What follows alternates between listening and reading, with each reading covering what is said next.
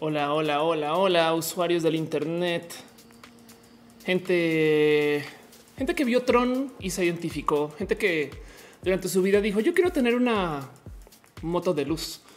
Gente que recuerda lo que significan los sonidos y, que luego su mamá levantar el teléfono y dice: Mamá, estoy usando el Internet. Y entonces ahora se colgue todo y se corta y tiene que volver a marcar. Y entonces, gente que conoce o recuerda o sabe de una vida escolar sin Wikipedia. eso es raro, eso es muy raro. Em, pero bueno, em, así las cosas. Eh, sean ustedes bienvenidos a Rojo el Show que se hace desde mi casa, que yo edito que yo publico, muevo, que yo trabajo, que yo organizo, que yo viralizo, comunico, para el cual yo misma me maquillo, que yo mismo hago mis propios guiones y yo mismo, yo, yo mismo, no ya ven, ya el Ofelio en mí está hablando.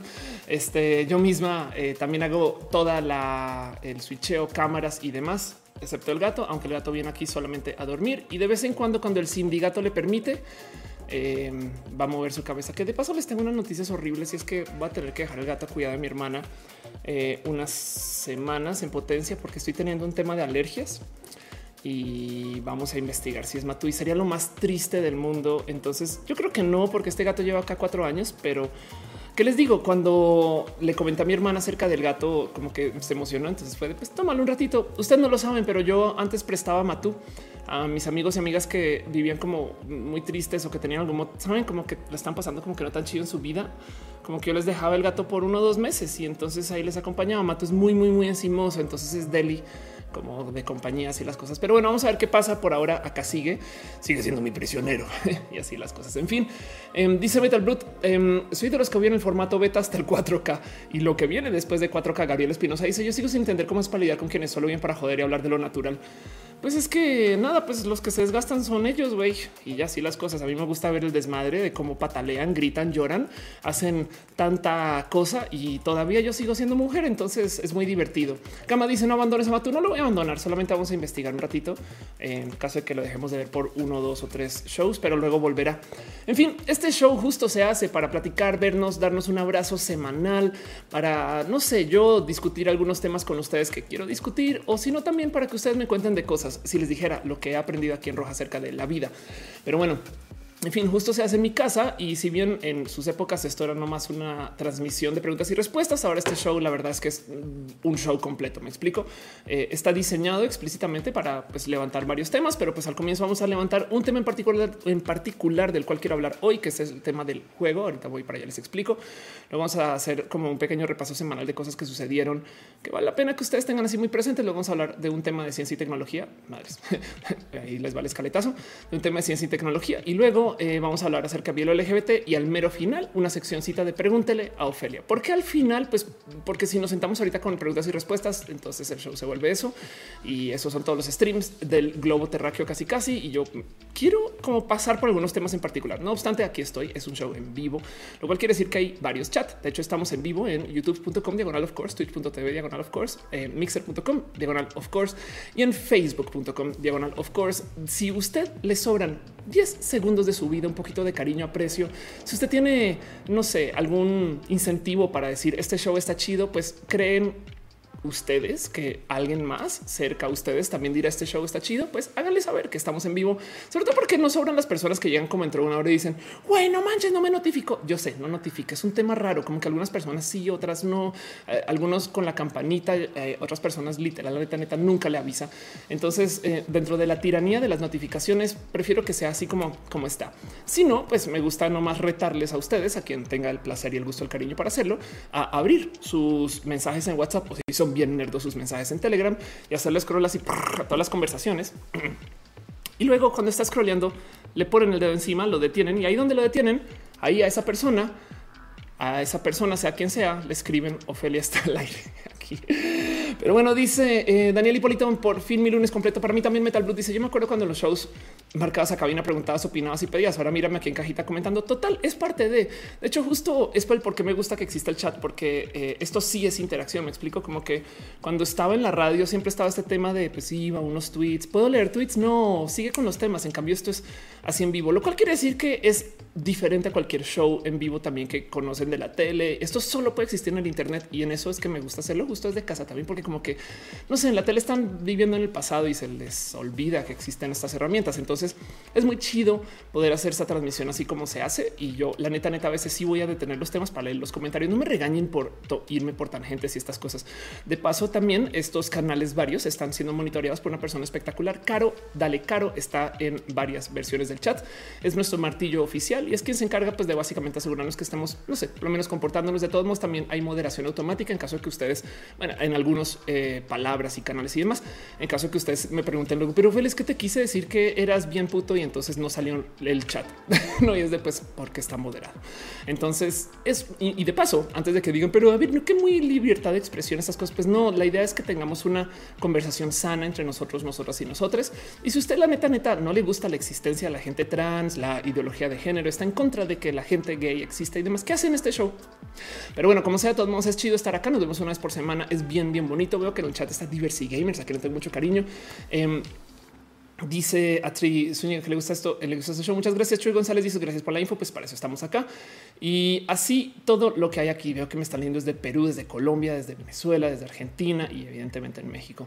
Franco Aguilera dice escucha roja mientras juego Dark Souls. Es mi momento de la semana. No manches, horrible. Em, de paso, si alguien está operando en este momento, eh, cierre roja.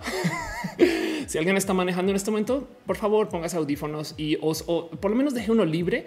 Eh, y además, sobre todo, vea la calle, no vea el show. Si alguien en este momento está eh, evitando hacer su tarea o sobre todo dejó de escribir o trabajar en su tesis por estar en roja, vuelva a su tesis. Hágame caso. Luego habrá roja para usted.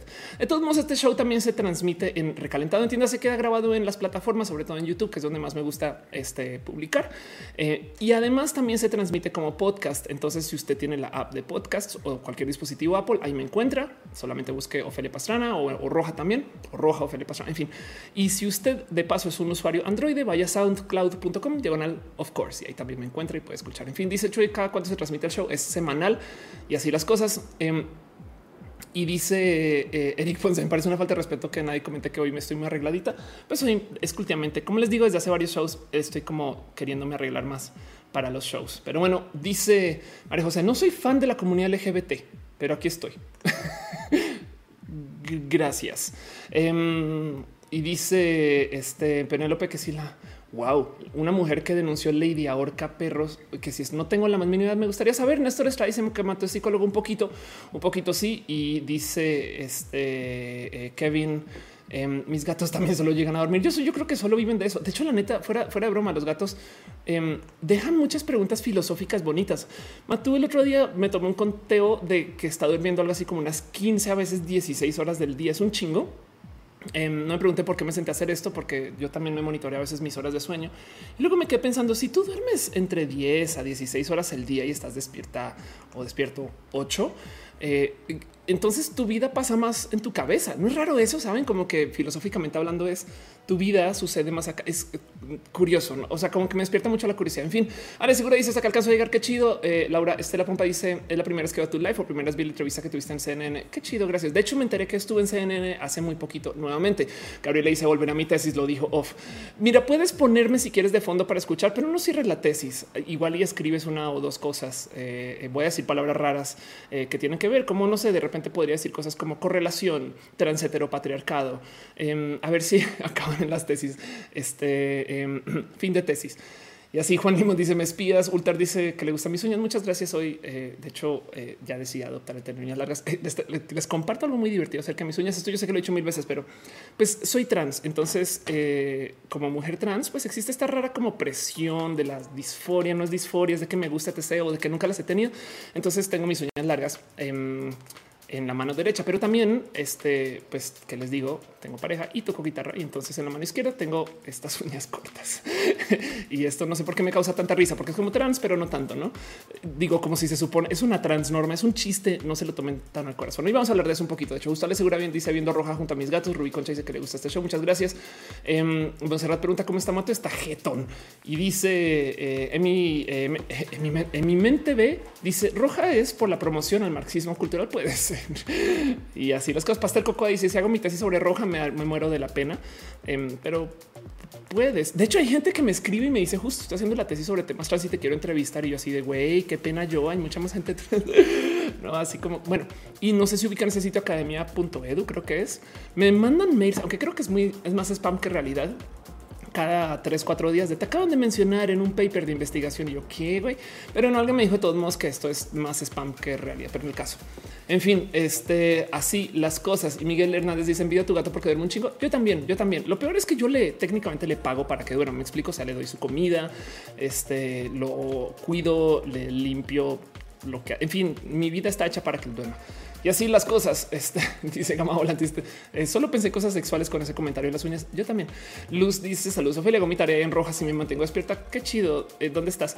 Y dice Jix, eh, tu está chingón. Es una, es mi, mi, anillo favorito. Lo uso en todos lados. De hecho, es, un anillo Swarovski y este es una bola roja inmensa. Pero bueno, eso, las cosas. En fin, como sea, arranca este show. Y hay muchas cosas que me gustaría comentarles acerca de eh, lo que vamos a platicar hoy. No sin antes recordarles que como estamos en plataformas en línea, tenemos un sistema de monetización por cada plataforma. ¿Por qué? Pues porque así son las plataformas, están hechas para este tipo de cosas y no les voy a mentir, evidentemente también es mi chamba. Entonces, mientras más me apoyen ustedes con sus abrazos financieros, más puedo hacer roja. Cada que alguien deja algún abrazo financiero, yo y ustedes nos tomamos la labor de dar las gracias con piña. De hecho, ahí me hace alcanzar, me regalaron un cuadro de una piñota. Está muy chido. Les prometo un video despuesito o por lo menos un Instagram live contándole ese cuadro. Fue muy, muy chido. Es una piña inmensa y ahí nos alcanza. Bueno, a ver si, a ver si puedo hacer esto bien. Em, ahí ven qué tal eso.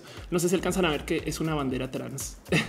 lo máximo, un chaval trans muy bien pinche cool. Pero bueno, después les, les dedico un poquito más de tiempo a eso. Este y así las cosas. Pero bueno, como sea el justo, nos regalamos piñas para agradecernos porque no hay nada más bonito que regalar una piña a otra persona. ¿Por qué? Porque la piña es el mejor regalo que existe, punto. Piénsenlo así. Es una fruta que tú te comes y también te come a ti. Es en serio, si quieren busquen. Evidentemente, si usted vive en Argentina, donde usted no se puede regalar piñas con sus cuates, a menos que se odien, eh, en ese caso solamente lo siento por usted, porque desafortunadamente existe una canción acerca de cómo es más chido no ir en tren, sino ir en avión, pero realmente no hay líneas del tren en Argentina. Y entonces, ¿por qué alguien está escribiendo, un artista musical argentino está escribiendo acerca de no voy en tren, voy en avión?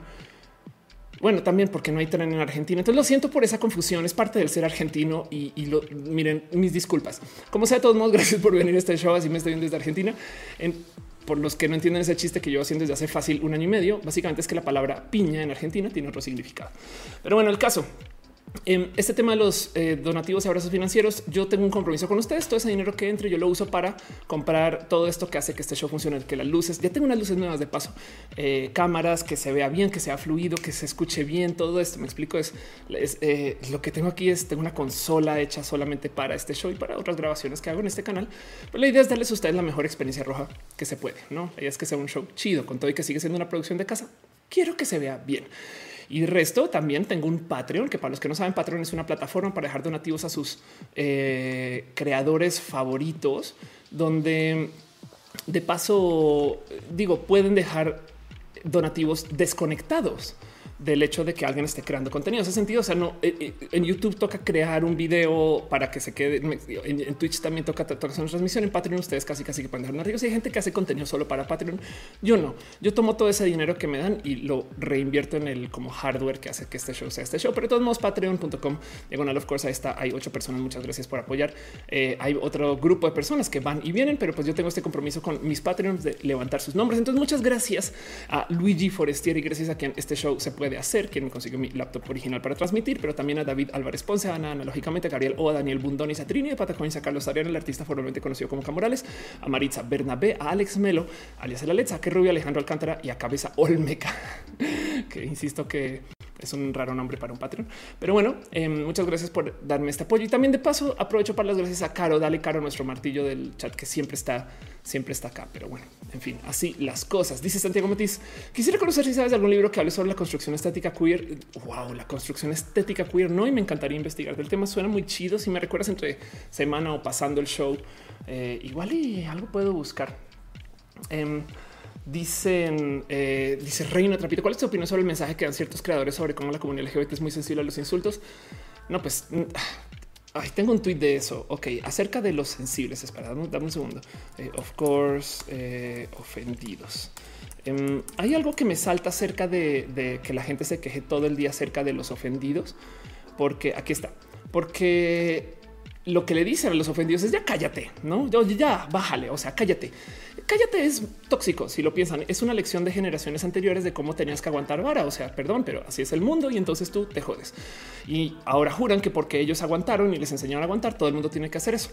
Entonces decía yo en Twitter, justo siento más ofendidos a los que se quejan de los ofendidos que a los ofendidos. ¿Hace sentido? ¿Por qué? Porque los ofendidos, o sea, los suaves, tienen quejas y están alzando la voz. Alzar la voz, con todo perdón, es el opuesto de ser frágil. ¿Me explico? Que de repente quejarte y decir, hey, bully, eso que estás haciendo está mal, eso es muy valiente. ¿Me explico? Eso es algo que no se hacía en las generaciones anteriores y los millennials ya les valió gorro y los centennials ni hablar también les valió gorro y dijeron, perdón, pero hasta aquí vamos a poner un alto y vamos a quejarnos de las cosas. Evidentemente hay muchas quejas porque hay muchas injusticias en el mundo.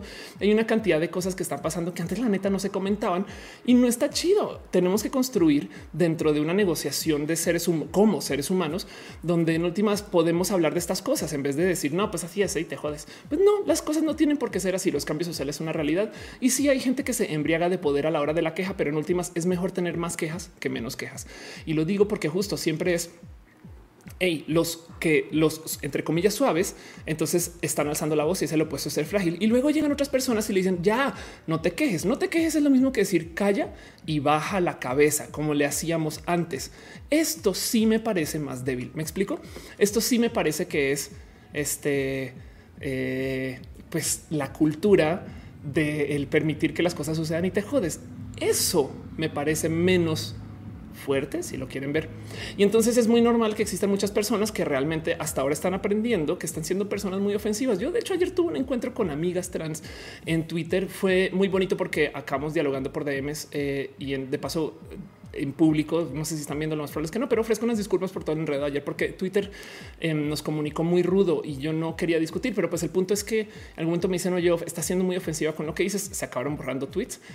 Em, y tienen toda la razón. Y yo aprecio mucho que me digan las cosas de frente. Saben, es como eso me parece más chingón a que las cosas no se digan. Pero bueno, en fin. Eh, Ultercat dice lo único que debe causar en cállate es alzar la voz más. Totalmente de acuerdo. Y luego dice Astripolo del libro, la estética queer no es por eso, pero un inicio para todo lo queer sería chido. Eh, Lololola, Lolola dice que me va muy bien. Mucha pregunta: ¿Qué programa usas para estar en tantas plataformas a la vez? Uso un sitio que se llama Restream, restream.io. Eh, Restream eh, lo recomiendo de paso. Ahora tienes que tener en cuenta que hay varias plataformas que no te dejan, sobre todo si eres partner, transmitir a varios canales a la vez.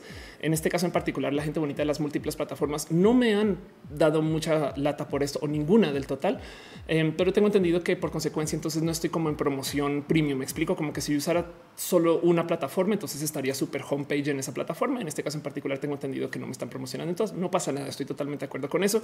Prefiero transmitir en muchos lugares porque además me ayuda a tener un backup de las transmisiones. No sé si de puro chance eh, YouTube dice algo acerca de este show, pues queda en las otras. Pero eso vamos a ver cuánto tiempo dura y así las cosas. Restream.io. Y, hay que checar bien eh, el, básicamente pues qué dicen las plataformas, sobre todo si tienes algún acuerdo de partner. Pero bueno, en fin, en fin, em, como lo hacemos todas las semanas, yo siempre he dicho que este show se llama Roja de la Roja porque yo solía ser una mujer pelirroja, muy roja. Hay gente que piensa que se llama Roja porque es un show súper político acerca de temas rojillos. No, es que yo soy realmente adicta a las cosas color más. De hecho, no sé, me des alcanzar, pero los modelos en mi casa todos son rojos, blanco y negro y casi que como me he visto, como me presento en escenario, todo eso es este así rojo, blanco y negro. Em, y pues sí se llama rojo de la roja y por consecuencia me gustarme una pasada por esta cuenta de Twitter que se llama el bot de colores. Bot de colores te quiero un chingo, pero pues es una cuenta de odio horrible programada para recordarme todos los colores que no deberían de existir, como azul de broma. O sea, tan de broma eres que hay un color que se llama azul de broma, no e, e, es que estas cosas no puedo creer o, así. Y si, ustedes creen que eso es una broma, ahora dónde ponemos el beige nombre, no el, beige nombre no tiene tan tan no es de nombre que se llama beige nombre. Me explico. Entonces, justo esta cuenta se dedica a tuitear todos los colores que existen en la existencia en orden alfabético eh, y desafortunadamente tiene unas cosas que dices, estas historias horribles que me recuerdan todos estos colores y nos tomamos la labor de visitar esta cuenta una vez a la semana, no más para recordar que el odio hay que enfrentarlo de frente. Si alguien de repente dice algo de ustedes que es ofensivo, lo mejor que pueden hacer es tomar esa palabra y decir así, ah, pues yo también soy un naranja desnudo. ¿Cómo crees? También soy un amarillo sospechoso o un violeta, un violeta ascético. Y me gusta justo levantar el último color que tiene el bot de colores tuiteado para recordar un poquito estas graves y rudas historias em, por las cuales eh, se han, no sé, pues nos hemos permitido a vivir porque pues para eso también son estas cuentas de odio, supongo, ¿no? Digo, digo que es una cuenta de odio en que realmente me siento sumamente ofendida por todos estos colores que tuitean, bot de colores y es que les digo, hay que aguantar vara, ¿no? Porque esas son las cosas de mi generación. Pero como sea, el último color que tuiteó el bot de colores es marrón, color de bote empoderado que quiere acabar con capitalismo, la deuda para ser libres, que es un color, o sea, a ustedes les pasaba que ustedes mezclaban el rosa eh, como a nivel como decoración, ¿no? cuando yo, yo niña chiquita, cuando estaba en colegio, siempre tenía dos, o sea, era mi pluma negra y para colorear siempre tenía blanco, negro, rosa o rosadito y un plumón color marrón, color de bote empoderado que quiere acabar con el capitalismo de audio para ser libres. Em, de hecho, me acuerdo que era un tema porque no podía pronunciar bien la palabra capitalismo. Entonces yo le decía a mi mamá que si me podía contraer para la escuela un marrón color de bote empoderado que quiera acabar con el capitalismo y la deuda para ser libres. Y mi mamá me bulleaba mucho todo el día, todo el santo día. Entonces, es que es por, qué les digo, pues es que así se llaman los colores. No, no sé si a ustedes les pasó alguna vez que marrón color de bote empoderado que quiere acabar con el capitalismo y la deuda para ser libres les persiguió o algo así. Y además justo me, choca mucho porque este color me ha perseguido por muchos lugares, dado que yo hoy en día, pues no sé si lo saben, vivo muy en deuda. Em, esto se debe a mi este, adicción a las cirugías plásticas y al mero hecho que yo además tengo un tema donde pues estoy como gastando demasiado mi vida como en el look, en el outfit y estas cosas y pues vivo pues endeudada.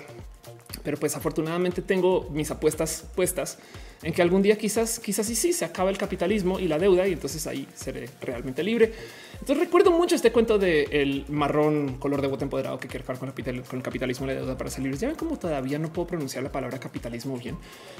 Y pues en eso justo em, me recuerdo mucho eh, la primera vez que hice un gran gasto sobre mi tarjeta de crédito que me acerqué a una tienda y hice una compra, pues compré un gadget, compré lo que era un iPhone en Australia, cuando viví en Australia con mi primera como gran tarjeta de crédito y recuerdo pensar un poco el esto lo voy a poder pagar en nada, no acto seguido lo sigo pagando años después porque pues llevo los intereses y se van apilando y mis tarjetas, las tarjetas de crédito en Estados Unidos, en Australia funcionan de tal modo que los intereses nunca expiran. En Latinoamérica suele ser que después de tantos años como que tienes que pagar toda la deuda sí o sí.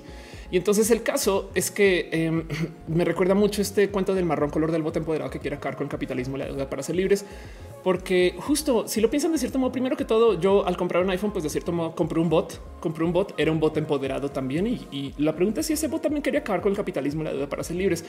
Pero lo recuerdo mucho porque cuando hice esa compra en su momento, pues me enfermé y pues fui al baño y perdón si estoy compartiendo de más, pero recuerdo que ese día hasta me enfermé un poco porque luego me di cuenta de todo el tiempo que me va a quedar pagando mi deuda. Y, me dio mucha risa porque llegó al baño y pues nada, pues hice de este color, no marrón, color de bote empoderado que quiere acabar con capitalismo y la deuda para ser libres. Y, pues justo por eso, por esto de estar como enfermo, como que nunca le tuve gozo al uso del iPhone. Sabe, perdón, es que estoy compartiendo más, pero es que eso es lo que pasa con estos colores. Por eso los odio, porque me traen los peores recuerdos del mundo, porque me, recuerdan a, a como épocas y momentos difíciles de mi vida, donde en últimas pues no sé, en fin, cosas superadas. Espero que esté superadas o que se comuniquen como superadas, pero así ha sido. Me piden que les compartas de lo personal. Yo les cuento de lo personal. Y pues sí, justo el caso es que me enfermé mucho y por consecuencia como que nunca le tuve real gozo al uso de mi primer iPhone. Es una lástima porque era un iPhone en Australia cuando hasta apenas estaba saliendo. Entonces la banda estaba así, ¿qué es eso? ¿Qué es ese teléfono? Me acuerdo que lo más cool en entonces era el palmtreo. esos que eran con stylus de palma y demás. Y entonces, pues como que optaba por no usar mucho el teléfono, ¿saben? Eh, como que hoy en día, el sol de hoy todavía recuerdo cómo era eso y, cómo pues, saben como mis nervios de hasta que lo pague y cuando lo acabe de pagar pues ya tenía otro, ¿no? Entonces así, así le he seguido la vida, ha sido muy complejo. Y en eso, miren, ya había como ya superado este tema, pero pues bote colores que le encanta recordarme todo lo peor, de todo lo peor eh, que sucede en la vida pues justo ahora resulta que me quiere recordar de este episodio del marrón color de bote empoderado que quiere acabar con el capitalismo, la deuda para ser libres. Todo lo que tengo que decir bote de colores es que si fueras un bote empoderado que quiere acabar con el capitalismo, tú no existirías neoliberal.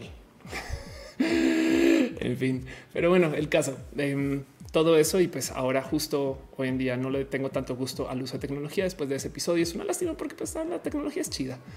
Pero ya dice Ultracat, el capitalismo es caca. Eh, dice Ultracat también, la deuda es robo y también diría la deuda es robot. Richie Hermal dice, ¿has hablado con Mel Supernova? Estaba muy emocionalmente lo refieres. Ah, tengo que hablar con Mel. Ok, eh, prometo que le escribo. Es una amiga Metal Boot dice ahora recuerdo la primera vez que había una pantera rosa. Ándale. Hey Francisco dice me perdí mucho del en vivo. No te has perdido de nada. Hasta ahora comenzamos. Entonces más bien si puedes tuitear estas cosas, así las cosas. Dice Mau de plan chale. No entiendo nada. No te preocupes. Son mis mamalonerías de show. Eh, ahorita arrancamos con el show formalmente. Ahorita arrancamos con el show como debería de ser. Entonces eso a mí me gusta justo jugar con el tema del bot porque pues es que ¿qué les digo son recuerdos rudos. Entonces así son las cosas en la vida y, una no puede, una no puede no aguantar. Me explico, no tiene que saber, saber dónde están las cosas rudas y las cosas chidas.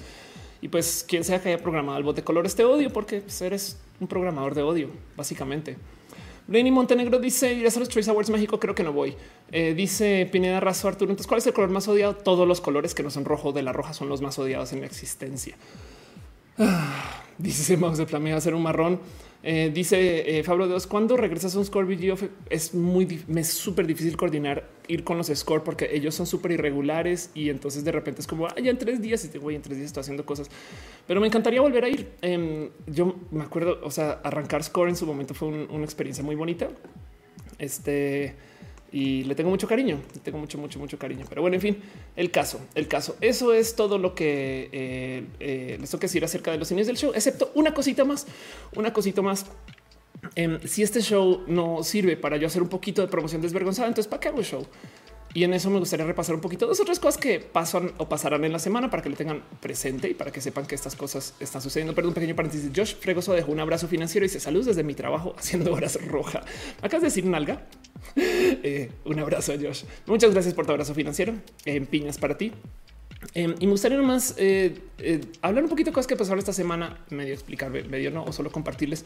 Estuve en el Banco de México hablando de temas de la, diversidad. Fue súper bonito, súper, súper bonito.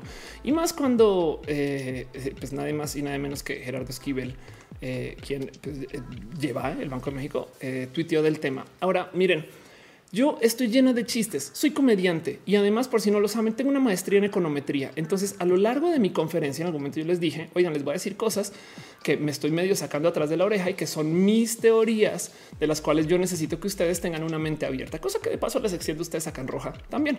Y yo tengo entonces esta viñeta donde digo, confían en mí, soy econometra. Sobra decir que cuando la gente vio esto pensé que pensó que estaba haciendo un mega chiste con Andrea Legarreta. Y les voy a decir algo, también es parte de es porque ella es un meme, porque ella está un meme relacionado con la economía, por eso la puse ahí. Em, pero es bastante menos despectivo de lo que parece. Y del otro lado también, Coto, perdón, es humor. Y hoy vamos a hablar un poquito de eso. Pero como sea, de todos modos, em, me saltó, digo, esto medio lo esperaba de todos modos, pero a ver de nuevo, Gerardo Esquivel, para que eh, sepan, Gerardo Esquivel.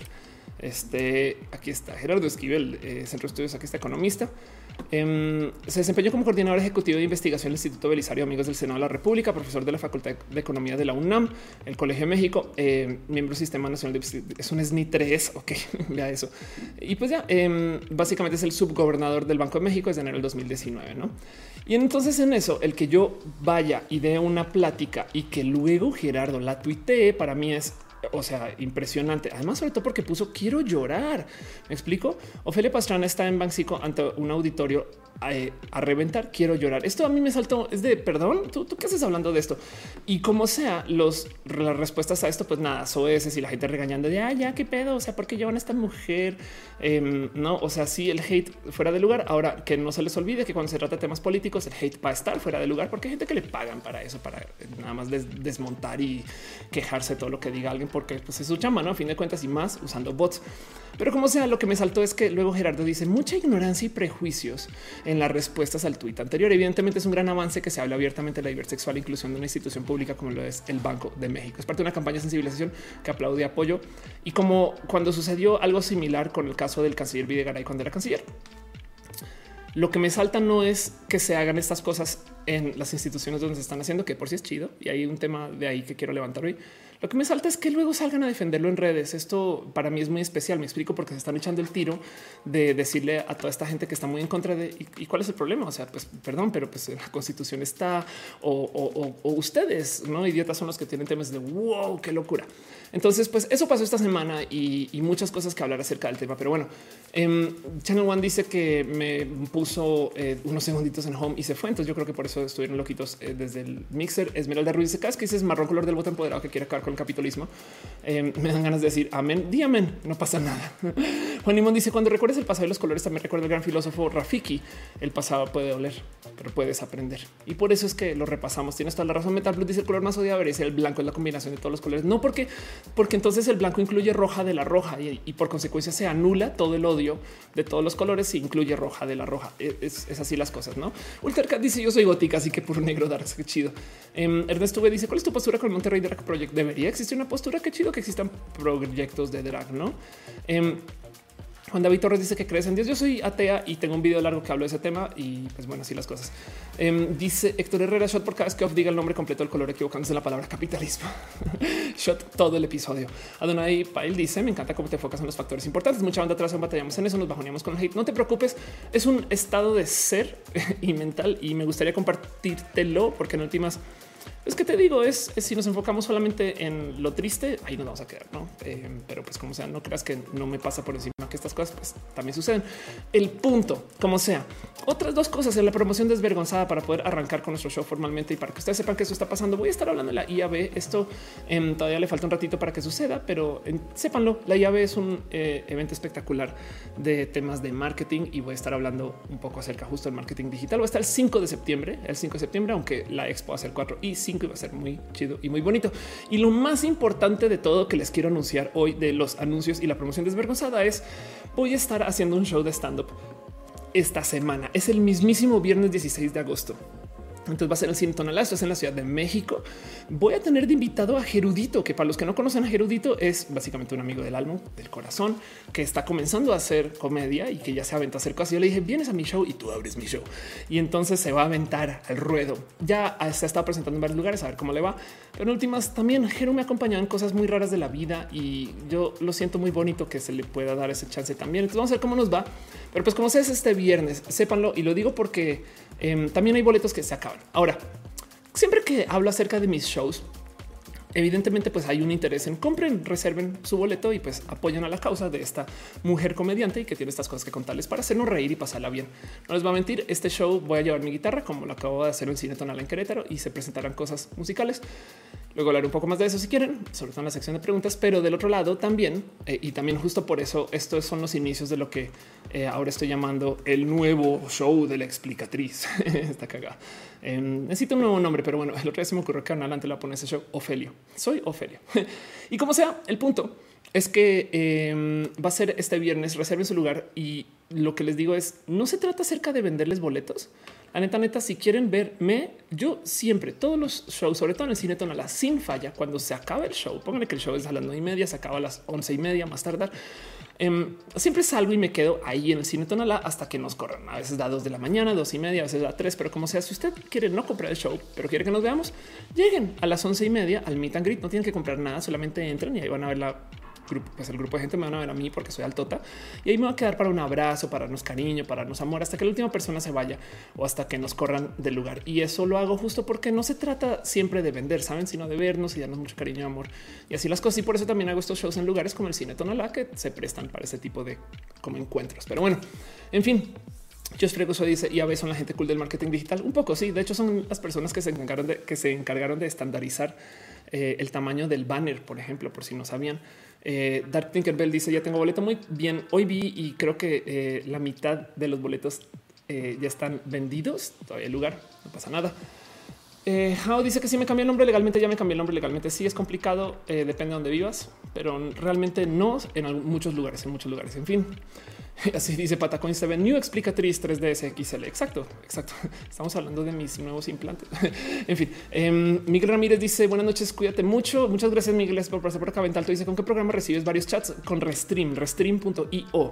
Eh, y así las cosas. Dice natural. Dice, ¿me puedes decir sobre la, liposucción láser? No tengo la mínima idea cómo sería una liposucción láser. Suena divertido, este, pero así las cosas. Eh, dice Ernesto V. Vera, Veracruz no ganó y no quiero saber a quién apoyado. No, pues nada, yo apoyo a Veracruz para presidenta. James Ross dice igual hicimos una consecuencia mediática. Nuestros medios tradicionales solo juzgaban en lugar de investigar o mostrar datos. Y pues cuando se nos dio la oportunidad de hablar, hicimos lo mismo. Sí, eso, ok. Eh, James Ross dice que justo somos un reflejo de lo que se nos enseñó creciendo. Una vez alguien me dijo eso acerca de los youtubers. Es de es neta que después de 30 años de, de eh, sobre todo con el tema de eh, lo LGBT, ¿te sorprende que la gente en YouTube vaya derechito también a hacer más telebasura? No, ¿eh? Tienes un buen punto, pero bueno, el caso. La última cosa que tengo así en promoción desvergonzada y solamente para que lo sepan, esto es un regalo de Caro, dale Caro para el show. Ella tiene una tienda en streamlabs.com, diagonal, dale Caro, diagonal merch, donde vende tazas y vende cosas de sus streams y vende cosas de este stream. Entonces, si usted quiere una playera, si usted quiere una taza, si ustedes quieren algún producto eh, con el logo de la explicatriz y más, Caro las hace. Háblense con Caro, está ahí en el chat y esto es eh, un espacio muy bonito para que, no sé, si quieren apoyar. En fin de cuentas, eh, todo eso es apoyo a caro. Em, y la idea es, pues, en últimas, que este show de nuevo se pueda seguir haciendo. Mientras más cariño se deje de estos, em, pues más show se puede hacer. No obstante, pues mi trabajo es que este show se pueda seguir haciendo y así las cosas. En fin, entonces, siendo eso lo que es, ahora sí que vive el rock and roll. Eh, un abrazo a Jesse Green por la frase y arrancamos este show formalmente. Y nomás quisiera recordarles por dónde vamos. Vamos a repasar un poquito un tema en particular del cual quiero hablar que viene acerca, está relacionado con algo que está en mi canal de YouTube este, recientemente. Em, pero bueno, y luego vamos a hacer un repaso como cosas que pasan la semana. Luego vamos a hablar de ciencia y tecnología, luego de vida y lo LGBT y luego pregúntale a Ofelia y así las cosas. Pero bueno, el punto es, em, yo sé que ya lo había mencionado la semana pasada, pero eh, la eh, resulta que yo subí, como lo hago, digamos, de es muy responsables, em, una TED que di a mi canal. Entonces, ¿cómo que subiste una TED? Pues sí, básicamente lo volví a publicar acá. Esto cuando lo vuelvo a subir, pues obviamente tiene flag de copyright y además no pasa nada porque comparto este eh, el revenue con TED. No me, no me preocupa para nada, pero el punto aquí es que mucha gente lo ve acá y no lo topa en, el otro canal. Pero justo por eso lo subo acá y di una TED eh, que se llama Déjate caer de bajada, lo soluciones. Para la gente que me ha visto hablar en shows de drag y estas cosas o me ha visto hablar acá, sabe que yo hablo mucho del CE. El CE es una filosofía que se usa en el teatro de impro, donde tú básicamente aceptas las cosas raras que te vienen en la vida y luego añades algo tuyo. No, entonces cuando a ti te hace una propuesta rara, entonces tú dices sí y añades algo. O sea, no es lo que mucha gente entiende. Eso es como sí y que eh, no es sí. Y de paso también añado este trozo de información. Por ejemplo, a veces me dicen a mí, oye, Ofelia, ¿Eres Ofelia? Pareces hombre. Yo pues sí, soy hombre y soy un hombre muy bonito. Eso lo digo porque con esas cosas desmontas cualquier insulto. Evidentemente nada se siente este como directamente tajante hacia tu corazón. Si tú simplemente lo aceptas tal cual como viene en tu cabeza, sabes por dónde van las cosas. Perdón, un pequeño abrazo financiero de Carlos Fernández. Dice un gran saludo desde Puebla. Soy tu fan. Yo muchas gracias, Carlos. Muchas gracias por apoyar piñas para ti, piñas, piñas para ti. Pues bueno, el caso em, es que eh, justo eh, decidí hablar de este tema porque últimamente me he estado topando con dos o tres cosas relacionadas con esto que hablé y que dije acerca del el CE y cómo la gente lo interpretó. Una de las cosas que yo dije en esta TED es como deberíamos de adoptar un par de cosas que se aprenden en el teatro impro para la vida. Entiéndase, eh, tengo como una serie de consejos y cositas acá muy bonitas em, donde pues, son las cosas que me han ayudado como a enfrentar mi vida, ¿saben? Eh, eh, escuchar, decirle que sí a las propuestas, dejarse caer. Eventualmente dejarse caer implica tener en tu cabeza la posibilidad de que vas a feliar y feliar duro. y no pasa nada, porque es que, a ver, si, si tú fracasas en una cosa, no eres un fracaso, hace sentido. Siempre te fracasaste en ese intento. Y lo que pasa es que la vida pide volatilidad. No todo tiene que ser perfecto y no todo tiene que ser funcional, porque si no, entonces te vas a poner muchas trabas para poder ejecutar esas cosas como tipo, puedes esperar a que sea perfecto y ahí sí público, pues no, hay que comenzar a hacer cosas en feo y en sucio. Em, dice eh, la ILPC, hola, la ILPC dice que estamos comenzando, no te preocupes. Eh, Monserrat dice, a ver si lo amarro. Eh, dice Selva el Trueno, puedo entenderte así es justo la idiosincrasia mexicana, lo siento, perdón. Eh, si a veces pasan esas cosas. Em, dice Milky Blue, cuando el diseño con gatito urge, ¿no? Y dice eh, Abel, me encanta verte, escucharte. Soy muy culta. Muchas gracias por decirlo. Qué raro. Pineda dice qué edad tienes. Eh, tengo 36 años eh, y mi pareja tiene 33. Falcone dice escucha la radio. A veces, a veces no escucho muchos podcasts, eso sí, y así las cosas. Pero bueno, el caso. Em, entonces, justo el tema de el saber decir que sí le quita mucho poder a muchas cosas, no solo, no solo eh, como dice el Carlos enemigos, sino también justo le quita poder a las propuestas de la vida. Saben como que si de repente te pasan cosas inesperadas y, es que les voy a decir algo que he aprendido yo en el teatro impro, es que la vida es una improvisación. Saben, la vida es eh, un set de cosas que tú planeas que van a pasar y que realmente no suceden si tú piensas que todo va a salir exactamente como lo quieres y demás, y de repente sales y está lloviendo, ya te tocó cambiar de planes. Si llegaste tarde, ya te tocó cambiar de planes. Si alguien de repente no colabora con lo tuyo, ya te tocó cambiar de planes. Entonces, esta plática para mí fue muy poderosa porque senté una como que una pequeña guía personal también, como que la neta, neta, no me había sentado a pensar un poquito del sí, estas cosas yo las aprendí en la impro y me cambiaron la vida. Em, y, y, lo digo porque, por ejemplo, por ahí tengo una viñeta que dice aprende a escuchar. Escuchar, no más por dejarlo en definición, no es ver qué dice la otra persona. Y mucha gente, por ejemplo, para que sepan que tan poquito escuchamos, mucha gente, en vez de eh, eh, esperar a, o sea, mucha gente juega esto, deja que la otra persona hable, que salga lo que tenga que salir y luego dice lo que quería decir de todos modos. No, la escucha es tener la disposición de cambiar lo que sea que tú tengas pensado decir no es yo te voy a decir que vayamos por pizza, pero cuando esa persona en algún momento en su conversación dijo que a lo mejor y la pizza no es tan buena idea, tú tienes que tener la disposición de ok, entonces vamos a cambiar esa idea, vamos por otra cosa. No esa es la escucha. Em, y mucha gente pues no, no escucha la neta, sino que simplemente está como que atando como sus conversaciones de tal modo que dicen lo que quieren decir sin, sin importar. Una de estas pruebas clásicas es como en Skype, cuando haces una llamada, si se fijan, hay gente que está todo el día, todo el día se está peinando. Si se están peinando, eso quiere decir que se están viendo a ellos en Skype, no están viendo a las otras personas. Esto, esto no me deja de, rebasar porque parece muy chistoso considerar que muchas llamadas son literal tú contra el propio espejo viéndote y hay una persona y una cámara, pero estás ignorando a esa persona, te estás viendo a ti misma. Em, entonces, bueno, todo eso está presente y hubo un caso en particular donde dije juega, juega, juega. Em, es un concepto raro y complejo y difícil, pero quiero hablar un poquito de esto porque justo ayer pensando un poquito en esta discusión que tuve en Twitter, un momento de ay, qué rudo que es desmontar la toxicidad de las peleas tuiteras. Y fue una discusión que no debió de haber existido entre cuatro personas que nos queremos, con quien además eh, hemos como crecido en muchos espacios y que, y que la neta, neta, yo no quería eh, que la plática se entendiera como discusión, pero en Twitter hay muy poco espacio para la interpretación del subtexto y además no puedes ver rostros, sino puedes como que inferir nada más de lo escrito y saltamos de una a pensar que son escritos agresivos y eso es muy difícil de desmontar si nos estamos tomando Twitter muy en serio pensaba yo qué ejercicios existen para crecer la empatía y después me percaté no es que no es un tema de crecer la empatía, es un tema de desmontar la seriedad.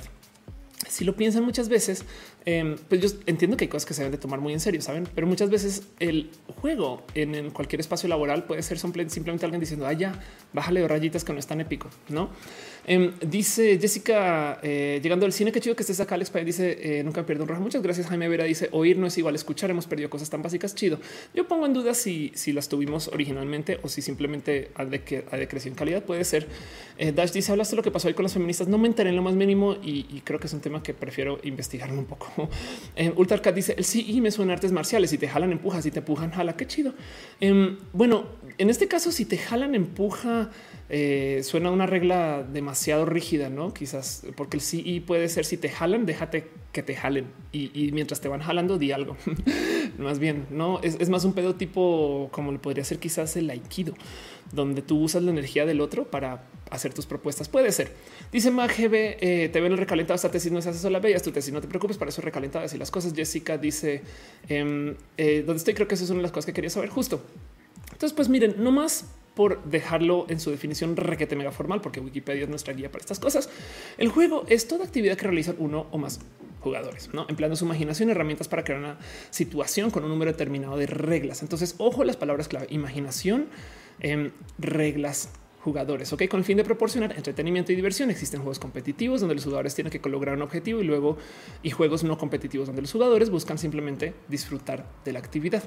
Entonces voy a parar acá. Los no se diferencian de los trabajos, pero voy a parar acá y decir justo vamos a hacer. Se busca simplemente, es más, me gusta la palabra simplemente disfrutar de la actividad. Esto es sumamente importante porque eh, tenemos que entender que el juego es parte de la creación de nosotros y nosotras y nosotros como especie.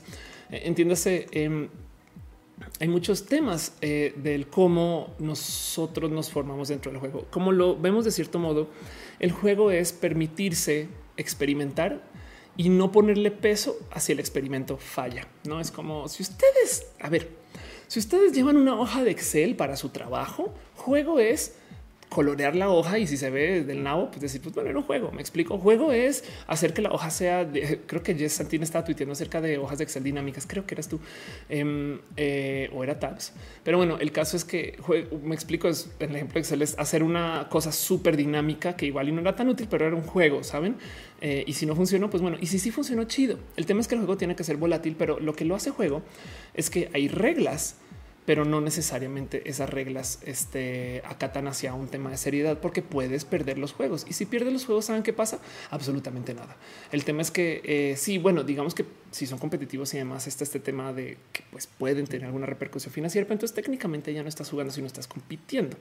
Entonces hay mucho que hablar acerca del juego en particular, porque México, por ejemplo, es un país que está pasando por un buen de temas relacionados con la pérdida del juego. Esto es muy normal. Esto, de hecho, eh, eh, no, lo topamos en, un buen de países también del mundo desarrollado. Y es que, primero que todo, ¿por qué tenemos que jugar? ¿Por qué existe el juego? Y es por cómo nos educamos recién nacidos. Entiéndase, eh, por si no se han dado cuenta, no tienen presente. Los bebés humanos somos bien pendejos, somos bien idiotas.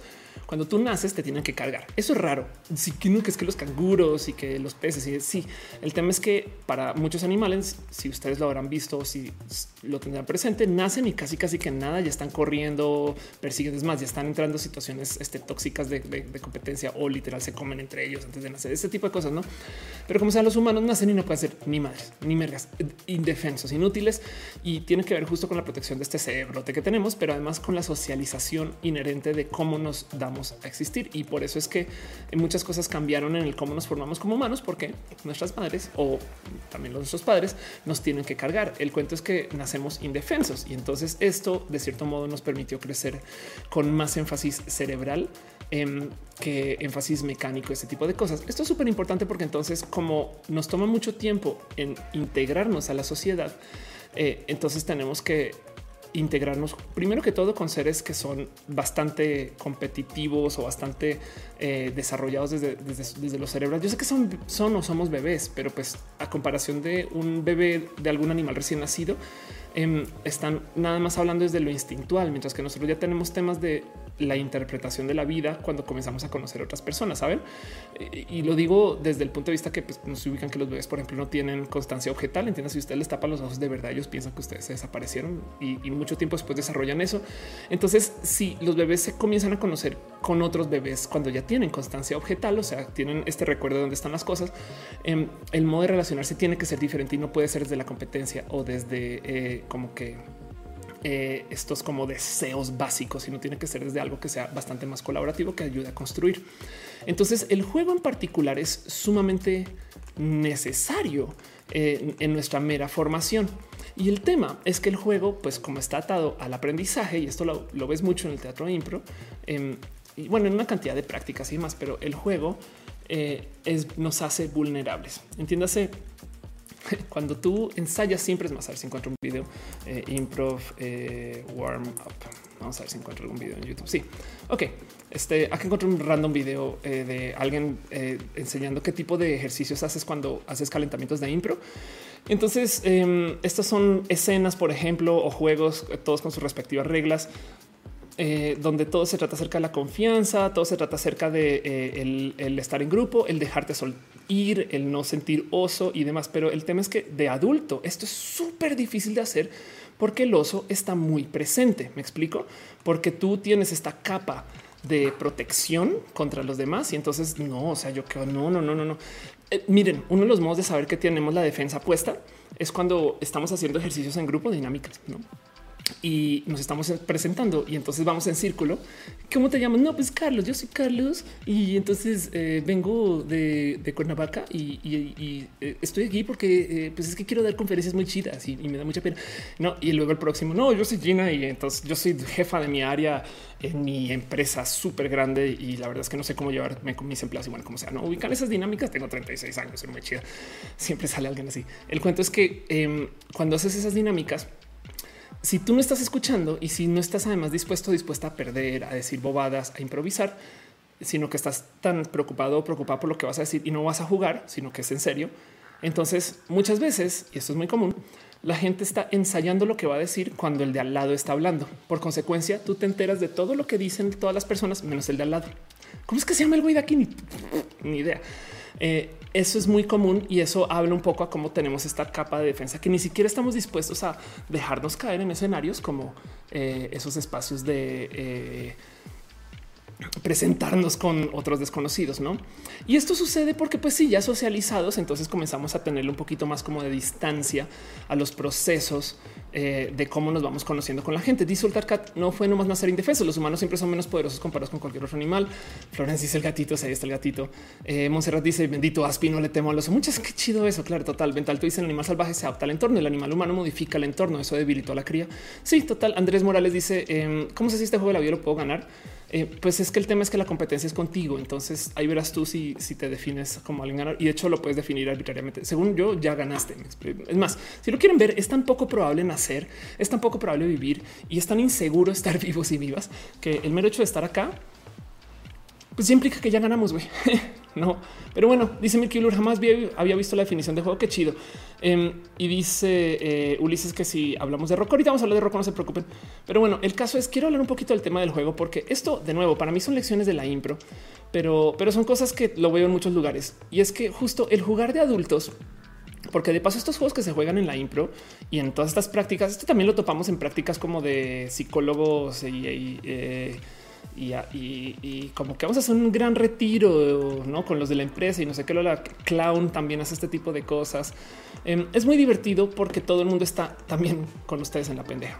Pero el tema es que eh, no solo creamos esta como capa de defensa, sino que además creamos esta como distancia a que el juego no debe de ser bueno. Y esa es una lección muy, muy, muy, muy tóxica, porque no solo estamos alejando la capacidad del juego, que de por sí el entretenimiento es necesario para nosotros, ¿saben? Em, están estas estadísticas, es más, los voy a buscar, employees, eh, use Facebook, están estas estadísticas de em, cómo si tú dejas, eh, a ver, more productive, si, si, tú dejas que los empleados usen las redes sociales, em, entonces van a ser más productivos. La neta, esto suena raro de decir. Tenemos esta como cultura de no, tú vienes acá y son las horas nalga y trabajarás como un robot. No puedes pensar ni tener ningún pensamiento. No, si tú permites que la gente tenga tiempos libres, que pueda bajar por la botanita que use Facebook y demás, lo que van a hacer es que los tiempos de descanso se vuelven más de descanso y los tiempos de trabajo se vuelven más de trabajo y la gente entonces se va a enfocar en lo que se tiene que enfocar en su momento. Más que ser una distracción, son desfogues. Y entonces cuando alguien tiene mucha, por ejemplo, presión de algunas cosas, va a Facebook, desfoga las cosas que tiene que hacer, deja de pensar dos segunditos y luego si vuelve y saca lo que tiene que sacar. Entonces, técnicamente, eh, esto va en contra de lo que nos enseñaron eh, de, cómo se supone que el control, tú no puedes tener ni siquiera una foto de tu familia en tu mesa. Estas cosas que son muy tontas si lo piensan. Em, Pero pues justo si tú dejas que como sociedad la gente se jure mejor por no jugar, entonces no solo estás eliminando el entretenimiento que ya sabemos es muy necesario, sino que encima de eso estás eliminando la volatilidad, la variabilidad y la investigación, porque hay mucho desde lo artista que los artistas todo el día están jugando, pero no siempre, cuando sobre todo hacen mucho trabajo como muy en masa. Entonces, qué tipo de arte? Bueno, en fin, desde lo creativo, pero también del otro lado es que hay gente que tiene que ser creativa en lugares donde ustedes creerían que no. O sea, no les miento. Un ingeniero químico igual tiene que tener algunas formas de creatividad, un administrador, un físico, un economista. Em, saben como que eh, hasta a nivel secretarial, no sé, ustedes levanten el rubro que quieran, alguien que esté dispuesto a jugar para inventarse cosas chidas pues primero que todo tiene que estar dispuesto a deshacerlo ya existente y jugar con algo más, ¿no? Así sea para lavar el piso, si ustedes de repente un día deciden lavar cantando, se los prometo que capaz y entonces eh, algún, alguna mejora encontrarán o por lo menos se distraen o por lo menos pasan bien. ¿Hace sentido? Dice Armando eh, Olivera, yo un muñeco de peluche que me regaló mi novio y me pidieron que me lo llevara, que no estaba permitido. Qué raro eso. ¿eh? En el Alex dice la gamificación de actividades empresariales como las ventas eh, sin mucho control también llevan a que las competencias fueran tanto tóxicas. Todo en exceso es malo, es verdad, pero en este caso eh, es que justo el tema es si es competitivo no es juego. Ok. Y lo digo porque miren, México tiene eh, un buen de, de, raras cosas acerca de cómo su eh, como que su acercamiento a lo laboral. México en particular es muy rudo con el tema de lo laboral, porque si esta, esta cultura como de patrón eh, y de saben como que esto la neta no se ve tanto en Latinoamérica. Este cuento que tú tienes que barrer tu propia banqueta y estas cosas es raro. Eh, miren, hay recuerdo que esto me causó mucho shock cuando llegué a México, pero eh, aquí en México se usa mucho la cultura del VIP. Hay un cine VIP que es cine más cool. Eh, hay un segundo piso, hay unas autopistas de cuota y demás. El resto de Latinoamérica también hay muchas cosas que son así VIP, pero por ejemplo, recuerdo y no, no se me olvida esta que cuando yo llegué, McDonald's tenía una cosa en Colombia que se llama el menú del chef, que acá se llama el menú VIP, no? Entonces Israel dice: Mándame saludos, besitos, Israel. Emanuel dice: Ya llegué. Hola, Emanuel. Y entonces el caso es que eh, México tiene una aún más rara relación con el tema de lo laboral donde eh, se acostumbra a, pensar en esto de las horas nalga. Esto no está tan presente en Latinoamérica, pero lo está. Y por consecuencia, entonces hay como raros movimientos con esto. Por ejemplo, he visto muchas empresas multinacionales que tienen oficinas en México, donde los empleados en México ya bien rebeldes no quieren ser empleados y entonces todos piden home office y se vale, se super vale, nada en contra. Pero en la misma empresa en Latinoamérica, puede ser como Colombia, Perú, este, Venezuela, además, la gente quiere ser súper corporativa, entonces al revés, odian estar en casa. no, pero bueno, el caso es, no sé si lo sabían, pero México es el país de la OECD que más horas labora. No necesariamente es el más productivo. De hecho, no más para tomar una media productividad en Australia y México tienen la misma producción económica casi, pero en Australia hay veintitantos millones de personas y en México hay 115 millones de personas. O sea, cada australiano es casi cinco veces más productivo que cada mexicano. Digo, dejando de lado que Australia tiene una eh, adquisición de capital bastante, bastante, bastante más este, fértil que lo que México, sobre todo porque tiene riqueza eh, eh, natural mineral y sobre todo porque también fue parte de un desarrollo británico que, en fin, fue Europa por un ratito. Eh, de todos modos, también habla un poquito acerca como de esto que es de lo cultural y, y de lo cultural. Y lo digo porque cuando tú no estás o sea, el trabajo sin juego es solo trabajo, por eso es trabajo, ¿no? Y por eso este cuento de trabaja en lo que quieras y nunca será trabajo. Pues es que trabajo implica un poco de no me gusta, pero lo haré porque me toca. Está bien, pero entonces el punto es que es lo único que haces, entonces se vuelve mecánico. Y les añado una más, si se vuelve enteramente mecánico para rematar es automatizable. Y entonces eh, muchas cosas están pasando porque eh, no solo es en nivel adulto, sino que también a nivel chamacos. Por ejemplo, esto es a nivel global. Cada vez hay menos horas de juego en las, en las fechas calendario y de hecho cada mes hay menos semanas de vacaciones y cada vez más encerrados están en su escuela. Y del otro lado también cada vez menos hay juego interpersonal yo recuerdo que yo llegaba del colegio y andaba en bici, este, porque nada, los 80, los 90 y andaba en bici por ahí. Conocía muchos amigos de la cuadra. Hoy en día, eh, con miedos de inseguridad y con miedos de, eh, eh, literal de actividad física, la gente se queda en casa. Ahora, el rolado también hay gente que está socializando en línea y eso no me parece tan dañino. Pero el punto es, em, aunque se sabe que el juego es necesario, es algo que se está, se atenta contra.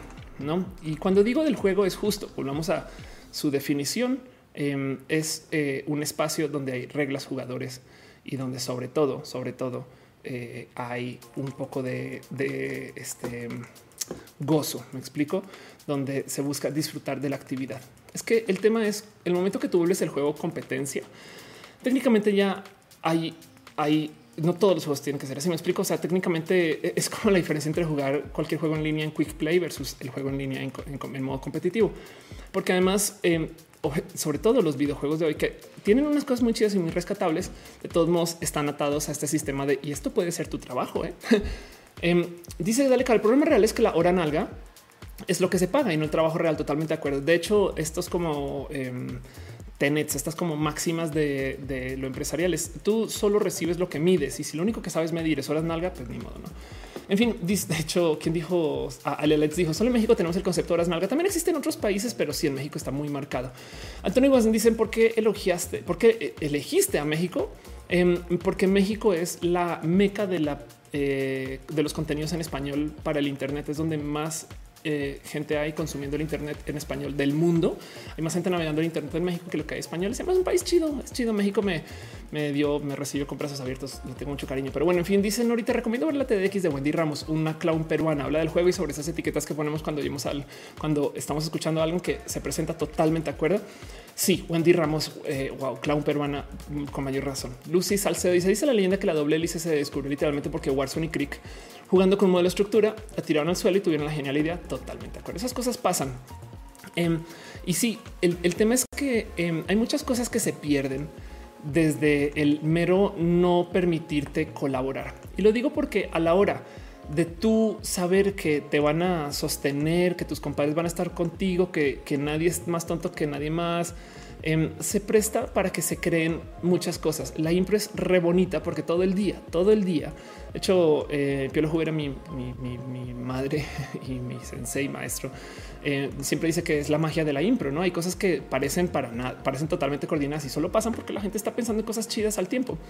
Em, y entonces eso está súper presente. Y, de nuevo, el tema es que eh, nosotros eh, tenemos que vivir con este sistema de, los juegos que además para rematar los juegos que sí tenemos están haciendo algo que puede no ser tan bueno a la larga. Em, pero antes de, entrar en eso, solo quiero dejarles algo. Si no aprendemos a lidiar entre nosotros y nosotras, puede que estemos atentando contra nuestra misma capacidad de empatía, eh, puede que estemos atentando contra nuestra capacidad de negociación. Porque la otra cosa que ha pasado eh, en los últimos años, donde se supone que más estamos haciendo cosas más, es que, no se nos olvide que México está pasando por su máximo histórico de suicidios. Esto ya es de hace dos años, pero sigue siendo muy presente. La verdad es que eh, esto también le habla un poquito acerca del cómo nos hemos encontrado muy lejanos de nuestros compadres, compañeros y demás, y estamos atendiendo a estas cosas más desde el, pues yo no, ya no le encuentro solución, ¿no? Digo, el Internet es muy culpable en eso también de paso, porque si tú te enteras de que todas las cosas en todos lados están pasando, te va a causar mucho estrés. Lo mejor que se puede hacer cuando, a ver, tengo un amigo que decía, si todo mal, entonces estás haciendo demasiado. Igual y en el Internet, como te estás estresando por lo tuyo, por lo de la ciudad de al lado, por lo del país de cerca, por lo de lo que está pasando al otro lado del charco en Europa, por lo que sucedió hace un mes, por lo que sucedió hace un año, todo eso el tiempo. Eh, entonces, pues sí, vas a traer mucho estrés encima. Pero además, para rematar, no lo puedes soltar porque el juego, la comedia, sirve para eso. Es más, muchas veces eh, he hablado yo acerca de eh, las diferencias que hay en el cómo los humoristas o los comediantes ven al mundo de modos diferentes que la gente que está entre los activismos. Y de nuevo, este es un libro que recomiendo mucho. Yo sé que lo he presentado acá mil y un millón de veces, pero pues como sea, es un libro que investiga eso, los límites del humor, lo que se puede decir o no, y por qué eh, hay gente que eh, siempre la toma contra los comediantes. No es como no puedo creer que estés haciendo ese chiste, estas cosas. Y, lo que los comediantes buscan es justo encontrar los límites de la comunicación. Pero el, el tema más importante de la comedia, y estoy hablando de filosóficamente importante, es que cuando algo se vuelve chiste, la idea es que se vuelve un chiste racional. O sea, se comenta algo desde lo hice esta observación de la vida y es racional. Está libre de sentimientos y por eso es chistoso, porque no, es, o sea, le hablo un poquito a los imprevistos de sí, es, si lo piensas, está caga. Pero del otro lado, los eh, activismos y, y, las emociones y demás hablan justo de lo sentimental y lo emocional. Y entonces, por consecuencia, los activistas siempre van a estar peleados con los comediantes, siempre, por definición, porque los activistas le dicen a la gente, oye, siente empatía, preocúpate, que te importe, mientras que los comediantes dicen, no, pues es que hice una observación y ya. Y entonces te cae el 20 que la comedia existe también para poder racionalizar lo que está pasando, por rudo que sea. Por eso los chistes, tragedia más tiempo es humor. Los chistes es de cierto modo palabras más, palabras menos, el poder hablar de las cosas rudas de la vida, que si se quedan en los sentimientos no se pueden discutir y a veces es muy sano, sobre todo en esto formación del ser humano. Pero bueno, dice Liz Jordan, piensa que no hay tantos suicidios por la muerte de balaceras, crímenes más rápida. hay un chiste por ahí justo de, cómo, pues como yo no me pude suicidar como mujer trans, entonces decidí transicionar para que un hombre sin huevos me mate, ¿no? Más fácil. Es un chiste, es un chiste, acto seguido. En fin, eh, dice Antonio Guzmán, ¿qué te gustaría hacer aquí sin prejuicios México? ¿Qué me gustaría? Pues nada, yo hago lo que yo quiero, nada, tocar más música. Juan Limón dice eh, el juego y el tiempo de ocio han sido considerados como actividades de pérdida cuando llegan a ser la mayor riqueza. Totalmente de acuerdo. Y sin mencionar que del otro lado, y entonces este es el otro tema que me preocupa del juego, no solo estamos jugando menos y por consecuencia nos estamos limitando nuestra capacidad de empatía, de relacionarnos, nuestra capacidad de encontrarnos, de platicar, de, tantas cosas, sino que encima de eso, eh, también la calidad de juego que estamos recibiendo es inferior. Tenemos juegos muy chidos y entonces el problema aquí es que yo ahorita les voy a decir el por qué Rayuela es más cool que Overwatch y Overwatch es un juegazo, no? Y League of Legends también. Nada en contra. De hecho, jugué mucho Overwatch en su momento, hasta, hace como un año y medio. Tengo 100 horas de Mercy encima. En fin, más porque Pen dice que Nanet no es esa también analizar las relaciones de poder tras esa frivolidad de atención millennial. No, no, sé si, si, la, gente millennial tenga déficit de atención, ¿eh? pero luego hablo de eso. Eh, Carla López dice me cae súper bien. Eh, creo que hace falta la formación educativa que fomente el conocer sus sentimientos y saber qué hacer con ellos. Estoy totalmente de acuerdo con eso. Rainbow Davis es una persona empática cero. Casi siempre suele la colaboración, liderazgo y mis equipos por imitar la empatía, aplicar los protocolos más efectivos. No computo. Puede ser eh, cada quien con sus modos, pero el punto es justo tener, entender que hay sentimientos y entender que hay cosas que en últimas eh, también son tantito investigativos y no tienen por qué ser eh, todos épicos. Saben, es que si todos los procesos son épicos, entonces no hay juego y si no hay juego, no hay creatividad. Pero entonces ahora les quiero hablar de algo que también siento que está pasando que me choca un poquito y es que los tenemos juegos espectaculares. hablemos, hablemos bien de los juegos. Em, primero que todo, sepan ustedes que los juegos de hoy están formando gente como nunca antes se habían formado. El cuento es eh, no sé si, si, lo saben o si juegan juegos en línea, lo más probable es que sí, pero los juegos de hoy tienen una cantidad de, cosas en el cómo se juegan cuando se juega en línea que, eh, que de cierto modo permiten que la gente la pase más chida. Eh, y, lo digo porque antes solía ser que el, más chido era quien jugaba el juego de modo más chido, si a la chingada de Dios y no me importa los demás. Y quien juega ahora los juegos tiene eh, roles por si usted no es gamer, si usted yo sé que mucha gente ve este, si ven streams son gamers, estamos en Twitch, pero pues si usted no es gamer, entiéndase que tú puedes jugar un juego y no necesariamente ir a disparar, no? Tú puedes ser una persona que se encarga de cuidar de que los otros puedan jugar y eso también es un rol muy bonito. Los juegos de hoy se ganan más por quien tenga la capacidad de platicar y dialogar y negociar en vivo y de ser un jugador en equipo. Y es muy difícil convencer a la gente que haga esto porque nuestra naturaleza es mandar a todos a la chingada y querer jugar chingón. Pero los mejores equipos son los mejores jugadores hoy y los esports se tratan un poco un tantito de esto. Entonces viene una nueva generación de gente que se está formando con estos videojuegos y me encantaría ver a dónde va a dar a parar esto. Hay todo tipo de roles y personajes y más. Me encanta Overwatch esto como ejemplo, pero esto lo topamos en muchos, muchos, muchos juegos y esto va a pasar. Pero del otro lado, la otra cosa que está sucediendo con los juegos em, es que de cierto modo em, los juegos no están dejando tanto espacio para la imaginación en muchos temas y eso me parece un poco dañino. Em, este eh, vamos a ver si lo encuentro así. solía ser que los juegos no guardaban. Entonces, si ustedes alguna vez jugaron eh, algún juego de Nintendo y tenían problemas para entender por dónde van las cosas, ustedes lo más probable es que hicieran cosas como esto. Yo no las hice siempre, pero esto sí se hacía. Esto es un mapa que eh, alguien hizo para jugar Zelda. Esto supongo que es Legend of Zelda en el Nintendo. Y como no podías guardar, entonces literal sacabas y comenzabas a dibujar por aquí, entras por acá, están aquí está Ganon, entras, entras por aquí y así atraviesas y demás. Hoy en día esto no hay que hacerlo porque te lo hacen por ti. El cuento es que los juegos de hoy, si bien están fomentando la colaboración en grupo, están pidiendo que se use menos la imaginación. Y eso también parece que es un poco dañino. Lo digo porque solía ser que los juegos de antes eran muy carentes de poder gráfico. Y entonces nos enseñaron a pensar que si los juegos tienen mejores gráficas, van a ser mejores. De hecho, em, si recuerdan, eh, o si la vieron o si saben, cuando, Steven Spielberg hizo Tiburón, tuvo un problema con la creación de la peli porque era muy caro de usar su como animatronic mecánico de lo que era el tiburón, ¿no? Eh, tengo entendido que es un cuento así como que cada día lo tenían que desmantelar o volver a armar. Hasta un momento él dijo, saben que voy a hacer una peli entera donde no muestre el pinche tiburón. Y entonces eso se volvió de las cosas más asustadoras del mundo porque tú no ves y estás usando tu imaginación para ver dónde está y qué está pasando.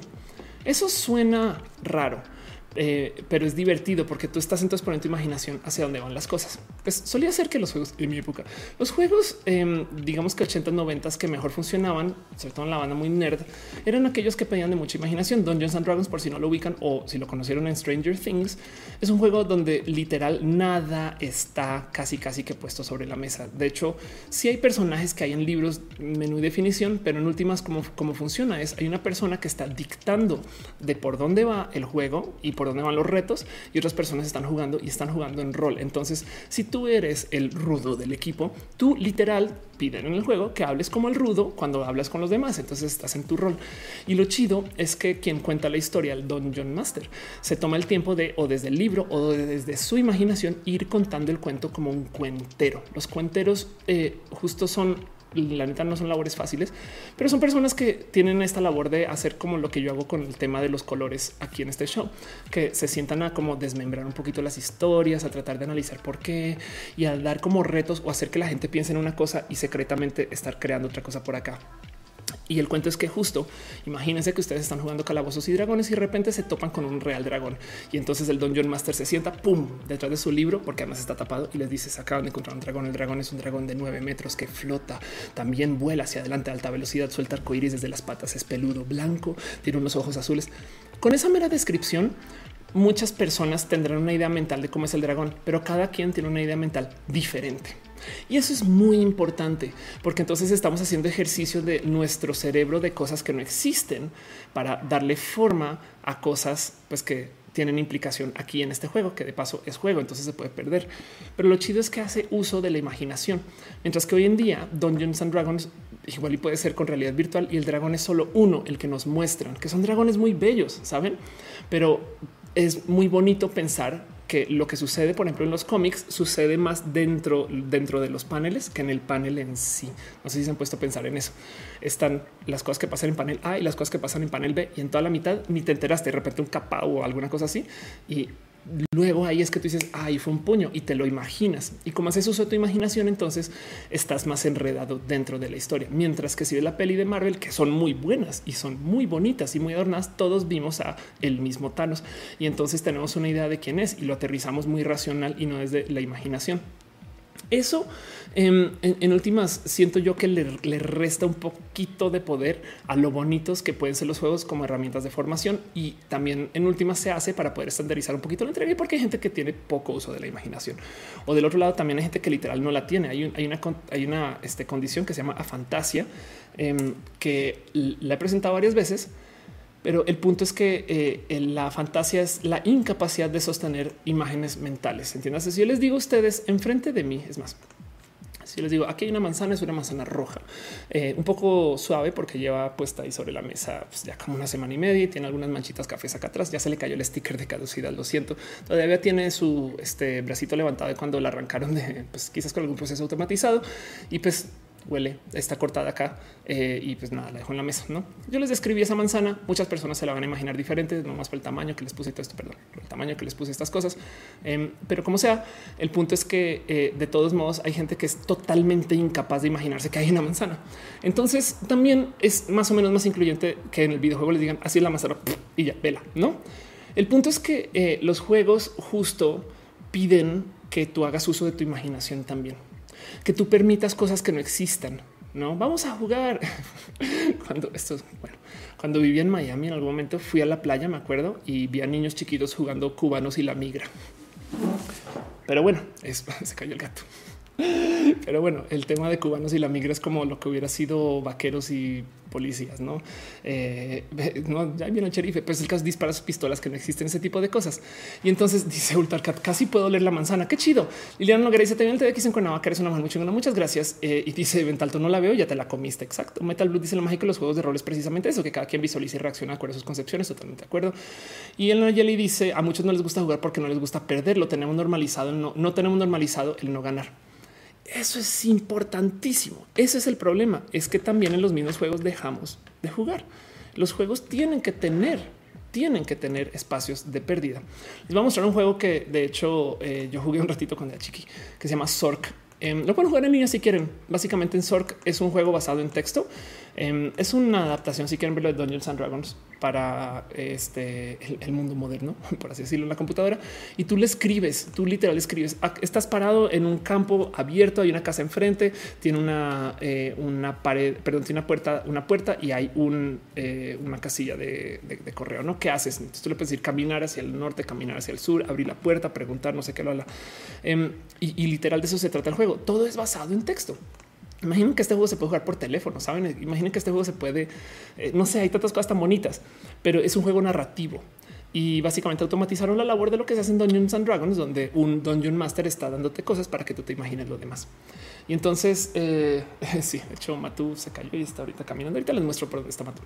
Em, y eso lo digo porque la otra cosa que está pasando es de los juegos que sí tenemos, si, si de por sí estamos jugando menos, también eh, los juegos que tenemos son de peor calidad para el desarrollo. Son de excelente calidad. Overwatch es guapísimo. Y los juegos que tenemos hoy y las pelis que tenemos hoy, pues mis abuelos hubieran deseado tener algo así, ¿saben? Es más, las cosas que no son ni tan nuevas, ver Titanic en cines de wow, qué locura cómo recrearon esto, ¿no? Pero el punto es que del otro lado Em, hay cosas que yo creo que estamos perdiendo justo por no dejarnos hacer uso de esa imaginación. Y una de esas es la neta, la potencial empatía social y por consecuencia el saltar inmediatamente a asumir cosas es hijo de eso. El que tú leas a alguien en Twitter y que de una pienses que ya es una forma de persona es hijo de no tener imaginación, es una falta de empatía. no todo el mundo tiene que vivir con empatías, evidentemente, pero el punto es que puede ser parte de. Entonces, eso es parte del por qué quiero hablar de esto, porque además estamos pasando por cosas muy, muy raras en la vida. La gente está viviendo muy diferente hoy de cómo se vivía antes de todos modos. Son estas cosas que me encanta observar. Es el cuento de cómo, pues sí, la gente millennial tiene menos hijos, mil y un motivos. Acá se razones según eh, eh, cultura colectiva, pero pues evidentemente uno de esos, porque, porque luego dicen es porque no quieren crecer. No mames, güey, es porque la vida hoy es carísima güey, ahora esperando nos podemos mantener nosotros y nosotras, pues compara luego pensaría un chamaco, no mames. Y, no es ese pedo de que viene con el pan bajo el brazo de no mames, güey, la neta las cosas se volvieron muy caras, la renta, los bien raíces la educación, etc.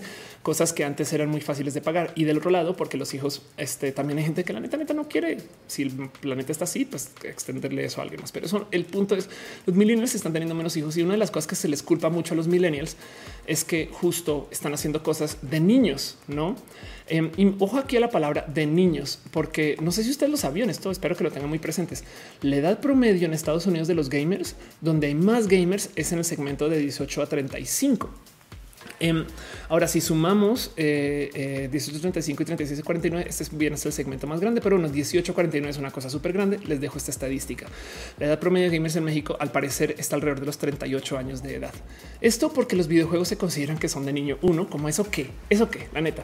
Y dos, porque quiere decir que sí, hay mucha más gente jugando videojuegos ahorita que de cierto modo em, siento yo que desafortunadamente no son juegos en que son competitivos. Em, no estoy en contra de la competencia, solamente que también siento que falta un poco de juego. A lo mejor por eso es que Minecraft fue como tan hit con una generación que eh, quería solo construir hasta que, hasta que, bueno, también comenzaron a aparecer modo de historia y demás. Pero el punto es que em, hay mucha gente que nos está dando chance de jugar en que nos está dando chance de dejarse perder, ok? Que nos está dando chance de failear, nos está dando chance de que las, las cosas le salgan mal y que no le importe.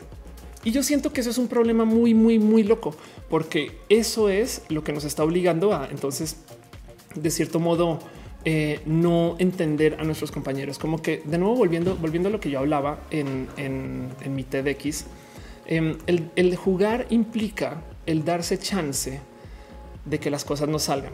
Y yo siento que eso es muy importante. Monserrat dice es caro cuidar crías, son un lujo. Totalmente de acuerdo. Más porque dice estoy en contra de la competencia, maldito capitalismo delirante. Ultracat dice es irresponsable tener hijos. No siempre, pero pues sí. Em, eh, pero sí, en fin, Antonio Guzmán dice pélame. Ok, Oli.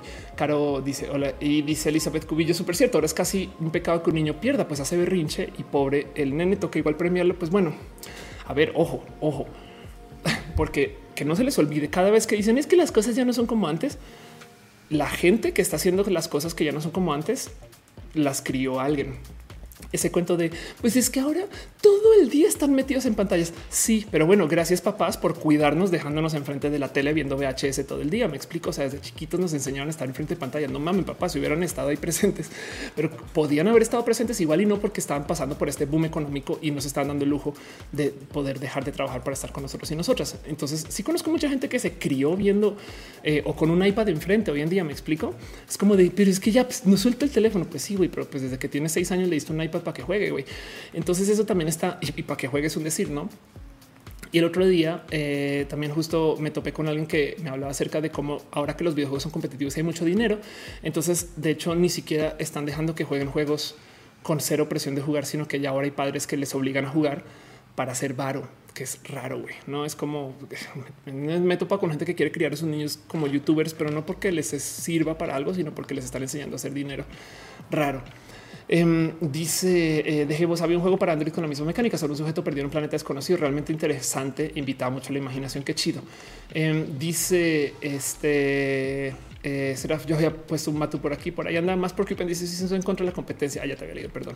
Em, entonces, eso es un poquito lo que quería hablar con ustedes. Eh, nomás quería comentarles un poco de este punto en particular que levanté en esta TED, donde justo lo que había dicho es hace falta mucho juego, hace falta el juego porque eh, sobre todo el juego adulto porque el tema es que si bien tenemos juegos que nos van a enseñar cosas nuevas y bien una generación súper chingona, no les miento, en 10, 15 años la generación centennial cuando comienza a entrar espacio, al espacio laboral, quien se crió jugando juegos, asumiendo roles, no juegos de rol, sino sabiendo, sabiendo eh, ser eh, alguien, un rol de apoyo, sabiendo ese tipo de cosas o un rol de, ataque, defensa, estas cosas. Eh, yo creo que se va a traer eso al ámbito laboral y va a ser chido porque va a ser chido aprender a colaborar.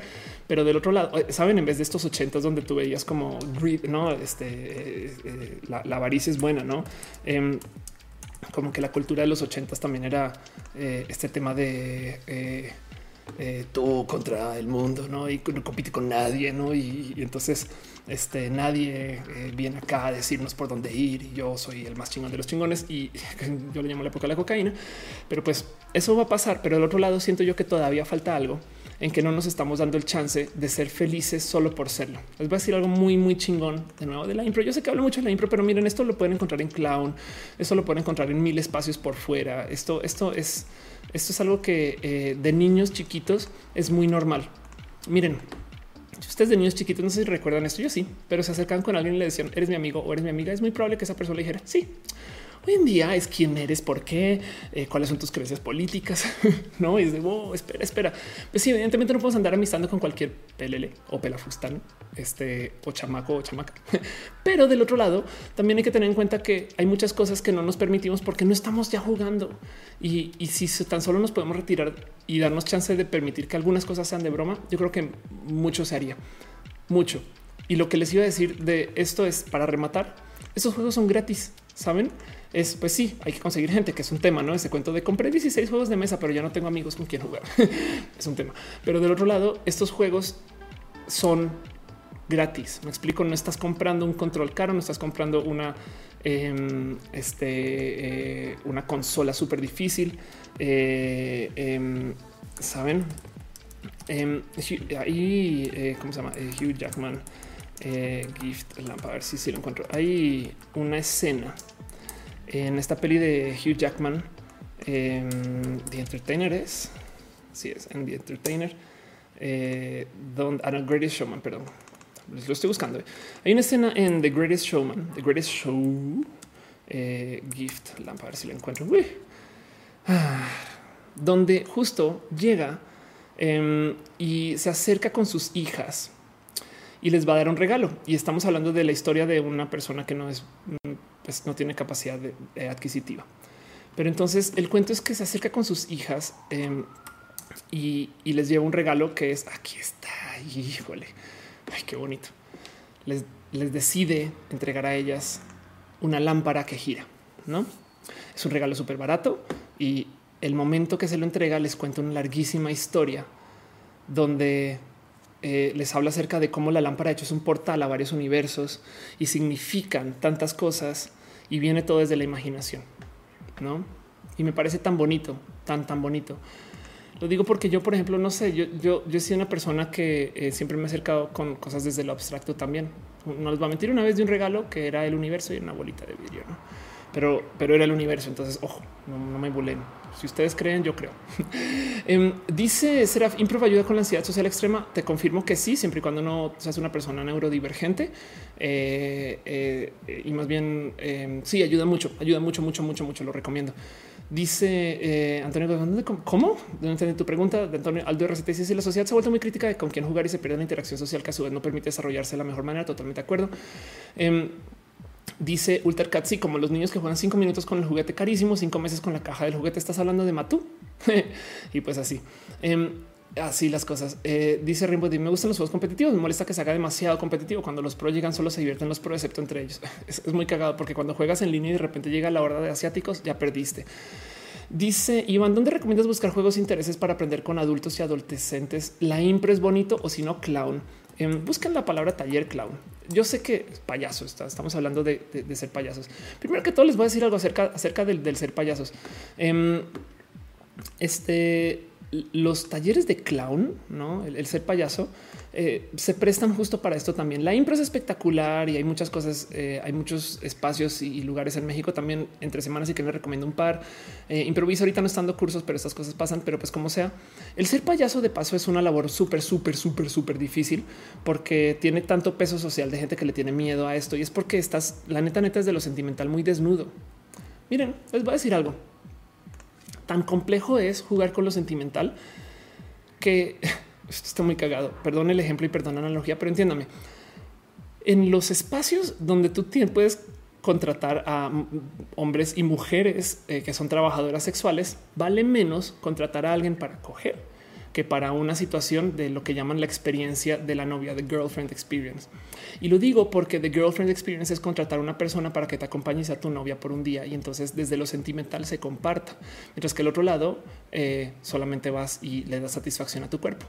Esto de paso también se ve en el cómo muchas veces en la sociedad de hoy, curiosamente, es más fácil conseguir cogidón, acostón que un apapacho. Saben encontrarse con alguien con quien se quieran quedar y que genuinamente se preocupe por ustedes y ustedes se pueden preocupar por esa persona.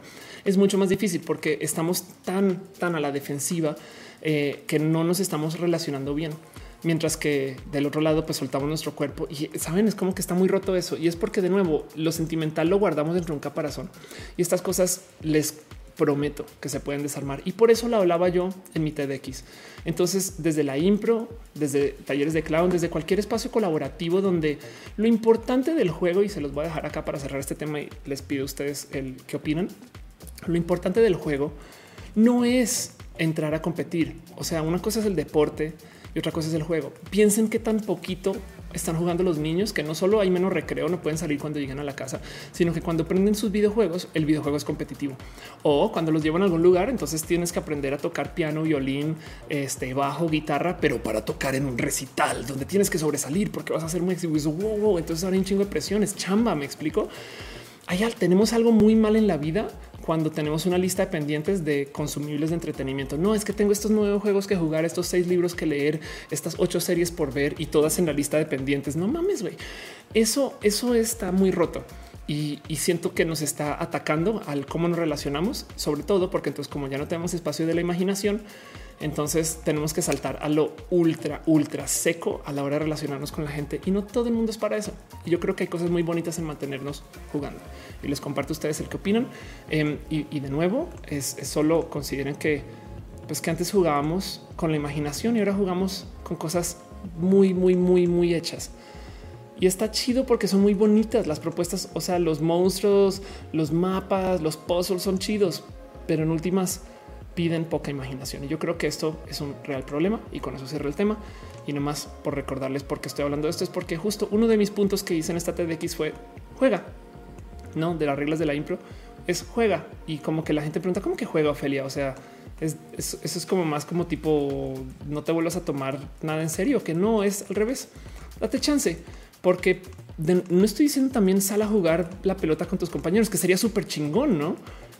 Sino aún en su trabajo. Si ustedes hacen alguna cosa que aún ni si ustedes cocinan, un día hagan una mamalonería, construyan un castillo con la comida, no sé, saben, y, o hagan una propuesta de no. Si ustedes trabajan en dibujo, diseño, dibujen algo chistoso y, ya y tírenlo. No es para nadie, ni siquiera para no se pongan ni siquiera la presión de lo tengo que publicar háganlo para ustedes, ¿no? Si ustedes este, tienen tiempo libre en casa, pues jueguen origami, hagan, hagan papelitos y adiós, bye, luego tiren. No saben, es como que lo importante es, es dejarse perder, es, juego que no tiene que ganar y eso es importantísimo. Pero bueno, cierro tema con eso. Dice, ¿dónde está tu gatito? Está ahora dormido en otro lugar porque se cayó. Dice Ultarcat. A ver, les muestro. ¿Cómo que se cayó, Ophelia? Sí, el, el, idiota. Ahora vino y se hizo. Perdón, perdón, perdón, perdón. Está. Ahí está el gato paso los que les dije que les íbamos a la consola. Esta es mi consola, esta es mi laptop desde la que hago cosas. Este y esta es la cámara donde les veo. Y ahí están ustedes. Ahí está el chat. Y aquí estoy yo. Ay, madre mía, perdón. Ay, uy, qué desmadre eso. Pero bueno, en fin, dice Glanfar, dudlear también funciona totalmente de acuerdo. Em, dice Florence Saldaña, me gustó tanto que estoy buscando clases de teatro e improvisación, lo recomiendo mucho, es muy chido. Eh, ¿Por qué la impro es parte de esto? Porque en la impro no hay tiempo de pensar. Entonces tú tienes que aprender a dejar que las mamalonas que se te ocurran, esas son. ¿Ustedes creen que yo eh, sé que yo quiero? O sea, cuando hago el juego de impro del comienzo del show, el color enemigo, es lo que se me está ocurriendo ahí en el momento. Y hay unos colores que me salen horribles de ya esto ya se fue a la chingada, pero no importa porque se puede perder. Hay una cosa que se dice mucho en la impro, no hay error.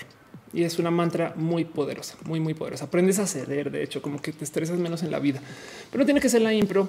Este hay muchos, muchos, muchos más como caminos de cosas bonitas de la vida. Pero bueno, en fin, este dejo eso con ustedes y mm, eh, cualquier cosa, pues nada, sería chido como que me cuenten ustedes también de, cómo le ven. Y más bien, eh, siendo eso lo que decía, llevando una hora 40 minutos hablando de este tema, voy a irme a la primera sección, ahora sí formal.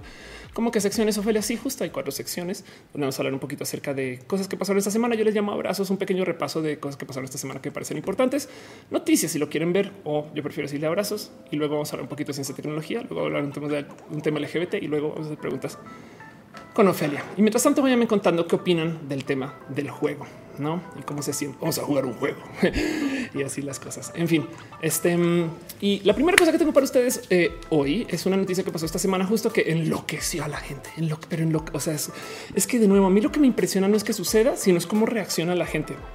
Sí que que Ofelia le dijeron a Ofelia en un Starbucks, pero luego la gente se enloqueció con eso. Saben cómo te ofende eso? Yo pues dije yo que me había ofendido. No, pero pues bueno, el caso es la en fin, se pusieron muy locos con eso. Y pues bueno, en algo más o menos similar, resulta que eh, un patinador mexicano, Jorge Luis Martínez, em, al celebrar su victoria, levantó una bandera LGBT.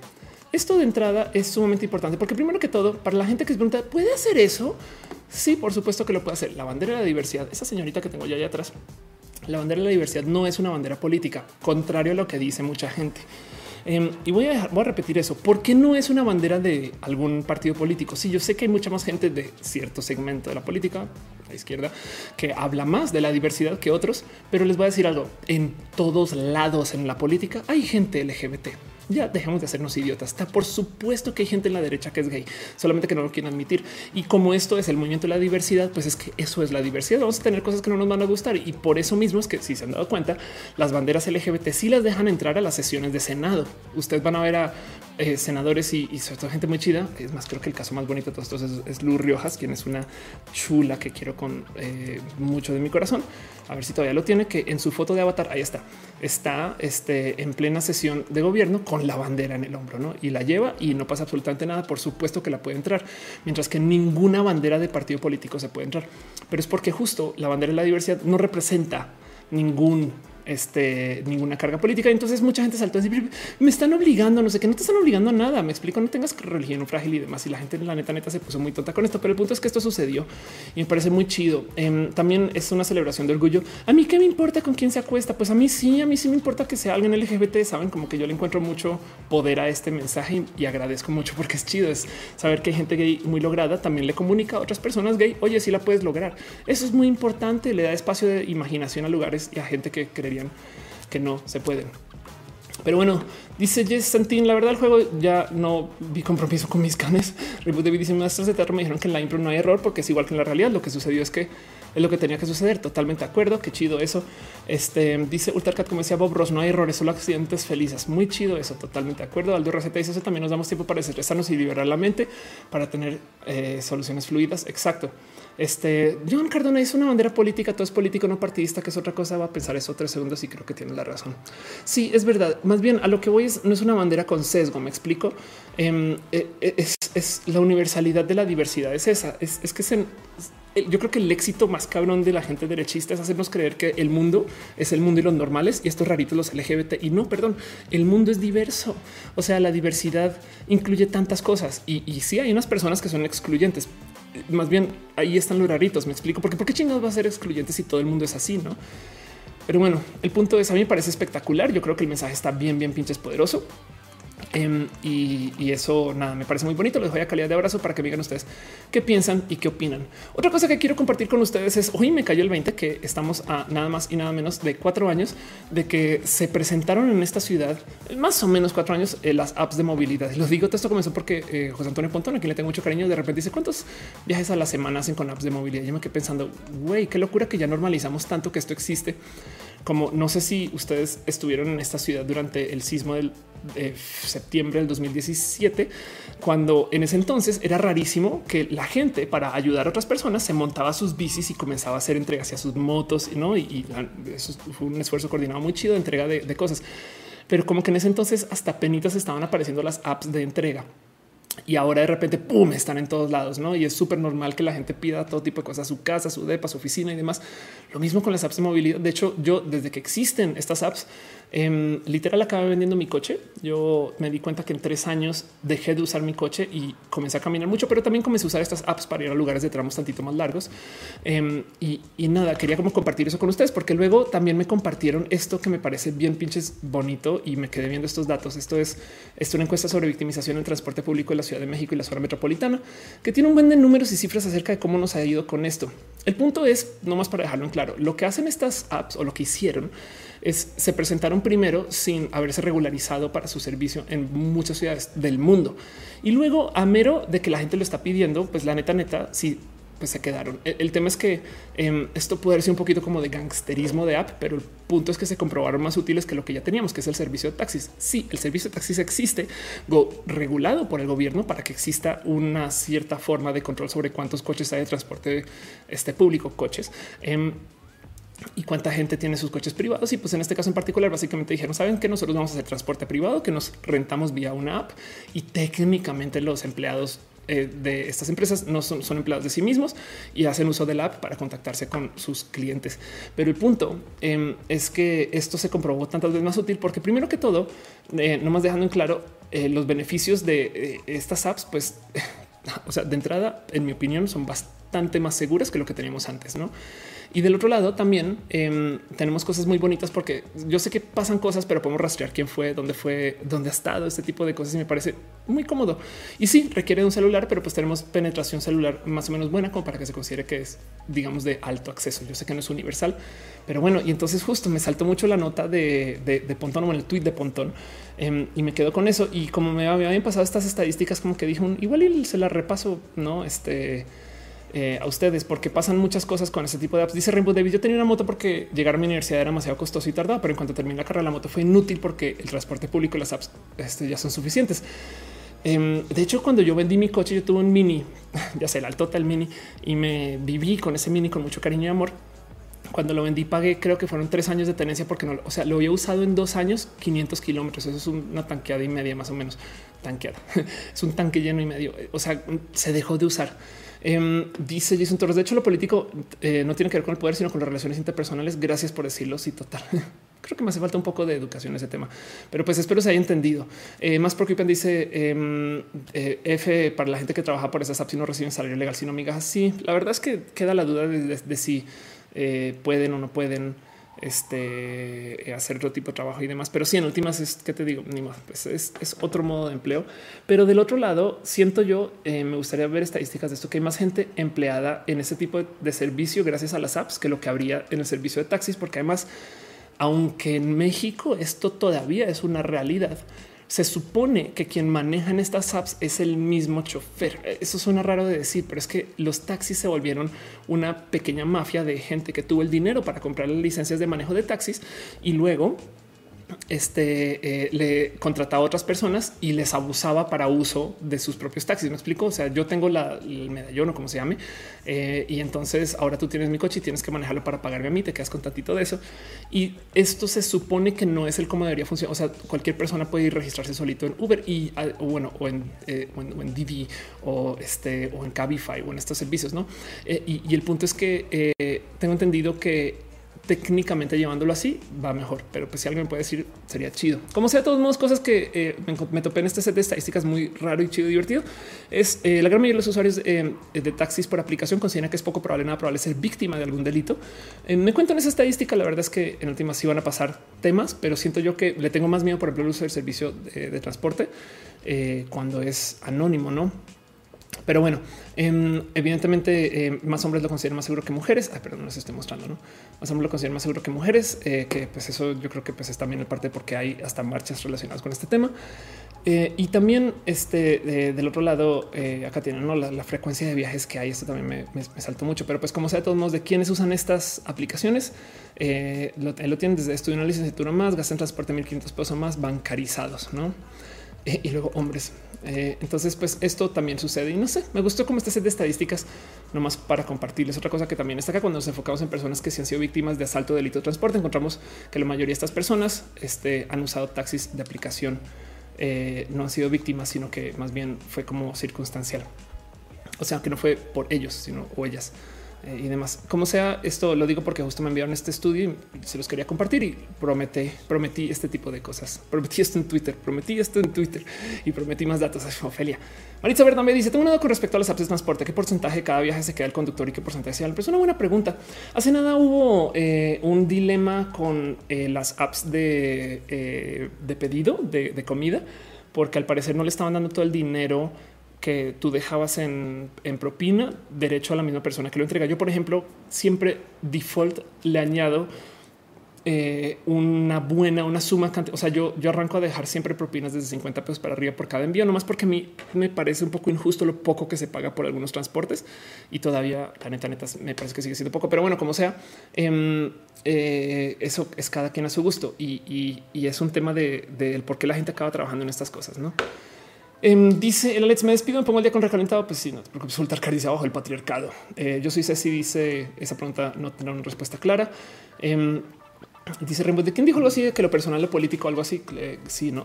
dice Ultarcat, tanquear me suena rol de wow. En Colombia eh, tú dices tanquear, printear, este, parquear. Pero bueno, Scarlett dice, por eso me fascina eso desde receptividad que para imaginar los que hablan eh, llegas a este canal Rohan Rolesco. Muchas gracias.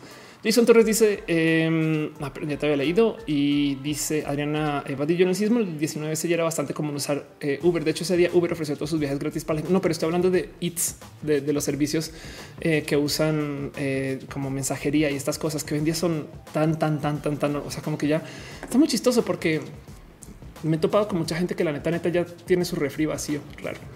Eh, pero bueno, si las cosas es caro, sí, no lo, pero existe, no? Dice este Monserrat duerma bonito. Sí, Monsellar vio, dice hola, hola. Pero bueno, sigamos con los abrazos, cosas que pasaron esta semana que yo creo que son este eh, eh, bonitos. o cosas que yo quiero compartir con ustedes y que digo esto está chido, em, dejando esto de las apps de movilidad de lado que me parece muy chidas y eh, quiero seguir hablando de esto. Em, es em, me comparte Miguel Lozano, un amigo de hace mucho tiempo y ex socio de paso, un teclado, una propuesta de teclado que se llama eh, un teclado de eh, se llama Keystone y es un teclado que es una propuesta de Kickstarter, lo cual quiere decir esto puede no llegar a existir o se puede morar o lo puede comprar una empresa chida y entonces lo vamos a ver en 10 mil millones de años o lo pueden hacer y básicamente es una bonita propuesta de teclado porque a diferencia de todos los teclados mecánicos que yo sé que vamos a hablar de teclados dos segundos, pero a diferencia de todos los teclados mecánicos que conocen, em, el teclado tiene eh, es sensible según qué tanto presiones la tecla y qué tan rápido o qué tan fuerte lo cual quiere decir que hay mil y un modos nuevos de, escribir que no teníamos considerados. Para los que no saben, básicamente los teclados ahorita son switches, ¿no? Tú le das a la tecla A, es la tecla la tecla B es la tecla B. Acá te mide si tú lo presionas suave o, rápido o con fuerza o medio de ladito o, bueno, no hay estas cosas. Y el tema es que no es que tú tengas que programar el teclado. Esto es lo más bonito de toda esta historia.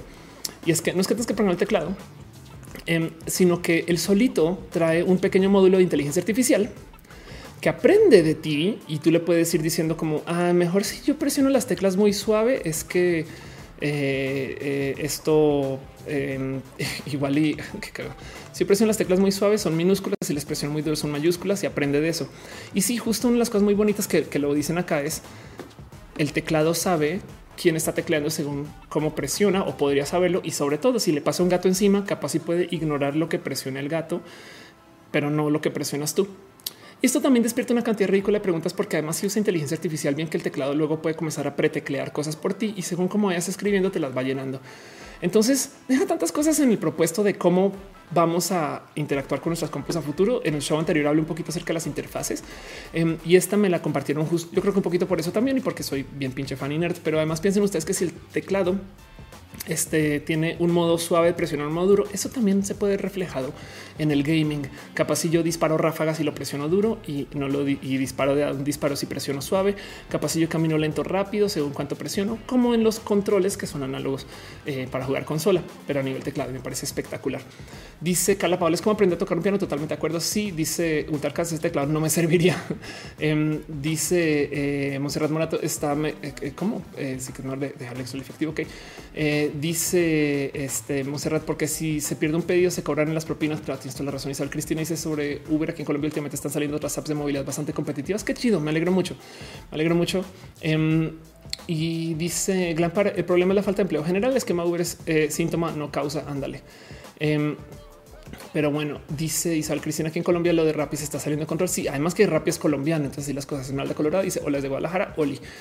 Em, entonces, pues sí, por supuesto, eh, eso claro que también es tema, no? Em, y, lo digo porque eh, División de dice uy, compra que instale un keylogger a uno con ese teclado. Sí, pues el tema es que justo el tema es que ahora estás midiendo no solo lo que se presiona la tecla, sino cómo la presionas. Es más, para cifrado, por ejemplo, capaz la A ya no tiene que ser A. Si tu tecla es muy suave, capaz si te van cambiando las teclas. Hace sentido como que no sé, hay muchas cosas que puede pasar con esto. Entonces ahí les dejo nomás. Esto me lo compartió, se llama Keystone, está en Kickstarter y ojalá exista.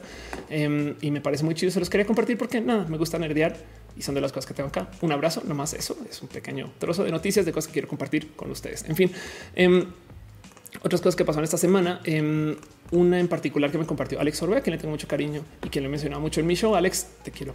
Eh, y justo no sé si ya les había hablado acá bastante y si no lo saben, em, pues bueno, evidentemente existe este change que le está pidiendo eh, a, pues, a esto que sería el gobierno de Yucatán, em, que consideren el tema del matrimonio igualitario. Y además, justo porque resulta que van a celebrar en Mérida la eh, cumbre mundial de los premios Nobel de la Paz, los premios Nobel de la Paz, al mismo tiempo, en el mismo año en el que eh, votaron en contra del matrimonio igualitario. Entonces, esto me parece que, o sea, eso es no en general. Y entonces quieren hacer que la gente se entere que, sobre todo la gente que está detrás de la organización de este tipo de, eventos y más es un oye, qué ridículos que son o qué ridículas que son en decir, sí, claro, que apoyamos la paz, pero al mismo tiempo no apoyan el matrimonio igualitario. Entonces, Alex está llevando a cabo este change y se los quiero compartir nomás por si tienen tiempito, denle una firmita, le va a apoyar. Eh, puede no ser Alex, pero bueno, se está llevando a cabo en Mérida. Sepan que esto pasa. Pero bueno, Ricardo Albino dice: Ya me tocó eh, eso mismo con los Huawei, con su inteligencia artificial, con Mate 10 de un jefe. Sabía que yo no era su jefe hasta que se apagaba. Wow, ándale, qué locura. Em, dice Jess eh, Sentina, a mí me hace falta un teclado. Pues ándale, ahí tienes, ahí tienes. Eh, y así las cosas. Pues bueno, otra cosa que pasó esta semana a nivel de abrazos, eh, les dejo a ustedes el que piensan de Mérida y el tema del matrimonio igualitario. Ojalá eso se pueda arreglar. Esto es nada más un trozo de nerdez de Shimus Blackley, que no sé exactamente quién es, pero medio follow. Gracias. Em, el caso es que es un investigador que evidentemente tiene acceso a la gente de museos en el Peabody, démosle follow al Peabody y en Harvard eh, y no tuvo ningún problema con conseguir levadura que se encontró en un espacio arqueológico de hace 4500 años. Y entonces tengo entendido que lo que hizo es levantó una muestra de esta levadura de eh, un espacio de, de, como de baja calidad, o sea que era como muy desechable y luego sobre eso decidió usando las técnicas que se creían que existían en ese entonces hacer pan con levadura de hace 4500 años. y entonces, primero que todo, es una nerdes, o sea, nerdes de casa, pero no, o me explico. O sea, se nota que lo está haciendo en su cocina, em, pero, pero pues luego se sentó en el eh, cómo se habrá hecho, por qué y hizo esta eh, un trozo de pan. Un trozo de pan de más o menos como hubiera sido el pan de hace 4500 años, que deja una cantidad de bonitas dudas y comentarios y opiniones acerca de wow, cómo la gente comía hace 4500 años pan. No arranquemos por ahí.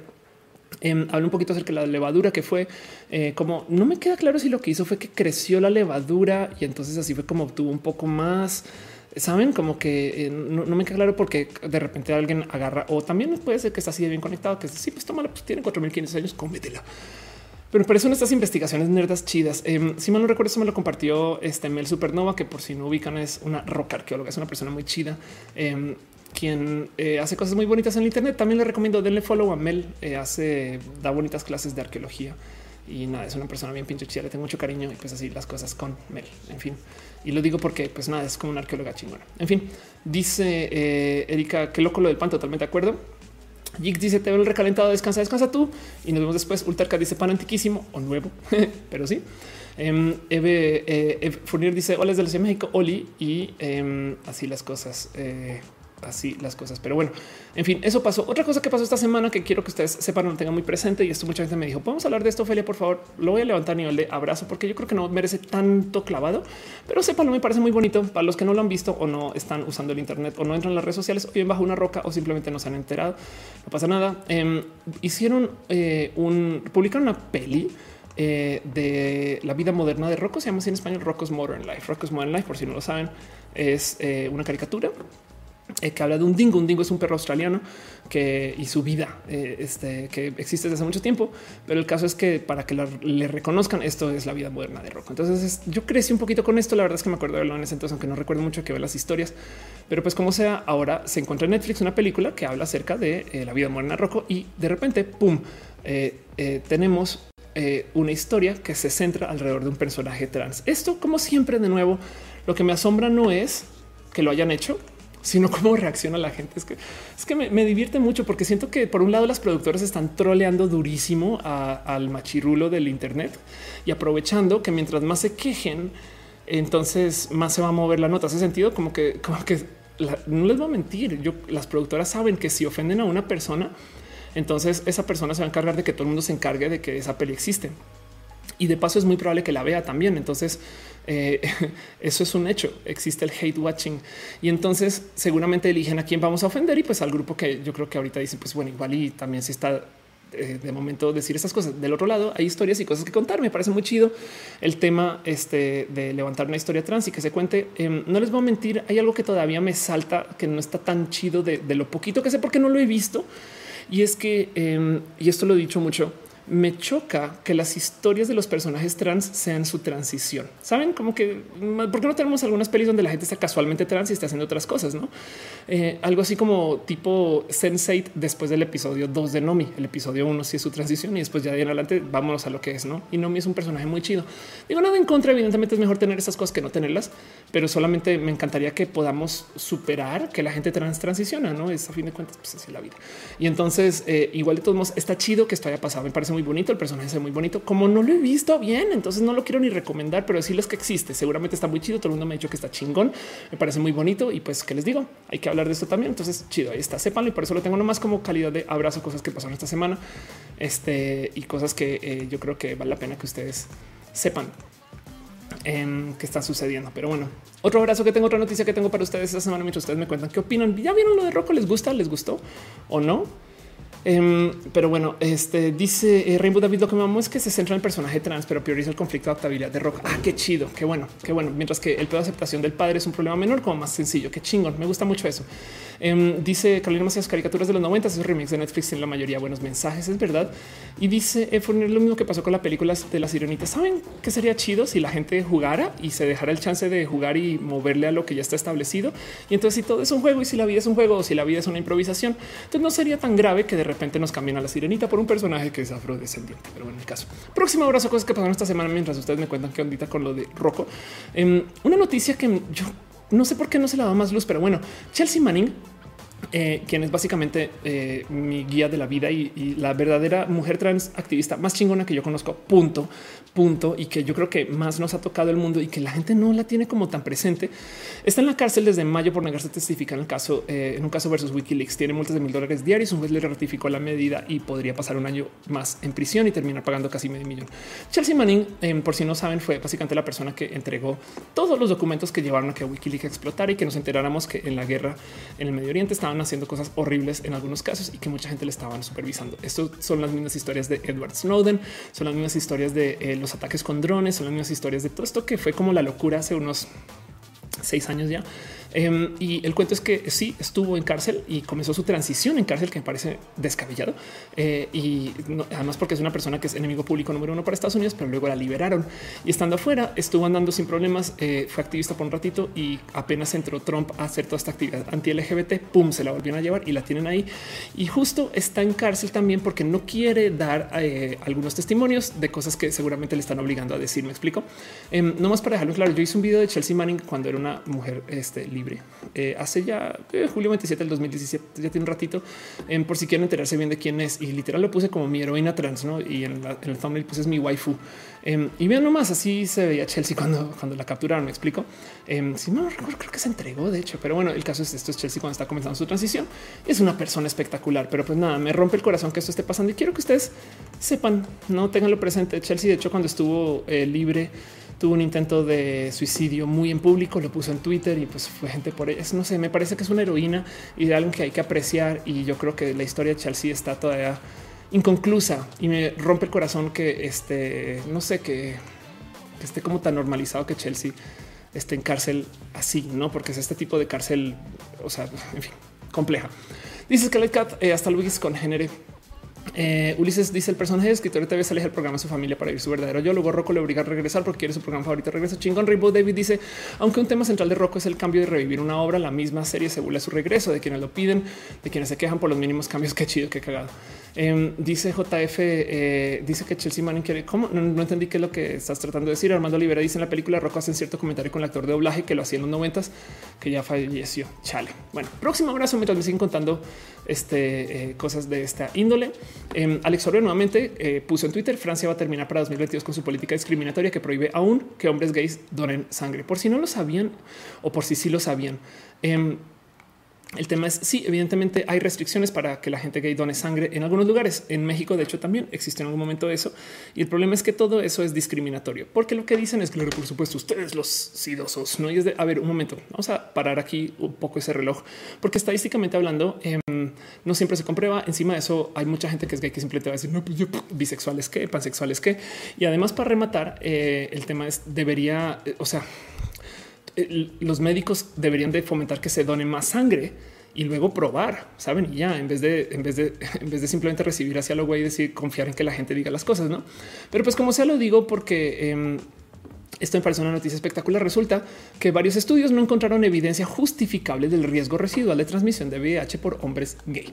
Fin, sépanlo, sépanlo. Esto me parece espectacular. Y lo digo de nuevo porque mucha gente insiste que en México esto no, este, eh, eh, no, o sea, esto es así.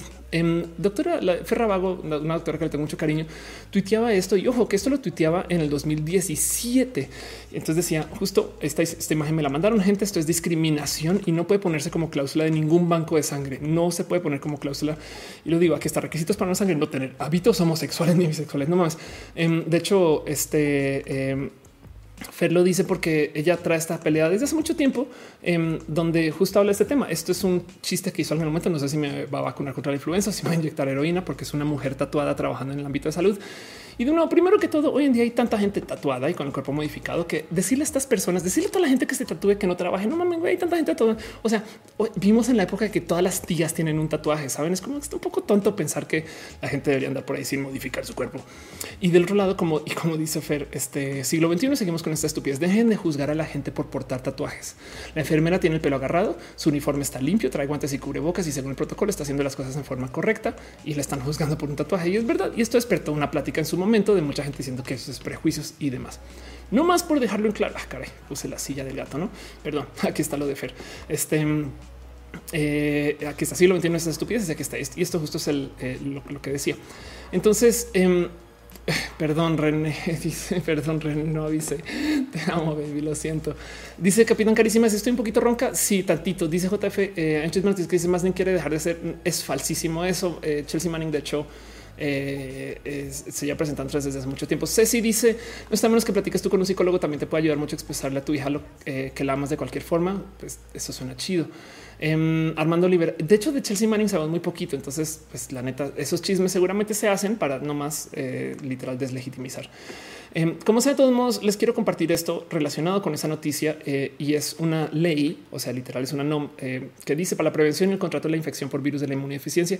Y dice en sus inicios, la infección fue considerada como exclusión un sector determinado por sus preferencias sexuales. Sin embargo, se ha demostrado que las vías de transmisión son más amplias, por lo que están en riesgo todos los sectores sociales, independientemente de su edad, posición económica, ideológica, educativa o sexual. Y lo digo porque si mal no recuerdo, creo que es el 24, casi el 25 por ciento de eh, eh, los casos que aparecen eh, positivos son de personas heterosexuales, ni siquiera biopansexuales, heterosexuales. El 25% es un número lo suficientemente alto como para que anden diciendo es una enfermedad gay y sobre todo para que mucha gente hetero no se haga la prueba, que también me parece bien tonto, saben? Sabiendo que hoy en día mucha gente puede vivir con esto como si fuera una diabetes, la neta toman pastillas toda su vida y se controle y listo, no se acabó. Em, eh, la verdad es que me parece tonto que sigan creyendo que esto es el final de la vida de la gente. Estas cosas. Entonces, justo por eso les comparto todo esto atado a la noticia de Alex. Em, yo creo que eh, eh, andar por la vida pensando que esto es algo, este, no sé, como que solamente el grupo gay, pues está mal. Y pues así las cosas. Pero bueno, en fin, dice a veces, eh, creo que se llama de tú lesbiana una vez me atacó y dijo que sus seguidores me atacaron en Twitter. Wow, qué rudo, qué rudo eso. Elizabeth dice: Yo soy de Perú, tuve que donar sangre en la ficha que tenía que llenar. Decía que la gente homosexual no puede donar sangre. Pues bueno, hay que checar porque eso hay que checar si en Perú eso lo están haciendo de modos discriminatorios. Si alguien tiene que pelear contra esas cosas. Pero bueno, eh, en fin, otra cosa, abrazos, cosas que pasaron esta semana que me parecen sumamente importantes o que me gustaría compartir con ustedes. Eh, este, esto sucedió. Apareció una bandera gay. ¿Qué? ¿Cómo que una bandera gay? No había una bandera gay ya. Pues resulta, em, eh, primero que todo, así se ve, me parece espectacular esta bandera la diseñó un hombre trans y parece que es una propuesta muy bonita. Entonces dirán ustedes, Ophelia, ¿cómo así que una bandera gay? Pues bueno, hay una bandera trans, hay una bandera bisexual, hay una bandera pansexual. Eh, y, entonces el mejor modo de entender esto, esto me parece lo más bonito de todo. Eh, esto fue un tweet que puso eh, arroba pinguctus que me parece tan tierno que dice, a ver, para que entiendan lo importante de la nueva bandera gay es, había una bandera bi, hay una bandera lesbiana, una bandera trans, una bandera gay y hay muchas banderas para muchos movimientos. Y entonces se asumía que la bandera del arco iris era la bandera gay. Y pues sí, la verdad es que así comenzó, pero pues luego se volvió un movimiento por la diversidad. Entonces hacía falta una bandera gay. Y entonces justo lo que dice es así es como están las cosas ahora. Y así es como cuando la gente se une. Hace sentido. Me parece la mejor explicación de todas. Em, y entonces así de cierto modo libera la bandera del arco iris de ser la gran G. Y tenemos un nuevo set de colores para la gente gay. Me parece espectacular. De paso, no más por dejar claro, yo creo que mientras más etiquetas tengamos, más sofisticados somos como personas. Entonces em, está chido, me parece muy bonito. Es más, ojalá el día, el día de mañana tengamos, bueno, tenemos bandera de osos, saben, dentro del tema trans, ojalá tengamos una bandera diferente para travestis, para, para transexual y para transgénero. Saben, es como que mientras más letras estén acrónimo, más chido. Y, y entonces así es cierto, mientras más etiquetas existan, más eh, tenemos capacidad de que se le pierda poder a cada una. No es como que en vez de quitar las etiquetas, ignoremos, es no tengamos un chingo. güey. Y eso me parece tan bonito. Pero bueno, el caso es justo se propuso em, una, una, una nueva bandera este gay y sépanlo. No, estos son los colores. Eh, es a ver, a ver qué tal vuela. Quizás en la próxima marcha la comenzamos a ver. Me parecería espectacular. No la tienen que usar. Recuerden, no pasa absolutamente nada. nada. Así es la diversidad. Solo permitan que las cosas pasan. Eh, perdón, permitan que las cosas pasen y dejen que la gente sea feliz. Pero esto es una propuesta de lo que puede ser una nueva bandera gay y me parece espectacular que exista, sobre todo bajo esa explicación de los Power Rangers y el Megazord. pero bueno, en fin, Este así las cosas. Luego, eh, eso, eso lo que es de nuevo. Perdón, eh, baby, que te mostré la sangre. Em, en fin, dice eh, Tremor. Yo, yo sí la usaría. Ándale, Glanfar dice: Le falta alegría la bandera gay. Me gusta, me gusta más el rainbow. Pues yo también, de hecho, yo uso mezclado la bandera. La bandera trans también es un poquito oscurina versus la bandera queer. No, no hay que usar ninguna o, o, no por usar una, hay que dejar de usar la otra. Me explico solamente que si hacía falta un espacio identitario para la G. Está bonito. Yo sí sé si dice em, es para un papá que su hija le escribió una carta que eh, dice que no le considera trans. Él quiere apoyar, no quiere que ella piense que no lo acepta y ama y no sabe cómo actuar. ¿De qué hablas? Perdón, Ceci. Ahorita te lo todo lo demás. Dice que Abetril existe la no binaria. Em, solo ubico la asexual. Sí, por supuesto. Em, eh, eh, en B flag. Vamos a ver si se aparece así tal cual. escrito menos non binary flag para que la puedas ver. Sí, y de hecho, esta sí la he visto mucho. Aquí está. Estas son las banderas de género no binario. A ver si acá aparece.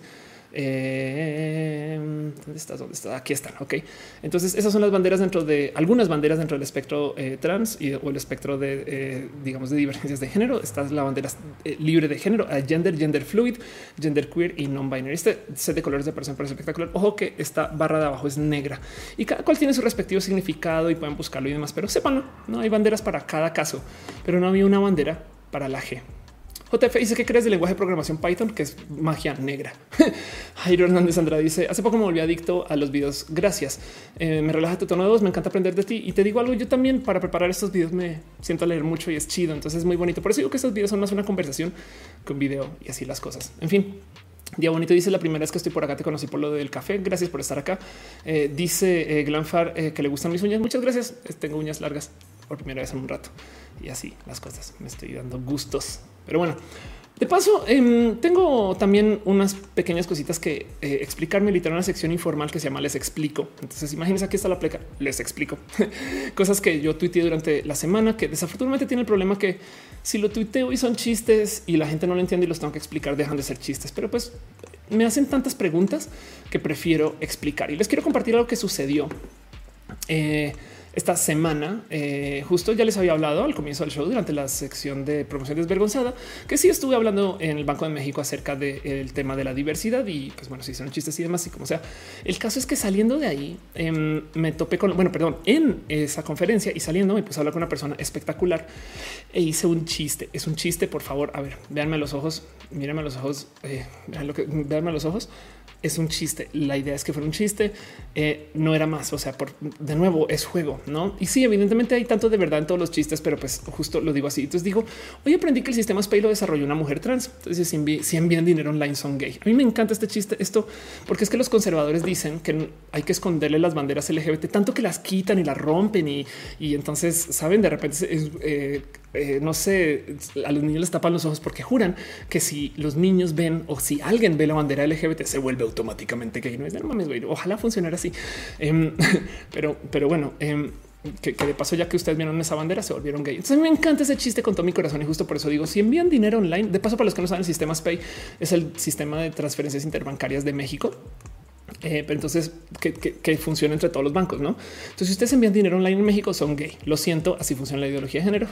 que, esto entra ya a ver, esto hablando de ser gay y la ideología de género en la misma línea. Entienden que es un chiste, no? Y luego dicen, y si ya eran gay, ahora son gay, gay. Bueno, la gente explotó, explotó porque, o sea, ¿cómo que gay, gay? O sea, se cancela. O sea, ¿cómo estás confundiendo el tema de género con la, eh, orientación? Pues por supuesto que yo sé la diferencia. Me explico, soy una mujer trans pansexual. Entonces, por supuesto que me ha tocado enfrentar estas cosas en la vida. Además, justo eh, que lo digo a modo de broma y entonces me da una lástima tener que explicarlo, pero lo digo porque justo, pues primero que todo, lo que más me dijeron es, a ver, o sea, ¿cómo que eh, eh, el sistema SPAY lo desarrolló una mujer trans. Pues es que en el Banco de México conocí una persona espectacular que acabé queriendo un chingo, un chingo, que es una mujer trans que lleva muy poquito tiempo de transición y resulta em, es Ángela. Entonces, por si le quieren dar este follow, perdón, que está Ángela López Mendoza, está como Ángela uno, pero bueno, Ángel. Em, y justo eh, lo que dicen es a ver, a ver, a ver, a ver, a ver, a ver. O sea, cómo esto se implementó en hasta el 2009 y ya me confundí. Y además, como se implementó, hablan de un tal Raimundo Peralta. Pues resulta, y primero que todo, como lo dice Ángela, es muchas personas, alrededor de 30 eh, eh, bancicos, o sea, empleados de, Banco de México participan en la creación del SPAY. Nadie se puede nombrar, nombrar al creador del SPAY. Es un chiste, quizás se me fue la mano con eso. Dices de Bancico, pero se crean nuevas versiones del sistema como la versión que le permitió operar 24/7 en alta disponibilidad de la que se hace referencia. Entonces yo eh, fui a buscar y también porque recuerdo que Ángela me lo dijo en vivo y entonces me topé con que este, existe esta cosa que llama Pay 2, que viene desde el 27 de marzo del 2019. Es muy nuevo. Pay 2 es un sistema de alta disponibilidad, o sea, básicamente digamos con Spay bien hecho o revisado. Y justo como dice acá, eh, esto viene después del hackeo al sistema de pagos. Y como está acá, teniendo en cuenta esta situación, Miguel Ángel López Mendoza, este eh, eh, jefe de la oficina de desarrollo. Y pues qué casualidad que tenemos una Ángela López Mendoza. Entonces ahí les dejo que Ángel Miguel, o sea, esto evidentemente es su nombre de transición y como acaba de salir del closet trans, entonces evidentemente esto es el equipo jefe de la oficina de desarrollo de SPAY. Entonces Ángela es la jefa de la oficina de desarrollo de SPAY. Me explico y, en eso lo, les explico justo primero que porque es una persona bien pinche cool. Por favor, denle follow. Ángela uno es bien pinche chingona, güey. Pero además, justo em, eso es, es por eso de acá viene este chiste, no? Exacto. Y sabes lo más chiste, pero no comentes tener que explicar sus chistes. Si la gente está muy con los pelos de punta en Twitter, dice Gamer 01. Yo hago space todos los días. Eres requete Gaymara Hernández. Dice eh, que dijiste me encantar tus videos. De repente hablas muy rápido, me quedo a medias. No te preocupes. Por eso hay rewind. Pero bueno, eh, Jake dice, ¿por qué no me puedo concentrar cuando te veo? Me encanta correr tus labios y uñas. Gracias. Hoy estoy remarcando el rojito. Eh, y dice Rainbow David, usemos la imaginación. Totalmente de acuerdo. Eh, división de Arisa. El tono de voz de Ofelia es puro SMR. Gracias. Gracias. Muchas gracias. Pero sí, es que me gusta tratar de mantener un tono constante de plática, decir las cosas. Bueno, otra cosa que pasó esta semana, justo de las cuales siento que me quiero explicar un poco. Este, ah, no, esos son abrazos, pero bueno, igual como sea. Em, también es otro chiste, es que son mis chistes, güey, que ya, ya me, da un poquito de, rudo tener que explicarse, pero bueno, ahí se los dejo nomás o para que sepan que esto sucedió. Me divertí mucho. Es que además todos estos tweets se están volviendo muy virales. Miren, les quiero un chingo. No sé si fue lo de Starbucks o si fue nada, algo, pero pues ahora de repente cada cosa que posteo se vuelve muy, muy viral y entonces todo está en este ojo de la lupa. Pero luego voy y miro hay una cantidad ridícula de bots que están ahí para echarme desmadre. Y lo que es que estos bots entonces están dando a conocer más mis tweets, aunque estén posicionándose en contra mío. Entonces, como que no le he dado la. En fin, yo trato de seguir hablando de cosas bonitas y pues me burlé de la gente que dice no homo. Para los que no saben, hay gente que tiene la cultura de decir yo no soy homosexual después de hacer algún acto homosexual como arrimones, payasos, sexual. Bueno, eso es un chiste. Eh, pero saben, hay gente que la neta, neta eh, se toquetea, hombres que se toquetean decía, pues eso no homo. ¿eh? Entonces propuse de mera broma, no transo, no transo, eh, porque pues si, si no hay homo es trans. Esto es un chiste, por favor, por favor.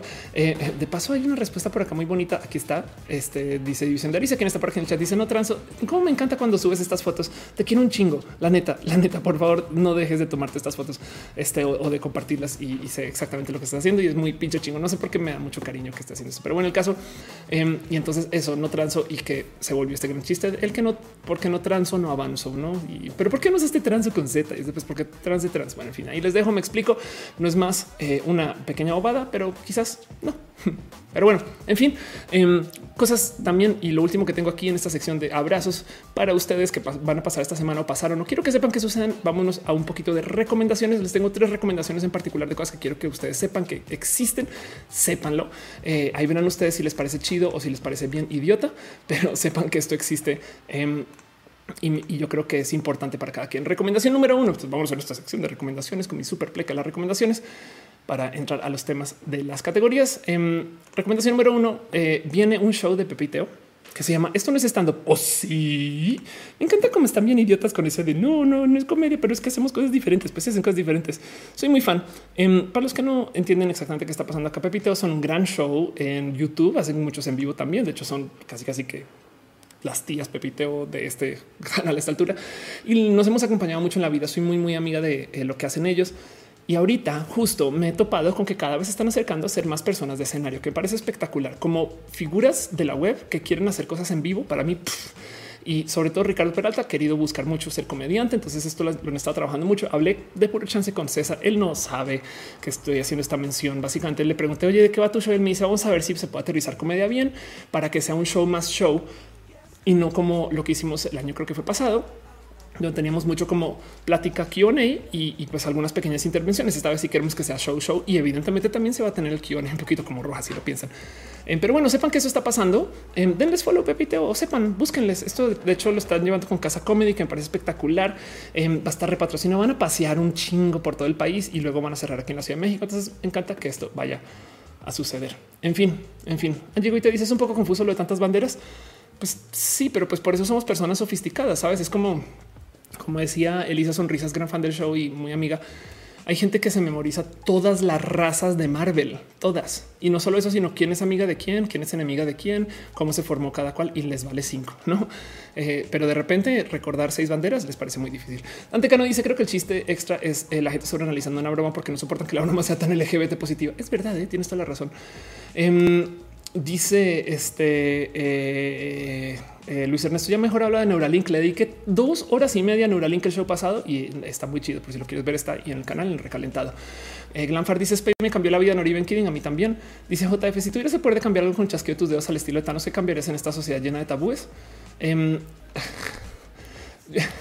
Eh, alguien me había dicho que lo chido de la reality stone de Thanos es que haría las mejores presentaciones de PowerPoint, no tipo así de y esto puede suceder si tú inviertes en mí. Pero bueno, para ese chiste, nunca se ha sentado a pensar que Thanos, en vez de decimar a la población, bien que pudo crear el doble de recursos. En fin, dice Cristian Valdez, ya nos he hecho podcast con Score Video Market em, me han invitado y no he podido llegar desafortunadamente, pero bueno, es una lástima porque les tengo mucho cariño y amor. Sobre todo Score. Score fue mi creación en su hace muchos ayeres. Ahora, ahora está en manos de gente más chida que yo. Pero bueno, otra cosa Segunda de las tres recomendaciones que les tengo esta semana para que ustedes sepan que esto está pasando, viene un Startup Weekend LGBT. Que qué, Ofelia, que es un Startup Weekend. Es para los que no saben, son un fin de semana de hackathon, son 54 horas donde la gente se encierra de viernes a domingo a trabajar en una, en, en, en una cuerpa, en una proyecta, a trabajar en una idea original, en un proyecto original.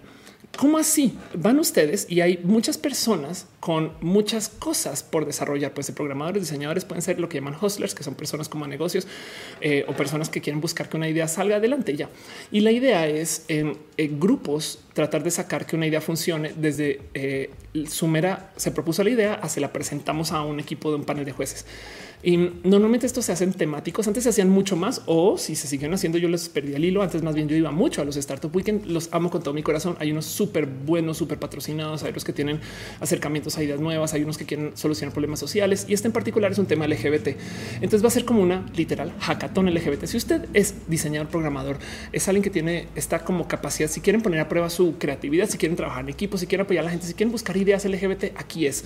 Em, justo este tuit puso Enrique Torremolinos que le tengo mucho cariño. Eh, eh, que dice va a estar junto a Eladio GN. ¿A quién? ¿Por qué le doy follow a Eladio González? Eh, también va a estar este Pato y Gislen.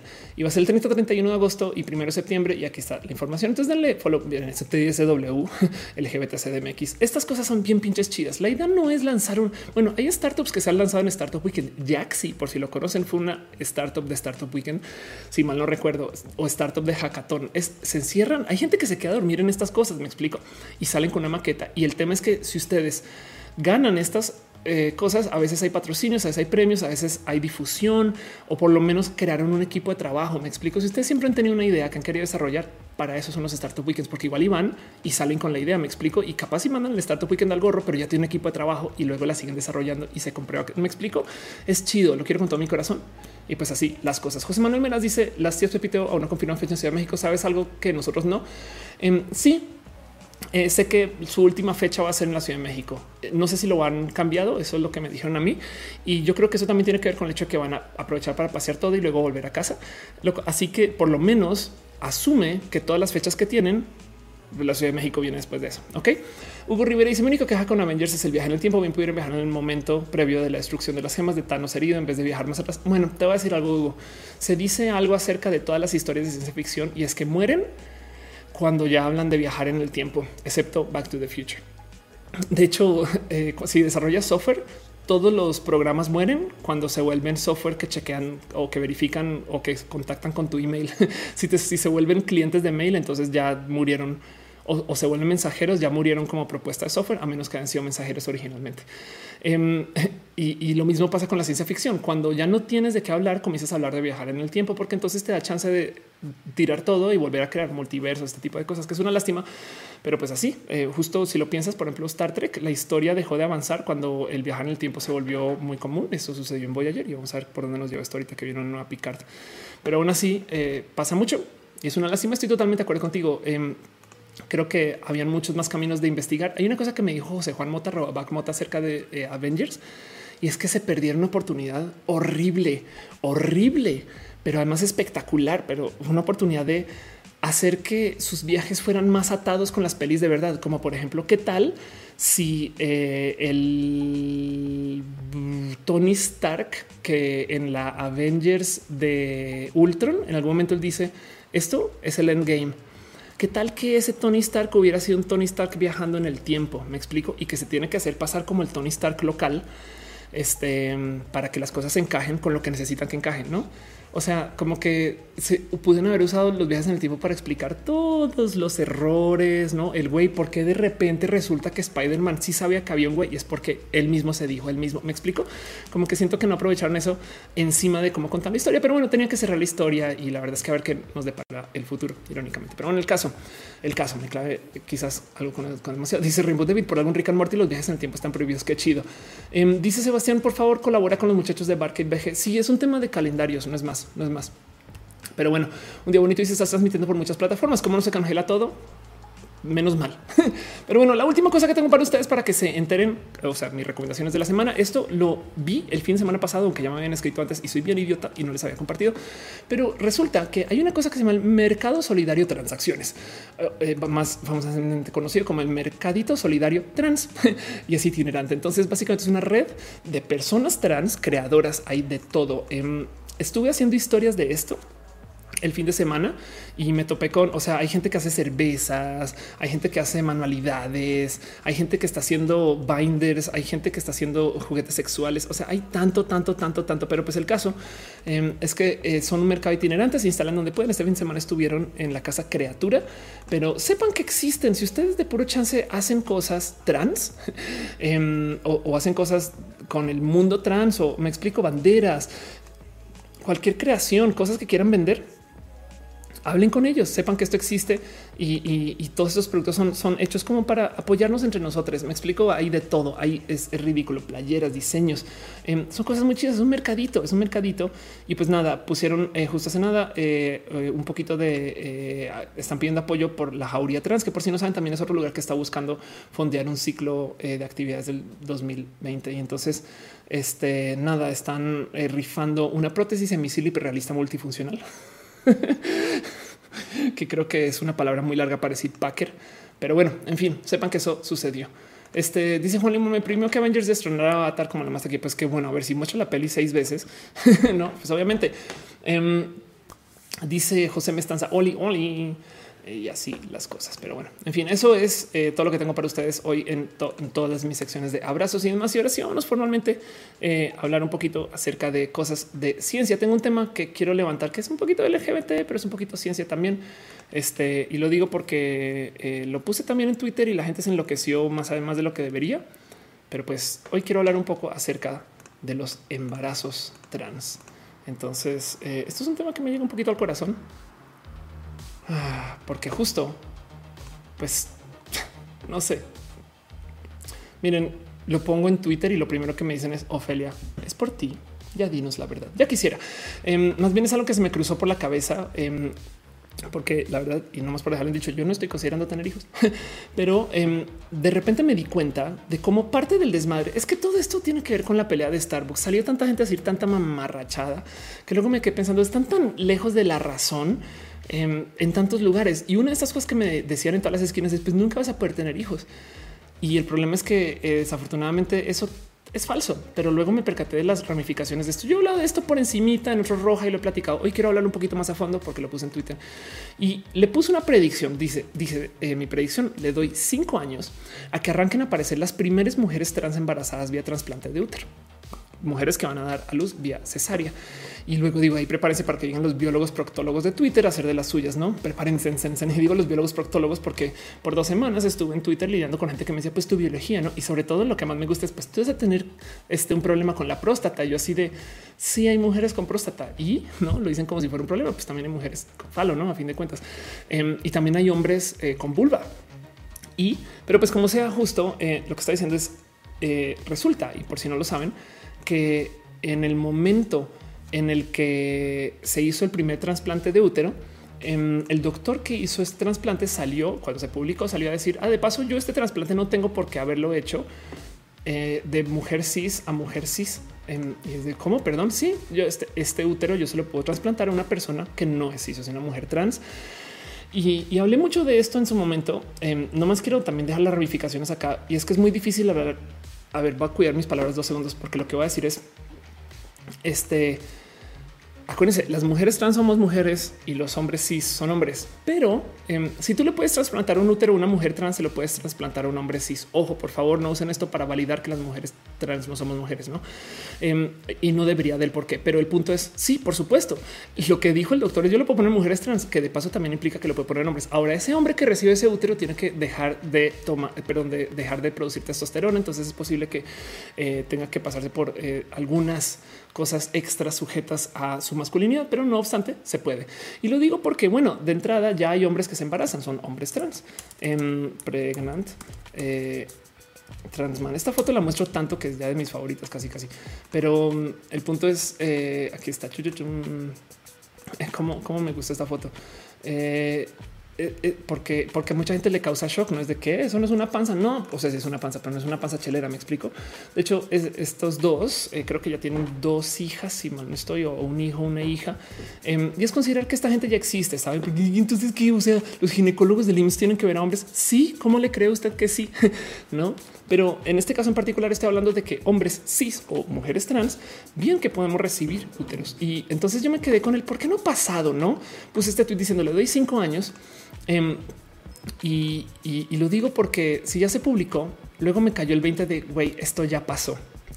Esto ya pasó y más bien nos ha vuelto público porque sería un desmadre y literal lo puse en Twitter. Lo que decía es me aventaría a decir que ya sucedió, solo que no se ha publicado por el reverendo es madre que sería. Esto es el caso de eh, un cirujano en particular donde dice sí, por supuesto, las mujeres trans se podrían embarazar mañana, mañana, mañana. Me explico. Esto no es como cuando tengamos la ciencia, cuando uno dice ahí está, solamente falta que venga la primera. Y justo lo que yo decía es por qué no habrá pasado? Pues es que, claro, por supuesto, em, toca reunir una serie de condiciones que pueden ser más o menos complejas de encontrar. Necesitas una mujer trans que sea adinerada, que quiera cargar a su bebé, que sea activista y que quiera salir a luz como la primera mujer trans embarazada y cargar con eso frente a gente que está o, o sea, más que llena de opinión, que puede ser hasta peligroso para ella o para el chamaco o la chamaca y que para rematar, pues sí, que tenga una pareja, no este que quiera embarazar y deja muchas dudas, porque si yo traigo un útero por trasplante, puedo usar también mi propio este, semen y entonces eh, tener mi propio código. Sí, sí se puede. No, eso este eh, es, parte de dice Lisa que si a un alcance final, por supuesto que se veía arranca un poco tarde. Luzmi R. Durán dice: gusta la imagen de que un hombre eh, está pariendo por, por su falo. Órales, órales. Eh, Monserrat dice eh, que si Caro quieres, querías te rento los míos de entrenamiento. Ándale, total. y dice este Ernesto, ya estoy viendo el mercado negro de úteros trans. Pues más bien, yo creo que va a pasar algo raro porque cuando cada que yo hablo de esto en público, siempre sale alguna mujer cis a decir, güey, yo dono el mío en chinga. Y es que esto está pasando, esto es muy normal, pero esto está pasando. Vean, esto es un, hilo también horrible, uno de esos hilos que dices, no puedo creer que esto suceda, pero esto es un hilo que tuiteó a arroba Nayeli Galú y dice estoy recabando testimonios. Algunas les negaron extraer la matriz o cortar las trompas por ser infértiles y que les dijeron. Y resulta que mucha gente sí, que los mismos doctores les dijeron que no, porque todavía es para más. O los doctores toman decisión. No, pues, o sea, pues, estoy muy joven, me van a dar ganas de tener hijos, eh, motivo por el cual no. Em, entonces me decían que no porque estaba muy joven, saben. Pero el punto es que hay muchas mujeres que eh, mujeres cis que están muy dispuestas y ni siquiera me he metido a hombres trans o gente con divergencias de género que dice, güey, llévate mi útero feliz, ¿no? Entonces, eh, si hay gente que está muy dispuesta a rendir su útero, hace sentido. Entonces, eso también va a estar ahí. Es una lástima que exista tanta ciencia y tantos doctores moralinos que digan, yo no te voy a permitir que eso pase, ¿no? Em, pero como sea, eh, esto también lo dejo ahí a luz. Entonces el punto es que mientras está investigando todo esto, me topé con esta nota que me voló la cabeza. Bueno, primero que todo, también de paso, no solo tenemos que estar considerando mujeres eh, que duelen su útero. Eh, justo ahorita eh, se acaba, se acaba de publicar la noticia de una persona que dio a luz por un útero que recibió de una mujer que murió.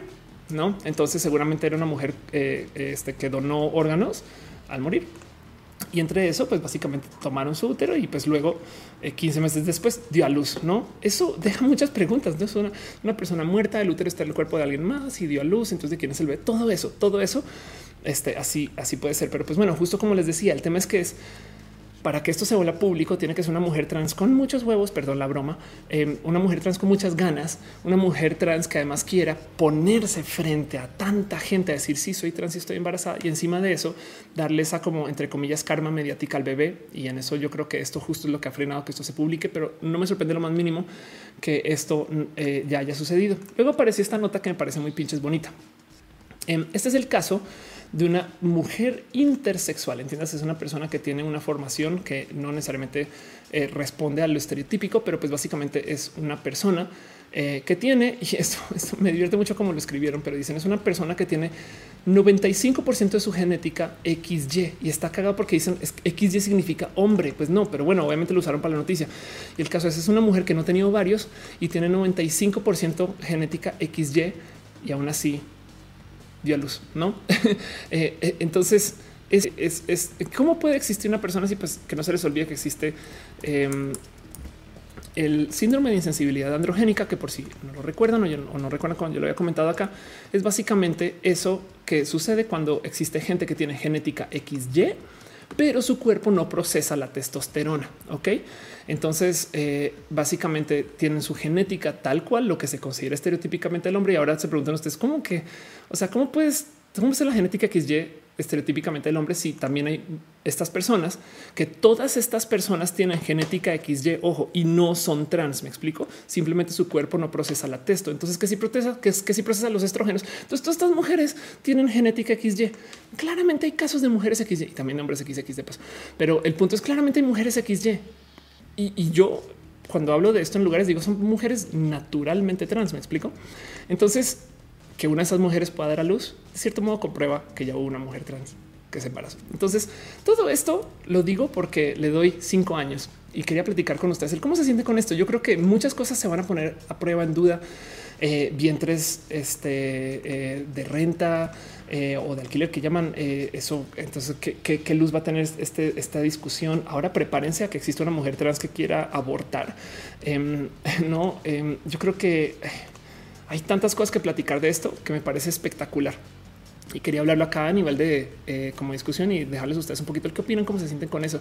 Yo creo que también hay algo que hablar el día que se vuelva muy sabido la pérdida del monopolio de la mujer del embarazo. Hace sentido que de repente en un futuro, un futuro, estoy hablando de un futuro, existan personas que hagan esto de modos muy optativos. Me explico, mujeres que dicen, no, yo no quiero tener las estrías, que las tenga mi esposo. Y, él, y su esposo dice, pues va, huevo, ¿no? Pero bueno, en fin, este Dice ciencias naturales, mujeres que ya son fértiles suelen no ser fértiles. Ernesto ve, dicen animales pueden traspasar úteros gestantes completos a hembras, maniquí, rescatar esperma. Ándale, sí, total. Eh, dice, le gusta eso. Dice mental, ¿te interesaría tener hijos eh, si fuera una persona bastante más pudiente y con más tiempo libre? Yo creo que lo consideraría, pero por ahorita la verdad es que ya decidí que no y mi vida es espectacular y vivo re feliz. Así Maritza Bernabé dice yo donaría mi útero. Qué chingón. La reina Trapito dice entonces tendría menstruación. Es una buena pregunta. ¿eh? Miriam Casares dice la única diferencia biológica entre género son las hormonas. La idea de que el clítoris pues un pene escroto la vagina no me deja dormir. Piénsenlo. Sí, ah, no, de hecho, sí, este el clítoris, eh, los hombres trans cuando toman testosterona, em, su clítoris se vuelve un micropene. Fin, así las cosas. Em, es lo mismo de y hace nada apareció una nueva cirugía. Es bueno, no ni lo voy a buscar porque es bien difícil de buscar, pero eh, se publicó el caso de una mujer trans que le hizo una cirugía. Normalmente se hace lo que llaman inversión eh, fálica o penil. Em, en este caso en particular le hicieron algo que es como un jalado eh, perineal. Entonces básicamente es todo lo que eh, eh, sale, lo jalaron desde atrás y lo pusieron donde va y ya esa fue la cirugía em, que me parece mm, pues más genio porque técnicamente es, como eliminar el crecimiento extraño, no así las cosas. Pero bueno, Alejandra Lara dice alguna hermana Wachowski. Wow, puede ser posible. Sí, Emil Matilde dice hola, hola, Mil monosaurio. O sea, yo podría tener mis propios hijos.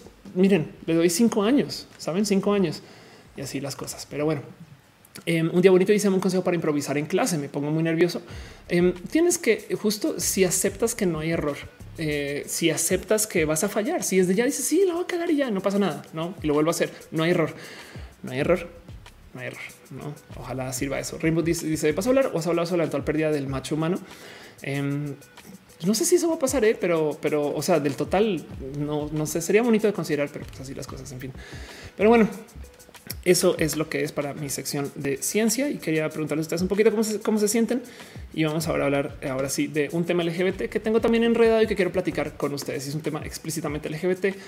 Este tema solamente que, como les digo, lo, quería ver un poquito desde la ciencia. Pero bueno, vámonos a hablar de un tema. Dejo con ustedes el cómo se sienten con eh, el tema de los embarazos de hombres cis o de mujeres trans y sobre todo de hombres trans también. Vamos a hablar de un tema que me divierte mucho que se está discutiendo nuevamente en redes, porque esto como que tiene vida de cada tres meses o seis meses. Todo comenzó por culpa de algo que pasó en SmartFit. Caro, nuestra eh, moderadora del chat, sabrá mucho de esta historia. Pero miren, les voy a decir algo. Primero que todo, la historia es así. Una mujer trans denunció que un gimnasio no la deja usar el vestidor de mujeres y pide garantía para usar instalaciones, ¿no? Y entonces el cuento es esta chavala bien pinche cool. Pues sí, se quejó em, de que no le dejaron entrar el vestidor de mujeres y la historia va que igual y como tengo entendido, comenzó su transición con la gente del gimnasio.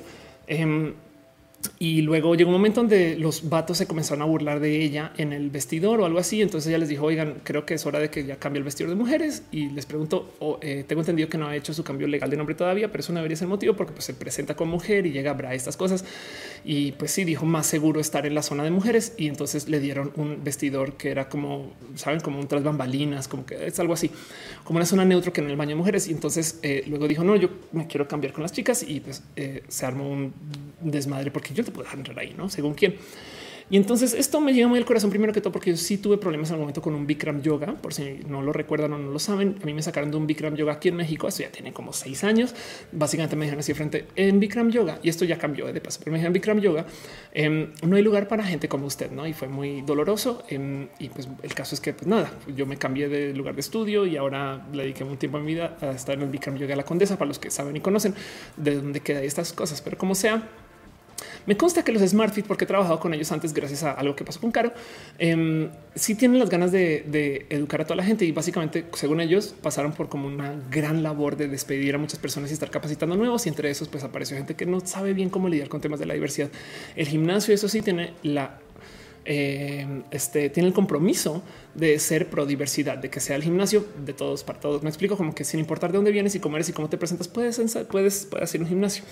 Em, y el cuento es que justo eh, el tema de la gente enloqueciéndose con el, el, qué va a pasar con las mujeres trans en el baño, primero que todo, obvia la mera pinche opinión de la gente trans, no es como de no. Y, segundo que todo, es miope como el solo, porque el mero pensar porque tenemos baños por género está muy roto. Nadie tiene baños por género en su casa, pero además, justo este tema en particular, pues además me salta que es un tema de negociación SmartFit. Yo sé que quieren apoyar, pero pues igual pasó, me explico. Entonces, pues claro que hay que quejarse de esto.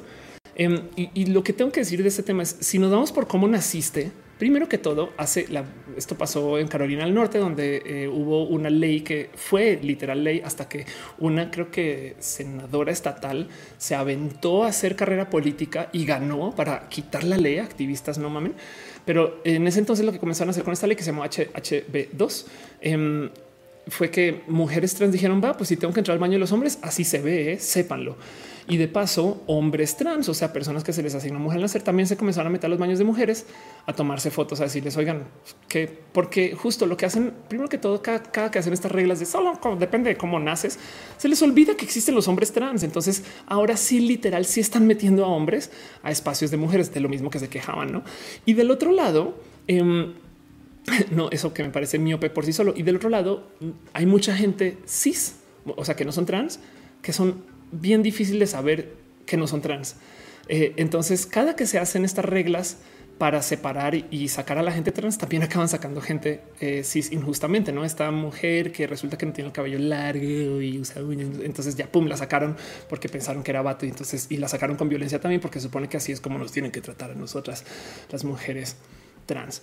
Pero el punto de toda esta locura eh, es que para rematar, yo siempre que salen estos temas a luz, yo, yo, pregunto, ¿qué hacen ustedes en los vestidores? Güey? O sea, yo yo voy al baño a usar el baño, yo voy al vestidor usar el vestidor, ¿saben? Como que también me queda siempre esta duda de, güey, ¿por qué chingados? Em, es, como tan loco esto. Dice Julio Hernández, ¿cómo es para lidiar con los insultos y burlas por ser transgénero? Con el sí y Monserrat dice se desataron mientras lavo platos. Qué pedo con la gente fea. Em, dice eh, eh, eh, el Maizú viene por el escote. Caíste en mi trampa. Mi trampa escotal.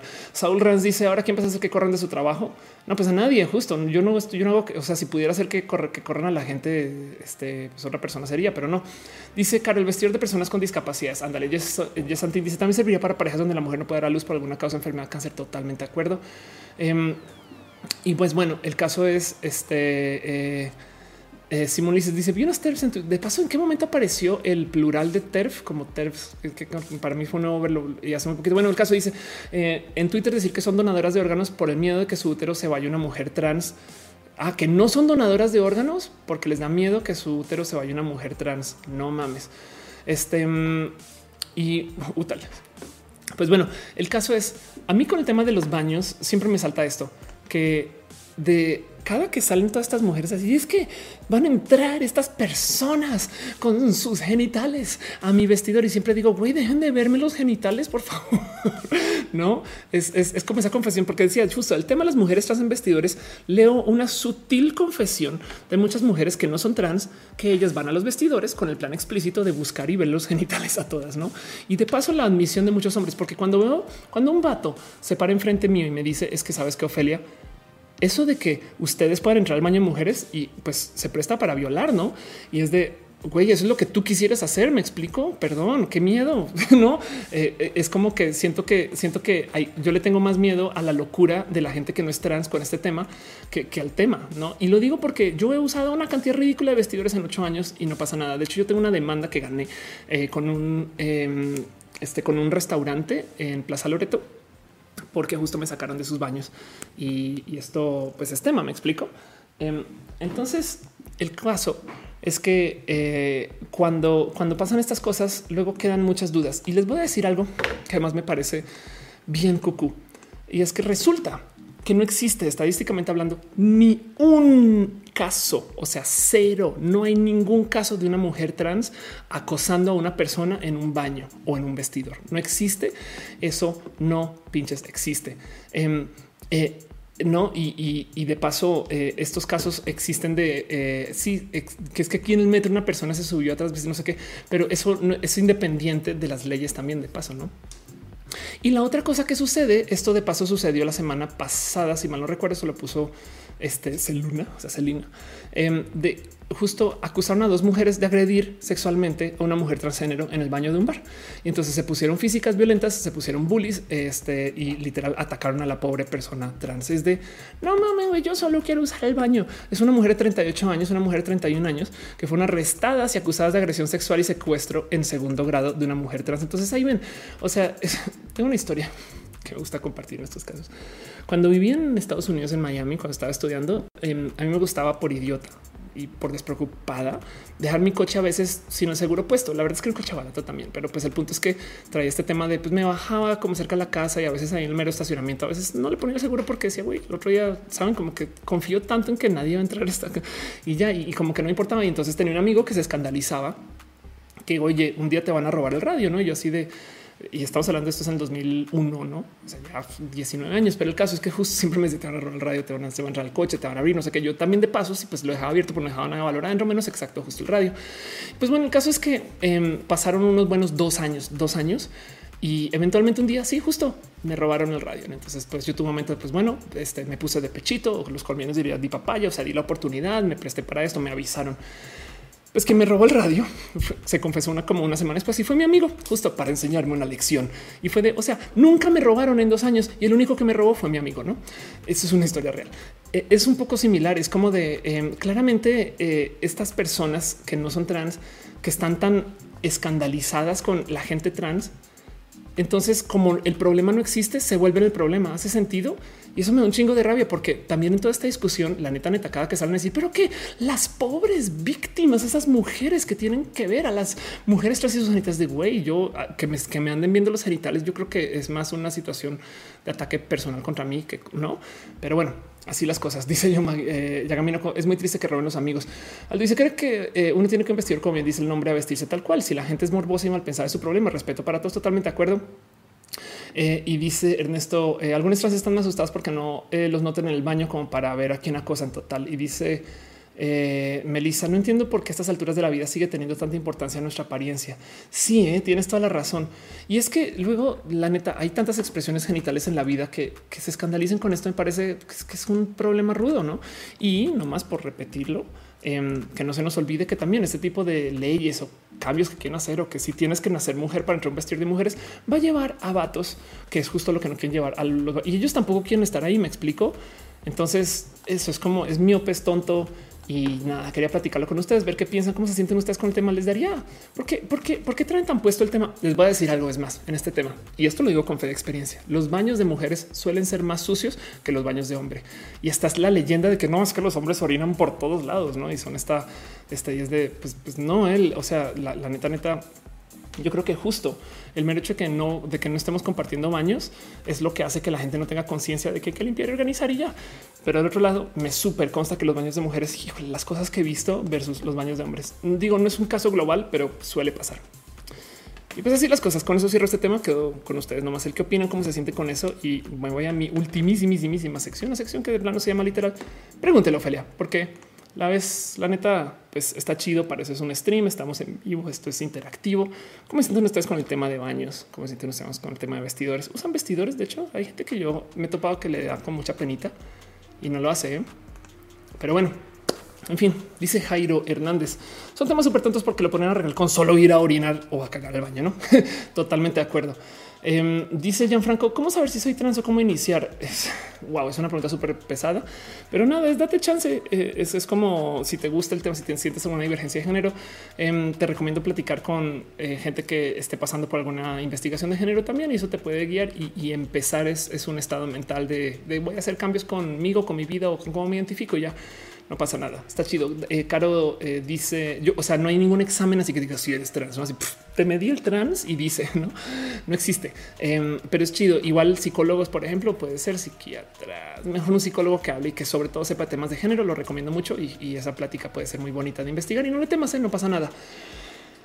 Pero bueno, dice Caro, yo creo que las inseguridades de las otras personas más que la comunidad trans, totalmente de acuerdo. Este eh, Carelli dice a mí me da un no sé qué porque Mérida hay ciertos antros gay en sus baños nosotras incluyen. Ah, eso pasa mucho. ¿eh? Sí, tienes toda la razón.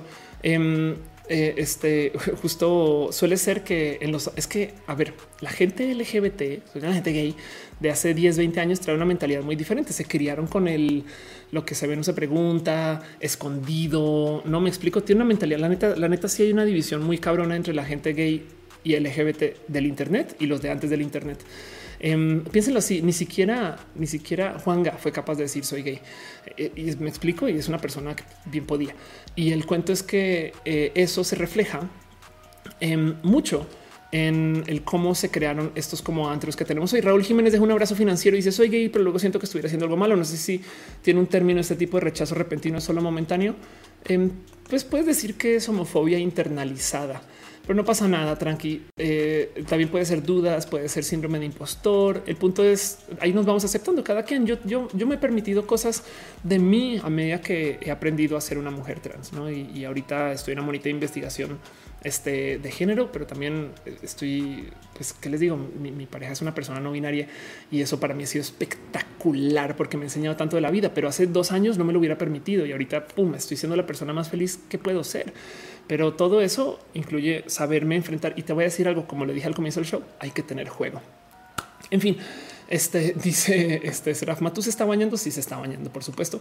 Eh, eh, dice eh, acá te dejo el link con eh, la info del Pokémon benéfico. Ah, qué chido. Ok, perdón, perdón. Em, ok, ahorita, ok, voy a leerlo eh, como parte de una pregunta, por así decir. Sí, es que me, pidió que, que, hablara de este tema. Se está haciendo Em, este, un tema benéfico con Pokémon y no más valer acá directo benéfico de Pokémon Endless Extreme Lock. Entonces es, un directo benéfico en el que todo el dinero recaudado va a ir a una fundación, una organización sin ánimo de lucro que ayuda a niños y niñas con discapacidad mediante terapia asignada. Entonces se va a estar llevando en el canal Twitch de Mika Cookies, em, quien de paso eh, he visto par veces, es una twittera chida. Eh, y dice por cada 10 euros donados eh, se va a añadir una hora más de duración. Seremos varias personas. Ay, llevan andando mil años, pero bueno, el caso con el hashtag Pokémon benéfico, qué cagado, no sabía esto de razón. Por eso lleva tanto tiempo. Em, entonces, exacto, están jugando Pokémon en orden, amarillo, cristal, esmeralda, platino, blanco, X, sol, rojo, fuego, hard gold, negro, dos, rubí, omega y ultra luna. Y si fue necesario porque sobre hace tiempo se van a seguir con los remakes, después con los spin-offs. El caso es justo, no mames que están jugando Pokémon en, pues, entre comillas, en orden. Qué locura, güey, non-stop. Eh, alguien dígale a Fer Dudet que esto eh, está sucediendo. En fin, y eso se puede atrapar. Hay reglas, etc. Y pues, como sea, el punto es levantar dinero. Entonces, sepan que eso está pasando con el hashtag Pokémon benéfico. Em, vamos a poner en Twitter nomás para que lo podamos mostrar. Eh, gracias por compartir esta información. Y justo como no topé con información, entonces no supe bien qué presentar, pero esta era la información que estaba buscando. No? Y pues ahí leen Mika Cookies. Em, dice: Llevamos más de 50 horas en directo benéfico consecutivas. Entonces, pues así las cosas. En fin, piñas, veo ve que están dejando piñas también. Entonces, eh, vamos a ver qué pasó. Eh, un abrazo especial eh, a toda la gente que está con esto. Pues bueno, streams con más causa que roja. Como sea, gracias por eso. Em, vi que alguien preguntó acerca del teatro, del escenario. vale, scroll un poquito. para ver quién fue exactamente que lo, que lo preguntó. Karim Merino dice que me veo muy bonita. Gracias. Em, dice Glanfar, ¿piensas que los videojuegos son simulaciones de la realidad o representaciones? Por supuesto, me parece muy bonito. De hecho, eventualmente los videojuegos llegarán a un momento que no puedes distinguir y va a ser chido y va a ser realidad aumentada de paso. Entonces eso me parece espectacular. Dice Aldo Receta, no soy Rojas.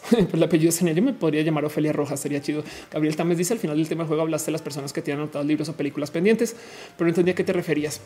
Em, eh, hay gente que consume series, no porque las quiera consumir para entretenerse, sino porque ya necesita palomillar, ya la vi. Hace sentido, es como eh, las, las consume no fuera de un deseo inherente de entretenerse, sino de por cumplir con verlas.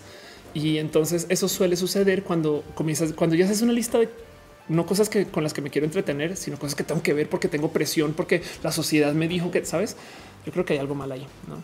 Pero bueno, eh, Daniel Wilches dice: Creo que llegó muy tarde el recalentado Transmilenio. Saludos de mi cuarto. Gracias. Eh, a veces dice: ¿Qué opinas del último trailer de Pokémon Espada Escudo? Eh, no sé exactamente qué pasó el último trailer, perdón.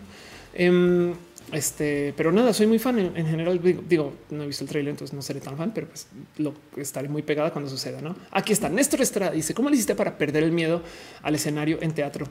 Horas de vuelo subiendo y subiendo. Bueno, eso que llaman tablas y subiendo y subiendo y subiendo hasta que se fue. Y se fue es un decir. La verdad es que el miedo siempre está ahí. Es más, el que le sientas miedo implica que te importa.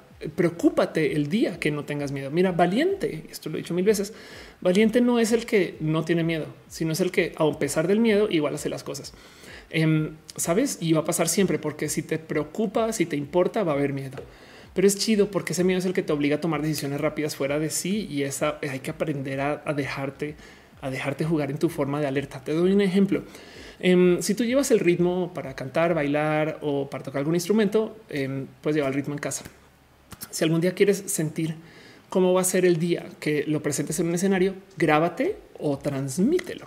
Y entonces tu corazón está trabajando mucho rápido porque estás nervioso, nerviosa. Entonces hay dos cosas que puedes hacer. Si tu corazón está acelerado o si estás así con la adrenalina al mil, vas a llevar el ritmo diferente.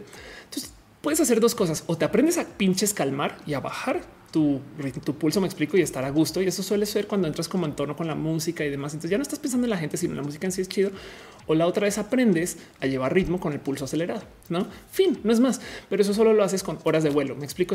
Es que el tema es el cerebro le toma a veces tiempo aprender cosas y así es. Es un músculo igual que igual que igual que hacerte un six pack, eh, hacerte como esa fortaleza mental de si sí, metí las patas en un escenario, pero vámonos, no chido. Yo salí. Requiere un poquito de formación como de ego, pero es chida. no, no, no estoy para nada en contra de esto, pero el punto es que todo eso se da con las famosas tablas, tablas. Eh, dice Ernesto, te escucho el recalentado mientras a trabajar. Muchas gracias. Eh, dice eh, Luis Torres, ¿crees que un partido político animalista puede tener trascendencia en México? Wow, es una buena pregunta.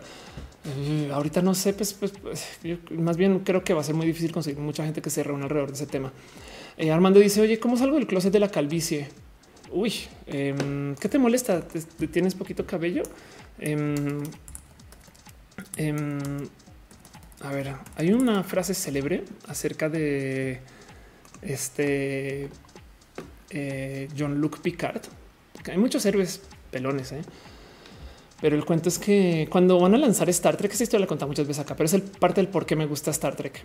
Cuando em, fueron a lanzar Star Trek, eh, hay muchas cosas tan pinches bonitas acerca de lo que pasa en esta serie, pero muchas de las cosas que justo sucedió en ese momento es, por ejemplo, esta es una frase que me encanta, es posible cometer cero errores y todavía perder. No es una debilidad, esa es la vida. ¿no? Esto es como la, genialidad de, como la filosofía de Star Trek. Pero hay una cosa que se volvió como que muy, digamos que siempre considera muy especial. Se volvió ahorita como que muy viral porque como que van a volver a lanzar Picard. Entonces se volvió a hablar. Em, pero el cuento es que en algún momento le preguntan eh, en una entrevista de lanzamiento, ya no cree usted, chaval, don Patrick Stewart, que en el futuro, porque eso supone las historias de Star Trek se supone que sucede en el siglo 23, 24, ya habrá haber una cura para la calvicie. Y él lo que dice es, pues no, más que una cura, en el siglo 24 a la gente no le va a importar que la gente sea pelona, ¿no? ¡Pum! Y claro, de eso se trata. Es, es tú te aceptas como quieres o no. Me explico, es la gente se modifica mucho su cuerpo porque sus formas de aceptarse o sus formas de vivir o de darse gusto. Y, la gente también se acepta como es, ¿no? Eh, eh, son cosas bonitas. Star Trek está lleno de estos detalles. He hablado, pero así ad nauseum de este momento donde eh, el ingeniero Jordi, que no es, ciego, le está enseñando a un androide, un robot data a pintar. No, entonces un hombre ciego enseñando un robot a pintar. Ese tipo de cosas me muy bonitas, pero en el punto de la calvicie puede ser eso. Es solo tener en tu corazón que es quien eres, no? Em, y, más bien eh, las etiquetas, las cosas que te asustan. Si te asustas por algo, hay que investigarlo. Y, y si realmente te da mucho desconfort, también debe, o sea, hay muchos modos de lidiar con la calvicie, es algo que la gente lleva lidiando desde hace mucho tiempo y hay mucho desde lo quirúrgico también. Pero en últimas, si, si, si, si vas a enfrentar esto, sé eh, que existen métodos también personales para lidiar con los temas. Yo, por ejemplo, sé que hay cosas que se operarán y se harán y, son parte de mi transición y listo y que no, no voy a aceptar de mi ser hombre, no? Y, entonces yo tengo disforia con eso y pues chido, pero, pero yo lo hago por mí. Me explico. Nunca tomes una decisión de identidad o de cuerpo en son de alguien más, porque nunca vas a poder cumplir con los pedidos de alguien más. Tú tienes que poderte decir a ti, para mí hago esto. Ok. Ok, este dice Simón Ulises. Una de las cosas que hacía cuando era chamaquito para sentirme varón era rasurarme la cabeza como entradas de calvicie. No mames, qué cagado. Este están preguntando que eh, Melissa me dice que si me gusta Sailor Moon por supuesto. dice cuál es tu opinión respecto a los baños que son gender neutral. Los he visto hablar de los baños de hombre y mujer respectivamente y no sé, considero eh, que sí que se agregan más. Estoy totalmente de acuerdo que se agregan más. Em, yo más bien los considero espacios seguros por si acaso, pero al mira, yo no tengo ninguna ninguna culpa o, no me molesta que existan los roles de género. Lo único es que sí me molesta que sean obligatorios. ¿Hace sentido? No tengo ningún problema con que tengamos baños de hombres y de mujeres, pero si algún día yo quiero entrar al baño de hombres, pues que no jodan. Y si algún día yo quiero entrar al baño de mujeres, pues también que no jodan. Me explico.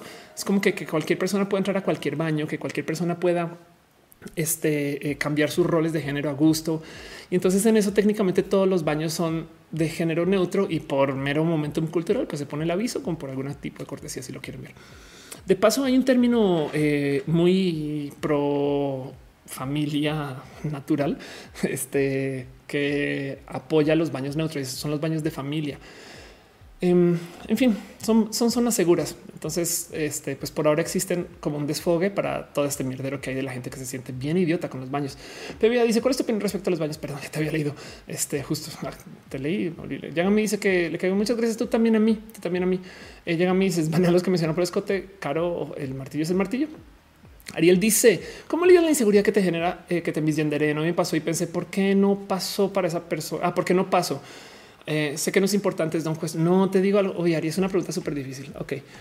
Em, primero que todo, yo ya sé exactamente todo lo que va a pasar cuando me genderan. Em, esto, a ver, voy a desde cuando me pongo emocional o cuando me pongo vulnerable con el tema de género. Entonces, las cosas yo tengo muchas pistas en mí que me refuerzan el género que el maquillaje, que los implantes, la figura, que cómo me llevo, que la voz, que me la operé, que tanto que el cabello largo, sabes como que las uñas, no sé, son pistas de género que me refuerzan mi euforia y entonces se vuelven chidas, no? Y, son puestas por mí, son de mí para mí, son regalos para mí, todo, eso. Pero cuando alguien me misgenderea y me lleva porque por algún motivo se metió bajo mi piel, que no te voy a mentir, he aprendido hoy en día con la capa fuerte que traigo porque las redes y porque mi trabajo Em, a veces toma varios, no es como que cuando ya pasa como cuatro veces seguidas, por ejemplo, lo de Starbucks, cuando sucedió, eh, justo me había pasado 10 minutos antes en, un lugar de medicina. La medicina me asustó un chingo por eso.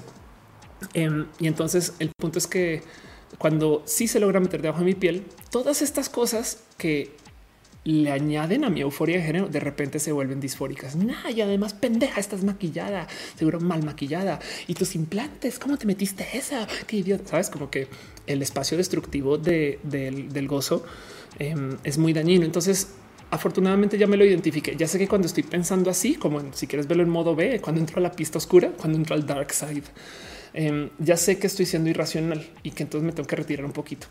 Em, la verdad es que la validación es sweet validation, no que de repente alguien te diga estás guapa, estás bonita, ese tipo de cosas. Sí, por supuesto, pero en últimas, em, yo tengo muy documentadas las cosas que me causan euforia y entonces trato de volver a ellas como pequeñitos robles, no uno y la otra es trato de racionalizar el por qué dijeron eso. Entonces, evidentemente, si te clavas al por qué no pasas, lo único que te puedo decir para que tengas cerquita tu corazón es igual un putero de gente cis tampoco pasa, sabes? Porque si no, lo que haces es claro, porque soy alta, es que la manzana, es que los tacones cuando nadie usa tacones, no?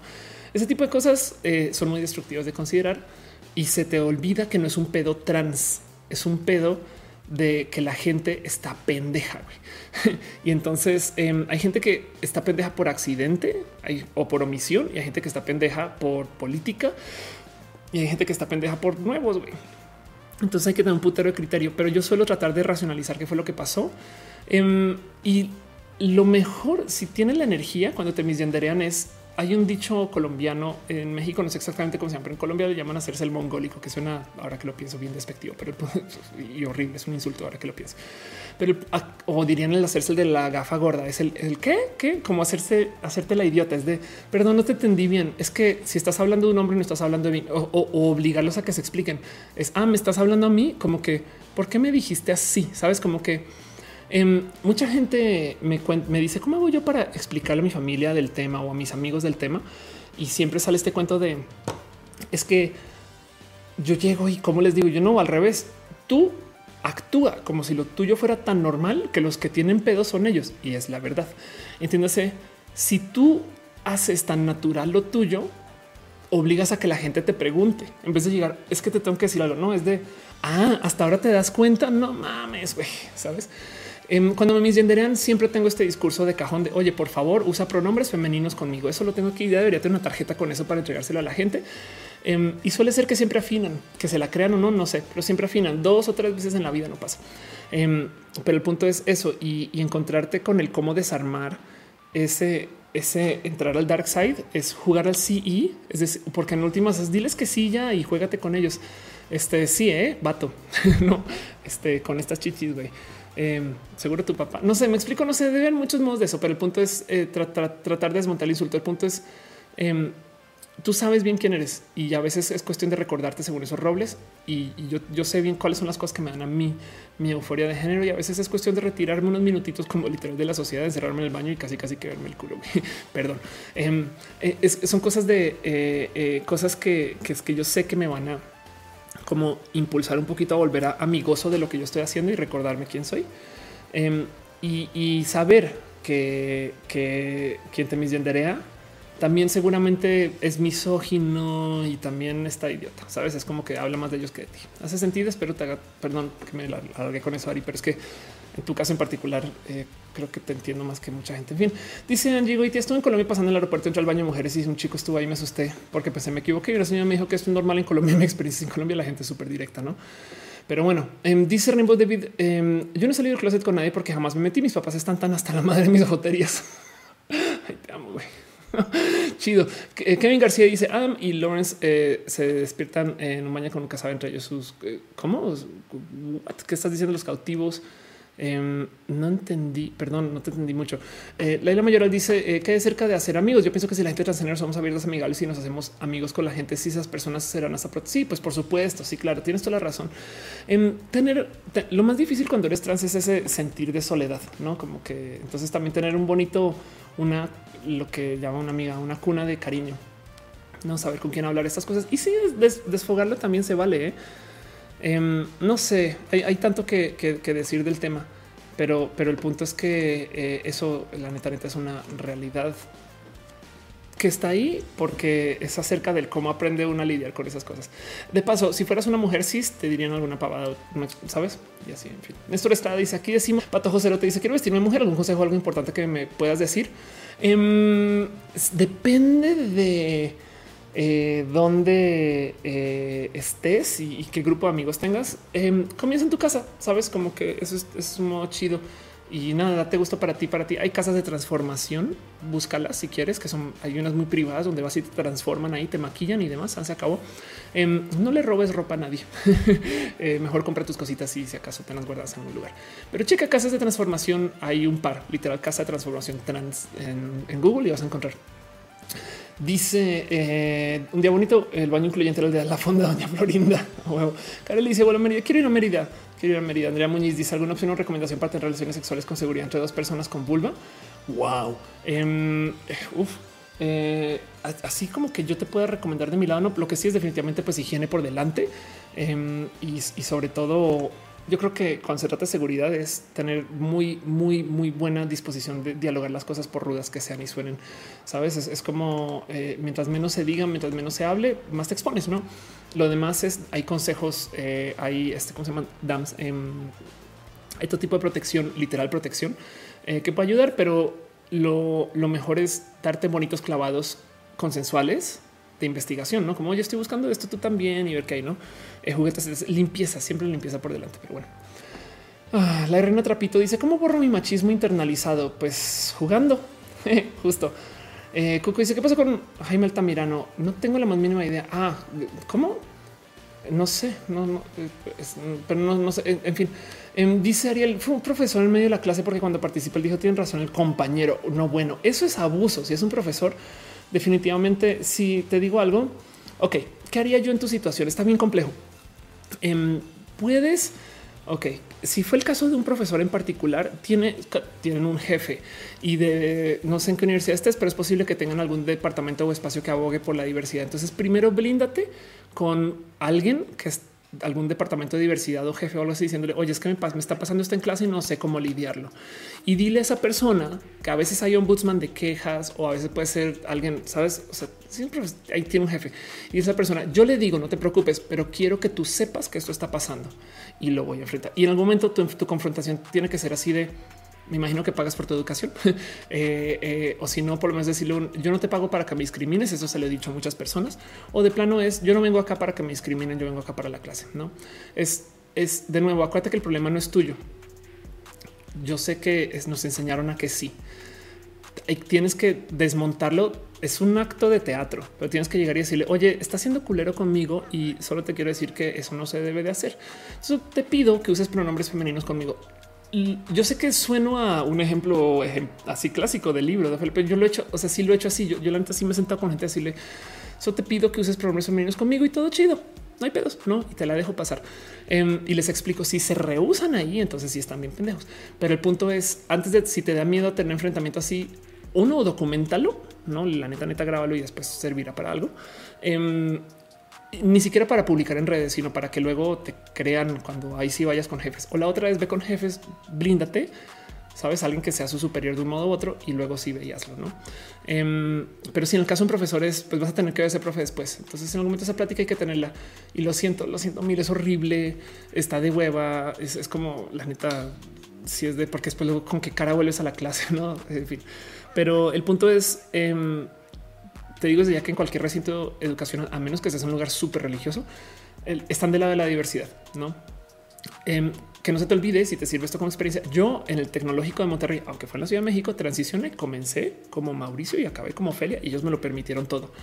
Entonces te lo prometo que vas a encontrar un grupo de gente LGBT y, y, este no es un problema único, ya le habrá pasado a otras personas. Y de nuevo es exactamente el mismo proceder que si te hubiera dicho este mamita deliciosa, tú siendo una mujer cis y entonces eh, te, sabes o, te toquete eh, cuando subiste a presentar algo. Sabes, es, como el es considéralo como si fuera un caso de misoginia extrema. ¿no? Perdón, me largué con eso.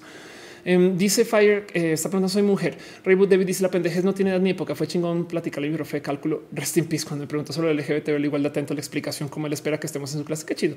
King García dice un oficial solo, solo tiene 90 minutos para que salve a su amigo. Un comentarista de los niños que tienen que salvar a todos. El what? No te perdón. Un día bonito dice: Me imagino el miedo porque luego el profesor se la puede traer contra ti. Sí, total, exacto. Pero pues en últimas, em, igual ya, la ya te la trae contra ti. Me explico. Es que hay que entender que, que eh, eh, esto, dejar estas cosas sin atender, luego explotan más adelante, ¿no? En fin. Patojo Cerote y, en lo posible sí recomiendo siempre tratar de documentar estos encuentros de un directa o indirectamente. Cerote dice hace eh, y, lo siento, la neta está de a tener que lidiar con estas cosas. Perdón, Patojo Cerote dice hace tiempo terminó una relación hetero. Desde ahí me llamó la atención por estar con un chico, pero siento que eh, pienso que eh, pienso eso para hacer un show. ¿Qué me pasa? Nada, pues si, si, lo erotizas, pues date gusto, investiga, sabes? Evidentemente no te va a mentir. Si depende de tu edad, si eres una persona muy mayor, hay gente que está como ya tan sumida dentro de su vida LGBT que toparse con alguien recién saliendo del closet puede que le dé un poquito de, de, allá, no? Este te vas a ver como una persona muy novata. Pero el punto es quítate tantitos tapujos para investigarlo, ¿no? Y, ya, y lo peor que puede pasar es que pues, no, o soy bisexual, soy pansexual y ya, no pasa nada, ¿sabes? Es como em, eh, quien te está, que se está poniendo trabas eres tú. Y así las cosas. Dice la Río Trapito, ¿te asustó de alguna manera perder las elecciones? Este, pues todavía las tengo. y ya. Melissa Castellanos dice mi maestro de contabilidad de carrera me acosaba todo el tiempo. Lo denuncié al director de la escuela y me dijeron que yo tenía la culpa de cómo vestía mi forma de ser. O sea, ves? Exacto, qué rudo eso, lo siento, lo siento mil, pero suele ser que por eso digo que documentar puede ayudar. Luis M. Torres dice, el título sería Les Niñes, tienes toda la razón. Em, tengo que internalizar más mi uso de la E. Eh, un día bonito dice, me imagino el miedo porque luego el profesor lo trae gratis y totalmente de acuerdo. Eh, Julián dice, ¿alguna recomendación para la adolescencia trans? Eh, conoce a muchas otras mujeres trans en su adolescencia. es muy chido, es muy chido porque somos una horda de locas, güey, y cada quien con su cada cual.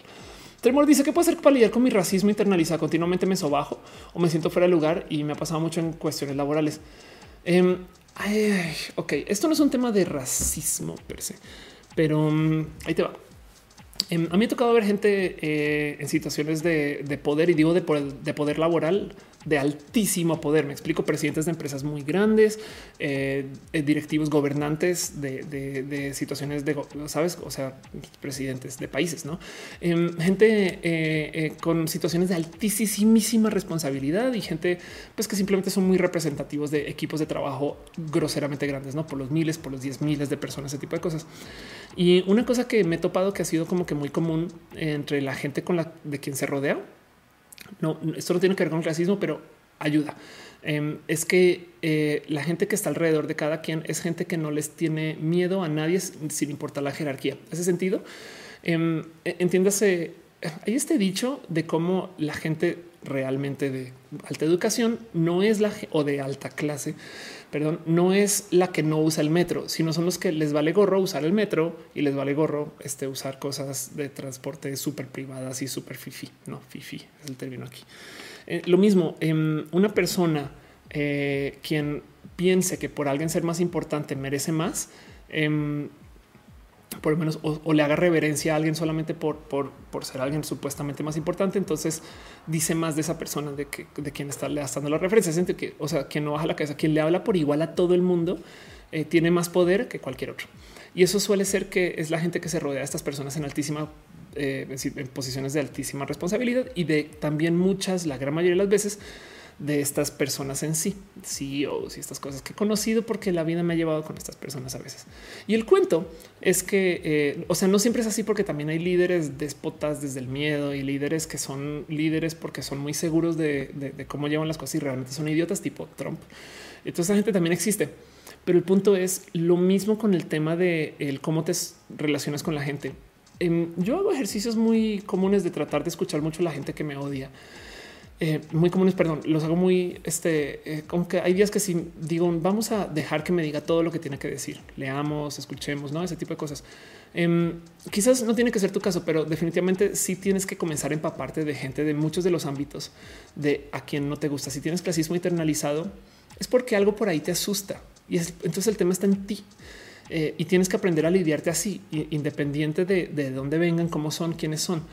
Hay tantas historias de gente que vino de lugares que no se esperaba que la lograron. Hay tantas historias de gente este, eh, que se formó a pesar de, sabes, como que hay tantas cosas que, que rompen con el, clasismo. Es una es momentum cultural y estúpido. Em, y, tienes que aprender a deshacer cosas que te enseñaron de chiqui, eh, porque no, no vas a poder crecer en un mundo diverso si no aprendes a lidiar con la diversidad. Y te dejo entonces el tip máximo en la diversidad esto está muy culero porque la neta deberías de tratarlo desde el respeto. Pero bueno, en la diversidad vas a encontrar cosas que no te gustan y hay que permitirlo. Eso es la diversidad, ¿sabes? Sí, de acuerdo. Puede que a ti no te guste mucho que salgan a mostrar pezones en la marcha. Bueno, pero hay que permitirlo, ¿sabes? Em, ojalá y más bien sea que un día puedas decirle tengo mucho respeto a esta gente que no mames que a pesar de viento y marea salieron a mostrarse en pezonera, ¿no? Se me parece más chido. Pero en el inicio, quizás el primer paso podría ser solamente considerar que hay que considerar cosas que no te van a gustar, pero hay que permitirlas. Y ojalá, ojalá el día de mañana te puedas acercar eh, o volverte parte de o unirte o empaparte, porque si te asusta es por algo y tienes tú que investigar algo ahí. No, bueno, en fin, Rainbow David dice platicar con tus adversarios te enseñan dónde tus argumentos flaquean. Chido. Sí, este mm, dice eh, Caro, ya se fue. Gracias, Caro, por andar baneando. La neta, neta, neta, neta. Sí. Eh, en Sospa dice: Supiste de la noticia de Jeffrey Epstein. Si es el que se suicidó o no, es una lástima. Y, nada. René Trapito dice: ¿Crees que en el ambiente de ciertas carreras existe un desprecio a la diversidad? Sí, por supuesto. En todas las carreras que son revistas, sabes? Em, eh, este, en fin, que cosas, gente con dinero estas cosas. Está raro porque se supone que se supone que quien esto siempre me rebasa, quien tiene más dinero recibe mejor educación, según. Pero casualmente dentro del mundo de la gente adinerada hay tanta discriminación y clasismo y racismo y transfobia y homofobia que te pones a pensar que al revés, qué educación tan horrible les están dando. Me explico. Em, desde casa, desde cuna y, sobre todo desde sus espacios de educación. ¿no? Entonces es raro, no? Em, porque se supone que son los lugares privilegiados que no, eh, eso me da un poco, pero sí estoy totalmente de acuerdo con eso. Eh, Instant, Instinct Alma dice no puedo transicionar con las hormonas por problemas de salud. ¿Qué puedo hacer con eso? Em, te voy a dar un modelo de rol, se llama Elsa Ruiz. Hay muchas personas que eh, han transicionado sin tomar hormonas y no pasa absolutamente nada. Empápate de quién es Elsa. La amo con todo mi corazón. Es una vieja trans espectacular. Básicamente es yo, pero en chida. Eh, es comediante, está en España, está en Madrid. Eh, me debo ir a, Madrid a, conocerla. De hecho, hace, hace diagnosis y bien, y no es diagnosis, hace su canal de YouTube. Este, mm, este es muy chido y habla mucho de la transición también. Y justo por acá tienen algún, bueno, varias veces habla acerca de no tomar hormonas y demás y, la vida de mil modos. Y entonces, mira, primero que todo, transicionar no es tomar hormonas, sabes? Como que eh, considera que eh, la transición es donde, donde la pongas, no? Y entonces no todo el mundo tiene que ser de un modo u otro. Y pues ya, el caso, ahí yo creo que hay más chida una fotito de Elsa, como la quiero. Pero bueno, como ella, muchas personas. Pero bueno, dice Simón Ulises, creo que Epstein lo mataron porque sabía mucho, mucha gente poderosa. Es muy probable, sí, total, es muy probable, pero pues, en fin. Eh, y dice Capucha Negra, ¿cómo tomaste el boom que viviste hace tiempo por lo que pasó en Starbucks? Uy, ok. Ah, hablemos de Starbucks. Em, puso un tweet como muchos. Eh, en el tweet en ningún lugar dije que estaba ofendida. De hecho, el tweet era una broma y comedia acerca de el, cómo me pusieron otro nombre. Em, luego hice chistes del tema y ya. Em, mucha gente lo entendió automáticamente como eh, como una mega ofensa. Y la neta, para muchas personas y me dijeron, sí, sí, es súper ofensivo. Y es verdad. Solamente que yo no lo tomé tan así en ese momento. Y el caso es que por algún motivo ese tweet se volvió súper viral. En el Roja pasado, creo, me senté a estudiar un poquito, bueno, a platicar un poquito de un con mi estudio que hice, ¿por qué se volvió viral este? De tantas cosas que pongo en mi red. O sea, yo todos los días me quejo de temas trans casi, no, por lo menos en promedio, sí. De repente, o sea, yo le digo a todo el mundo que me envíe de sus temas y que yo se los publico, sabes? Como que de todas las cosas que yo digo, el de Starbucks se volvió viral ¿Será que es porque lo escribí re bien? Lo redacté de no mames porque improvisadora o, la gente, pues todo el mundo va a Starbucks o les pareció muy banal. Hay tantas cosas que no sé, que me siento a pensar por qué este tweet en particular se puso tan viral. Em, y pues en últimas, cuando ya se volvió viral, pues, pues que la hacemos, no? Entonces, eh, ya, ya tomémoslo como, como va y como mucha gente llegan a los orates a volverle un desmadrote total. Entonces ahí sí pues como que yo me puse a la defensiva, pues no voy a mí nadie, entonces se va a meter a poner palabras en la boca de lo que es ser una persona trans. Y eso este, eh, fue como que cuando comencé como a platicar un poquito del tema, em, porque pues eso me causó mucho desgaste porque desafortunadamente eh, Starbucks se comportó re mal. O sea, yo no pedí que despidieran al chaval. De hecho, Starbucks me había prometido que no lo iban a hacer, pero todo el mundo me culpó a mí. Entonces ahora resulta que yo tengo este poder mágico de hacer que corran a la gente por poner un tweet. Ya quisiera. Em, y no era el plan tampoco. Cuando yo hablé con Starbucks, yo planeé con ellos que no lo despidieran. Como lo despidieron de modos injustos, yo le pagué al güey su, eh, eh, su liquidación. Me explico. Yo le pagué un mes de salario. Em, y, luego él me dijo que, hasta volvió acabando hablar, hablando con Starbucks de eso otra vez. Y, eso porque me causa mucho ruido que, claro, es que la naturaleza de la gente. Como yo fui la que puse la queja, entonces yo soy la representante de todo el mierdero. Pero el mierdero no lo hice yo. ¿Qué ese desmadre que montaste tu güey? Yo puse dos tweets, ¿saben? Un putero de gente, 15 mil personas hicieron el mierdero, me explico. Y si dijeran es que tú eres influencer, deberías de saber la neta por qué chingados mis otros tweets no tienen 15 mil likes y retweets. Me explico. Si esto fue una normalidad, yo diría, pues sí, la neta es que sí a poner así, pero la neta yo pensé que iba a pasar mucho más ignorado. Em, y el caso es que entonces me dolió mucho en el estómago que yo me volví la representante de esta como situación déspota de que yo mandé a despedir. No, no mames, güey, yo no. Al revés, me preocupé un chingo por el pobre chaval. Mucha gente me envió ofertas de trabajo, yo se las di a él. Espero que las esté persiguiendo. Em, y, nada, pues está chamaco y él admitió su culpa. De hecho, me admitió su culpa a mí y le admitió su culpa a Starbucks. Entonces, pues así las cosas de todos modos. Y como sea, em, el tema es que eh, me saltó mucho como este cuento de, cómo la reacción de mucha gente es ¿por qué te quejas, Ofelia? Y es de yo creo que el problema no es que la gente se queje. Bien lo puso eh, eh, Rica en, en Twitter. Decía, claro, otra vez un hombre hizo algo contra una mujer, la mujer se queja y ahora resulta que es culpa de la mujer y nadie discutió el vato. A mí lo que más me sorprende todo el caso es que Starbucks puso un tweet, un tweet. Eso fue todo lo que hicieron. Sí, que me llamaron y no sé qué, pero pusieron un tweet y ya. Y de hecho, em, esto lo tenían temas para hoy. Mientras estamos discutiendo que si Starbucks, porque yo les dije a Starbucks, güey, ¿por qué chingados lo dicen otro rojano? ¿Por qué chingados no me pasan a mí datos de gente LGBT en Starbucks y hablamos de lo chido que es Starbucks? No para el mundo LGBT. Yo estoy dispuesta a tragarme mis palabras de lo que haya tuiteado y decir, güey, pero Starbucks es empresa chida. Y les voy a decir algo: hay empresas muy chidas para lo LGBT. Ojo, no es que todas las empresas sean ladronas y no sé qué. No, simplemente Starbucks acá patino. Pero por ejemplo, para que entiendan, Starbucks en Estados Unidos para la gente trans tiene un seguro. Bueno, para todos sus empleados, el seguro em, de, salud de Starbucks eh, en Estados Unidos cubre cirugías eh, top, o sea, estos son mamarias, implantes o, eh, reducción, eh, cirugías genitales, incluye cabello, incluye, terapia de voz, incluye feminización facial, em, incluye además cobertura específica solamente para empleados transgénero. No manches, güey. Bueno, lo acaban de denunciar, pero el punto es eso es, es considerar que el problema, de hecho, ni siquiera es Starbucks, es Alsea. Pero como sea, me salta que no hayan sido como más veloces en adoptar una, una posición pro LGBT. Por ejemplo, eh, SmartFit sí dijeron apoyamos y demás y se quieren unir al Pride Connection y me buscaron y no, pero Starbucks como que les valió poco.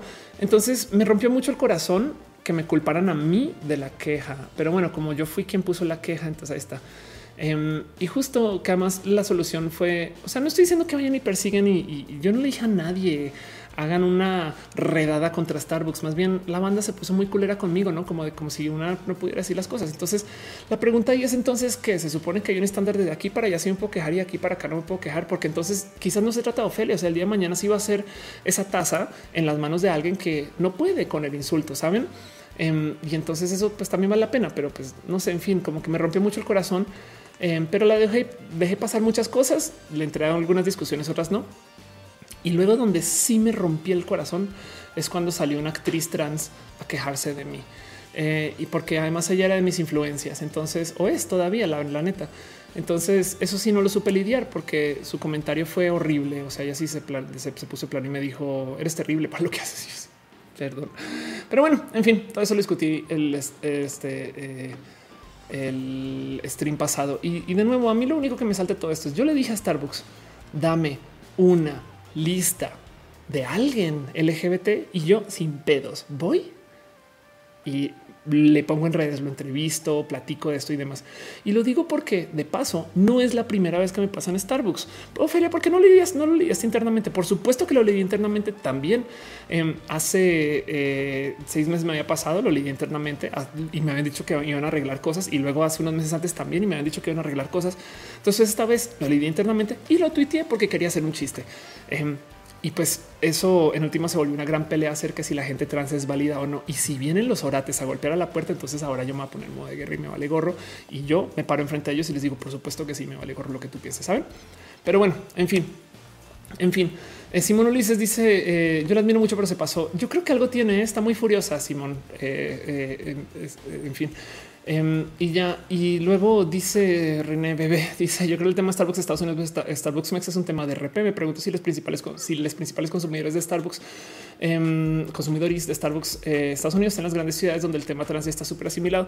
Em, más bien es que el tema es que hay un retailer eh, mexicano eh, que yo creo que debe ser de raíz conservadora como Bimbo, porque es más, Alsea tiene varios restaurantes y ninguno lo tengo anotado como un restaurante con este procesos pro LGBT. En fin, pero bueno, dice Valeria Velázquez. Valeria Velázquez, tú no eres bico. Soy mujer trans con cinco años en hormona. He ganado mucho peso. ¿Qué tipo de consejos o dietas ah, no, le darías a otra mujer trans para perder peso corporal? Te pregunto porque he notado que has perdido mucho peso. Uh, sí, perdí mucho peso. Estoy haciendo mucho ejercicio. ¿eh? Em, este, perdón, es que Vico es Lea Velázquez, entonces me causa mucha risa. Pero bueno, en el caso sí se puede, por supuesto. Eh, y además estás en Facebook. Em, pero Vico está flaquita. yo gané mucho peso. De hecho, yo perdí como creo que ya casi 20 kilos en total de todo este tiempo que he perdido. Em, nada, mira, todos los consejos de, de cuerpo lidian a cerrar la boca Em, y hacer más ejercicio. Ahora somos mujeres trans. El tema hormonal importa. Si eres muy regular con tus hormonas, puede apoyar un poquito para ayudar. Y lo demás es eh, manéjate bien desde el fitness. Que te voy a decir algo. ¿Cuál es el problema más cabrón? Como cuando eres una mujer trans y las hormonas es que la neta neta te vuelves como huevona. Em, es un tema de tu circulación y que tienes que tener muy anotado. Entonces yo, por ejemplo, esto puede no ser tan sano, aunque hace nada me hice como un examen, un, examen comprensivo médico que me topó en muy buen estado físico. Menos mal, porque yo pensaba que estaba hecho un desmadre por dentro, pero em, yo soy muy, muy, muy adicta a todas las bebidas estimulantes, ¿no? Y eso es en parte porque sé que soy una persona naturalmente huevona. Muy probable tú también. Y eso puede ayudar a cambiar un poquito a cómo llevas tú tus hábitos. La otra cosa es te lo súper prometo esto, que si es un tema hormonal, te van a dar, eh, ¿cómo se llama? Cravings, te van a dar pequeños antojos a cada rato. Diles que sí y, ¿sabes? Em, una cosa que he visto que muchas mujeres amigas trans hacen, y yo también, es eh, ve y compra antojos en Emil, los que quieras, de la sección de diabéticos. Entonces em, tienes tú, por ejemplo, un chingo de galletas y sí, sí, sí tienes antojos, pero lo estás atendiendo sin por lo menos eh, chutarte una cantidad de cosas que te pueden estar además haciendo subir de peso. Ahora de resto, la otra es también considerar que igual y tu peso es tu peso natural y ya y así, así las cosas. No tampoco tienes que estar tan batallando tu cuerpo contra marea.